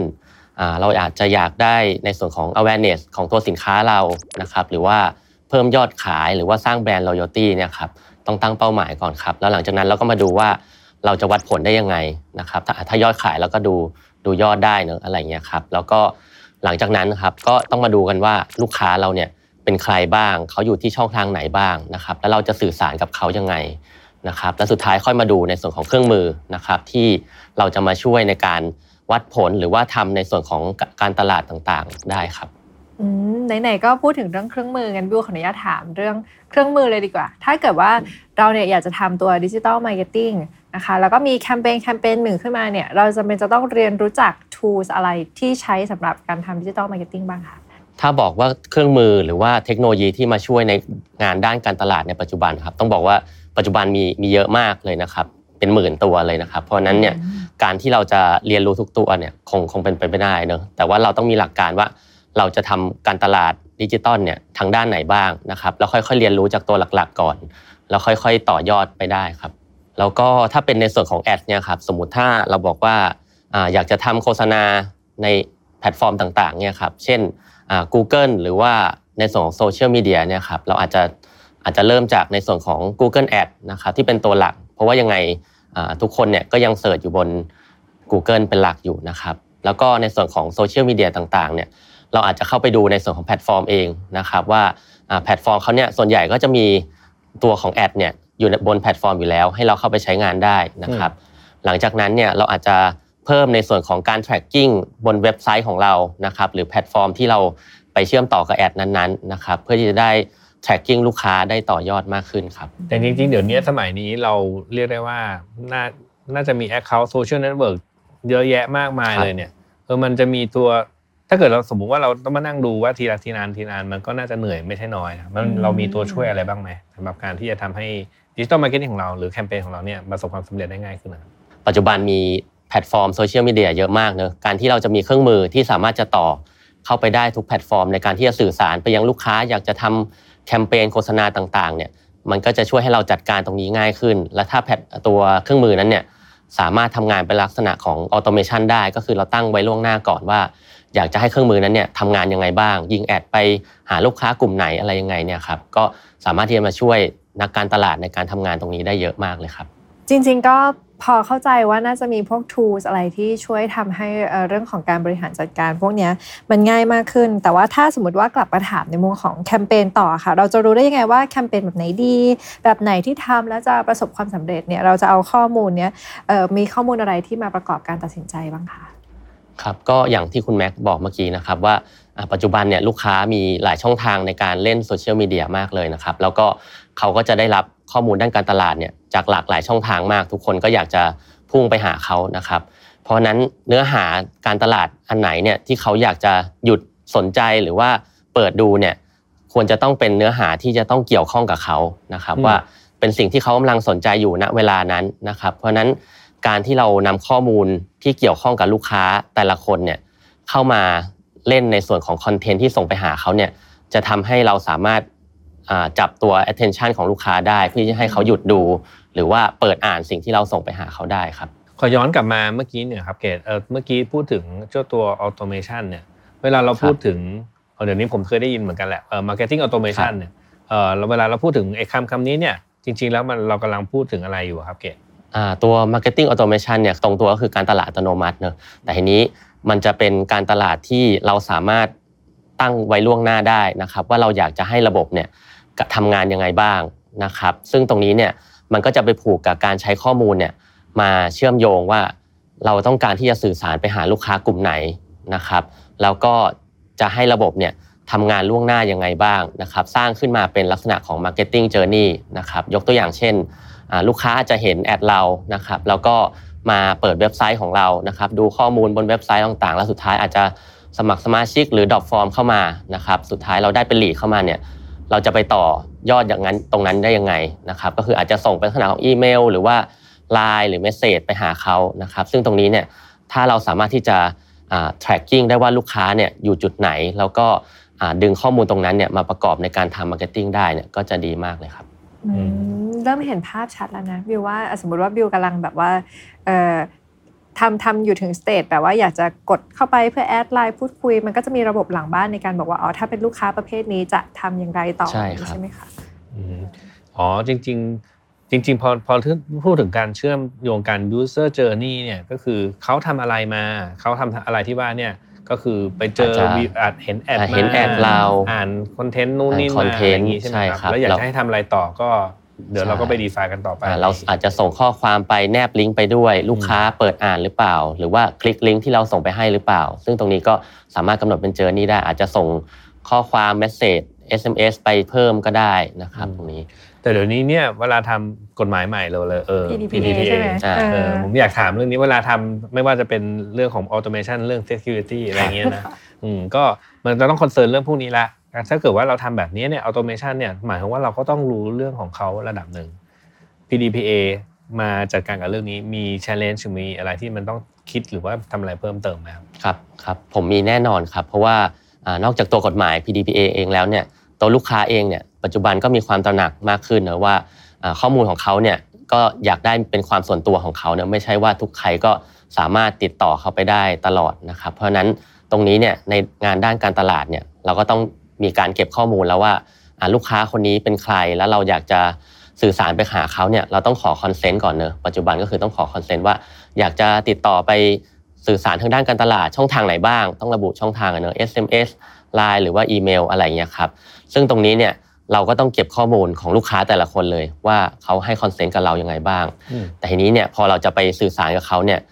อ่าการที่จะระบุแต่ละคนแล้วก็มาทำเป็น journey เนี่ย ตรงนี้เนี่ยเราควรจะใช้ tool เข้ามาช่วย เพื่อลดความผิดพลาดเนอะสมมติถ้าเราแบบลูกค้าไม่ได้ให้ consent มาบางคนเนี้ยแล้วเราไปส่ง SMS หาเขาอะไรเงี้ยครับก็จะผิดทั้งกฎหมาย PDPA ด้วย แล้วก็ลูกค้าก็จะรู้สึกไม่ดีต่อแบรนด์เราด้วยครับ แล้วทีนี้เวลาเราทำไอ้พวกไอ้ตระกูลทำไอ้ตัว automation พวกมันเนี่ยเรามีข้อมูลอะไรที่เราเอ่อเรียกได้ว่าเป็นเอ่อเราจัดเก็บแล้วทำอะไรประโยชน์ให้กับตัวแคมเปญของ user ได้บ้างไหม ก็หลักๆเลยก็แน่นอนครับมีตัวข้อมูลลูกค้าเองนะครับว่าเขาเป็นใครที่อยู่อะไรต่างๆ หรือ demographic นะครับแล้วก็ถ้าจะเสริมเข้ามาก็จะมีในส่วนของพฤติกรรมลูกค้า จากจุดที่เรามี touchpoint กับลูกค้าช่องทางต่างๆนะครับไม่ว่าจะเป็นามาซื้อสินค้าโดยตรงนะว่าเขาอาจจะซื้อสินค้าอะไรกับเราบ้างนะครับแล้วถ้ามีส่วนของเว็บไซต์เราอาจจะแทร็กเขาได้ว่าลูกค้าเนี่ยมาเยี่ยมชมเว็บไซต์เขาสนใจดูสินค้าอะไรของเราบ้างนะครับ โอเค งั้นถามในมุมของ Insight นิดนึงครับ Insight อะไรบ้างที่เราควรหามาให้ได้ แล้วเราจะใช้ประโยชน์จาก Insight อันนั้นอย่างไรคะ ปัจจุบันเนี่ยเราควรจะต้องดูของพฤติกรรมของลูกค้าเป็นหลักครับ ขึ้นก็อยู่กับธุรกิจของเราว่าเป็นธุรกิจประเภทอะไรอือฮึนะครับ แล้วนำ insight เหล่านั้นเนี่ยทำความรู้จักกับลูกค้ามากขึ้นนะครับอ่าถ้าจะยกตัวอย่างอาจจะเป็นในส่วนของถ้าเรารู้ว่าสินค้าของเราเนี่ยลูกค้าต้องกลับมาซื้อซ้ำในทุกๆ กี่วัน นะครับเราอาจจะดูว่าได้ว่าเอ้ยเราเราทำแคมเปญที่จะสื่อสารไปหาลูกค้าเพื่อให้กระตุ้นเขามาซื้อกับเราเร็วมากขึ้น หรือว่าซื้อได้มากขึ้น อาจจะทำ cross-sell upsell ได้มากขึ้นตรงเนี้ยครับแต่จริงๆขึ้นขึ้นขึ้นชื่อว่ามันเป็น insight มันก็ insight แหละเออมันก็เออเรารู้แล้วล่ะคนนี้ครับมีคนกลุ่มนี้มีพฤติกรรมกลับมาอย่างไรอะไรอย่างนี้ แต่ว่าแล้วยังไงต่อเออถ้าเกิดว่ามันเป็นอะเป็น Connect X ครับเออเราจะเอาแคมเปญ หรือว่าเราเอาอินไซต์เนี่ยมาทำให้กายมาเป็นแคมเปญใช่ไหมมันมีวิธีการคิดหรือว่าต้องมีวิธีการทำมันมีกระบวนท่ายังไงบ้างครับตัว Connect X เองเราเนี่ยเราเป็น CDP เนอะเราก็เก็บข้อมูลลูกค้ามาไว้อยู่แล้ว แล้วก็พฤติกรรมต่างๆ ของลูกค้าจากทุกๆช่องทางนะครับมารวมไว้ที่จุดเดียว แล้วก็ข้อมูลเหล่านี้เนี่ยเราสามารถเอาไปตั้งเป็นเงื่อนไขนะครับสร้าง Marketing Journey ได้นะครับว่าข้อมูลเหล่านี้เนี่ยเราจะไปสร้างไปส่งคอนเทนต์ให้เขายังไงบ้างนะครับในช่องทางไหนนะครับแล้วก็เวลา ที่ส่งแพลตฟอร์มที่ใช่นะครับ หลังจากนั้นเนี่ยอ่าข้อมูลที่เป็น Insight ครับเราตั้งเงื่อนไขได้ ส่งไปหาเขานะครับในคอนเทนต์ที่เขาอยากจะเห็นนะครับในทุกๆช่องทางครับผมธุรกิจแบบไหนที่จะได้ประโยชน์จาก CDP นะคะหรือว่าเป็นพวกแบบ Marketing Automation บ้างค่ะก็ต้องบอกว่าน่าจะเกือบทุกธุรกิจเลยนะครับ เพราะว่าทุกธุรกิจก็มีลูกค้าอยู่แล้วเนอะแล้วก็ ยิ่งถ้าธุรกิจไหนเนี่ยที่ลูกค้าอยู่บนแพลตฟอร์มออนไลน์เนี่ยครับก็สามารถนำพวก CDP หรือ Marketing Automation เนี่ยเข้าไปใช้ได้ครับ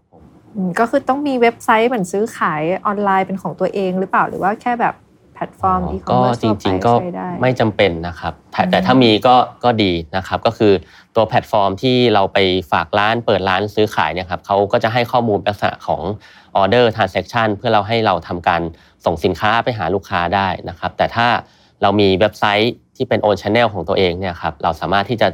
ติด tracking ลูกค้าในจุดต่างๆ ได้นะครับ ว่าลูกค้ากดไปดูสินค้าหมวดหมู่อะไรบ้าง คลิกดูสินค้าอะไรบ้าง กดอ่าเพิ่มสินค้าในตะกร้ายังไงบ้างนะครับ พฤติกรรมการใช้งานเปิดดูหน้าจอต่างๆ ตรงเนี้ยครับเราสามารถ track ได้ละเอียดมากขึ้นกว่าที่ไปฝากร้านอยู่บนแพลตฟอร์มครับอืมเดี๋ยวนี้ใครๆเขาก็พูดถึงข้อมูลนะ Data User Data เอ่อเก็บไปหมดนั่นแหละ ทีนี้ ถ้าพูดถึงการตลาดเนี่ยเอ่อคุณเก๋คิดว่า Data ต่างๆเหล่านี้เนี่ยจะถูกนำเอามาใช้ประโยชน์ในการตลาดได้อย่างไรบ้างครับ Data ต่างๆ เอามาใช้ประโยชน์ในการด้านการตอืมลาดหรือว่าหรือว่าเป็นเทรนด์ในการใช้ Data เนี่ยจะเป็นยังไงอ๋อเทรนด์ในการใช้ Data ก็คิดว่าในอนาคตเนี่ยยังไงทุกธุรกิจจะต้องเริ่มเก็บข้อมูลลูกค้าของตัวเองแหละ หรือว่าที่เรียกว่า first party data นะครับเพราะว่าปัจจุบันถ้าใครไม่เริ่มเก็บเนี่ยการที่จะรู้จักลูกค้าของตัวเองเนี่ย ก็จะทำได้ยากนะครับอาจจะไปพึ่งพา first party หรือที่เมื่อกี้บอกว่าเรามีแพลตฟอร์ม e-commerce นะครับที่ไปขายเราอาจจะไม่รู้ว่าลูกค้าเราเป็นใครเนอะได้แต่ข้อมูลออเดอร์มานะครับหรือว่าเราไปซื้อ ad ช่องทางต่างๆเนอะ Google แอด Facebook แอดเงี้ยครับเราอาจจะไม่รู้จักลูกค้าจริงๆว่าคือใครนะครับ เพราะฉะนั้นการเริ่มเก็บ first party data เป็นสิ่งสำคัญมากครับแล้วก็สามารถใน ไปต่อยอดในจุดอื่น ๆ ได้เนอะทำ marketing automation เอง หรือจะไปอ่าทำ AI machine learning ต่อได้ครับ เมื่อกี้เห็นพูดถึง First Party แล้วแล้วแล้วมันมีอีกกี่ Party ครับในการอ่าข้อมูลนอกจาก first party เนอะ first party ก็คือของเราเองนะครับแล้วก็มี second party นะครับที่เราอาจจะแลกเปลี่ยนข้อมูลกับ partner ที่ยินยอมให้ข้อมูลกับเรานะครับแล้วก็ third party ก็คือการที่เราไปใช้อาจจะตัวอย่างเช่นแพลตฟอร์มต่างๆนะครับ Google หรือ Facebook นะครับในการได้ข้อมูลเหล่านั้นเข้ามาครับอืมเท่ากับว่าถ้าถ้าเกิดว่าเอ่อทำการตลาดอยู่บน Facebook เนี่ยเราในฐานะเป็นเจ้าของร้านเนี่ยเราคือ second หรือ third นะคะในมุมนี้ เราขอข้อมูลจาก Facebook Facebook จะเป็น third ครับอ๋อ First Party ก็จะเป็นเราเองครับ อ๋ออย่างนี้นี่เองโอเคค่ะ ถ้าผู้ฟังเริ่มสนใจแล้ว แล้วก็คิดว่าเออเขาอยากทำตัวดิจิ t a ลมาร์เก็ตติ้งจังเลย หรือว่าอยากจะมีตัวเอ่อแพลตฟอร์มมาช่วยจังเลยอะไรอย่างเงี้ยค่ะแต่เขาจะเริ่มต้นได้อย่างไรบ้างคะ ก็อย่างแรกก็ต้องอาเริ่มเก็บข้อมูลก่อนเนอะแต่ทีนี้เราก็ต้องมาดูว่าลูกค้าของเราเนี่ยมี touchpoint กับเรายังไงบ้างนะครับและแต่ละ touchpoint เนี่ยเราจะเก็บข้อมูลเข้ามาได้ยังไงบ้างนะครับเพื่อที่จะเอาไปต่อยอดในช่องทางต่างๆนะครับแต่ทีนี้การเก็บข้อมูลเนี่ยปัจจุบันก็มีเครื่องมือหลากหลายเนอะแต่ว่าเครื่องมือไหนเนี่ยที่จะเก็บข้อมูลเข้ามารวบรวมอยู่ที่จุดเดียวนะครับจากทุกๆช่องทางเนอะแล้วก็สุดท้ายสามารถสื่อสารไปยัง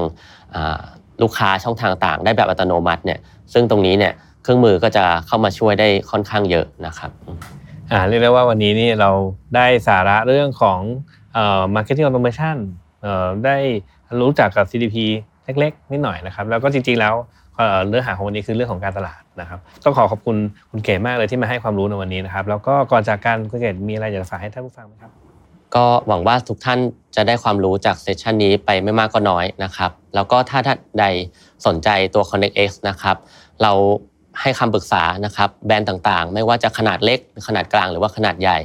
นะครับก็สามารถติดต่อเข้ามาได้นะครับ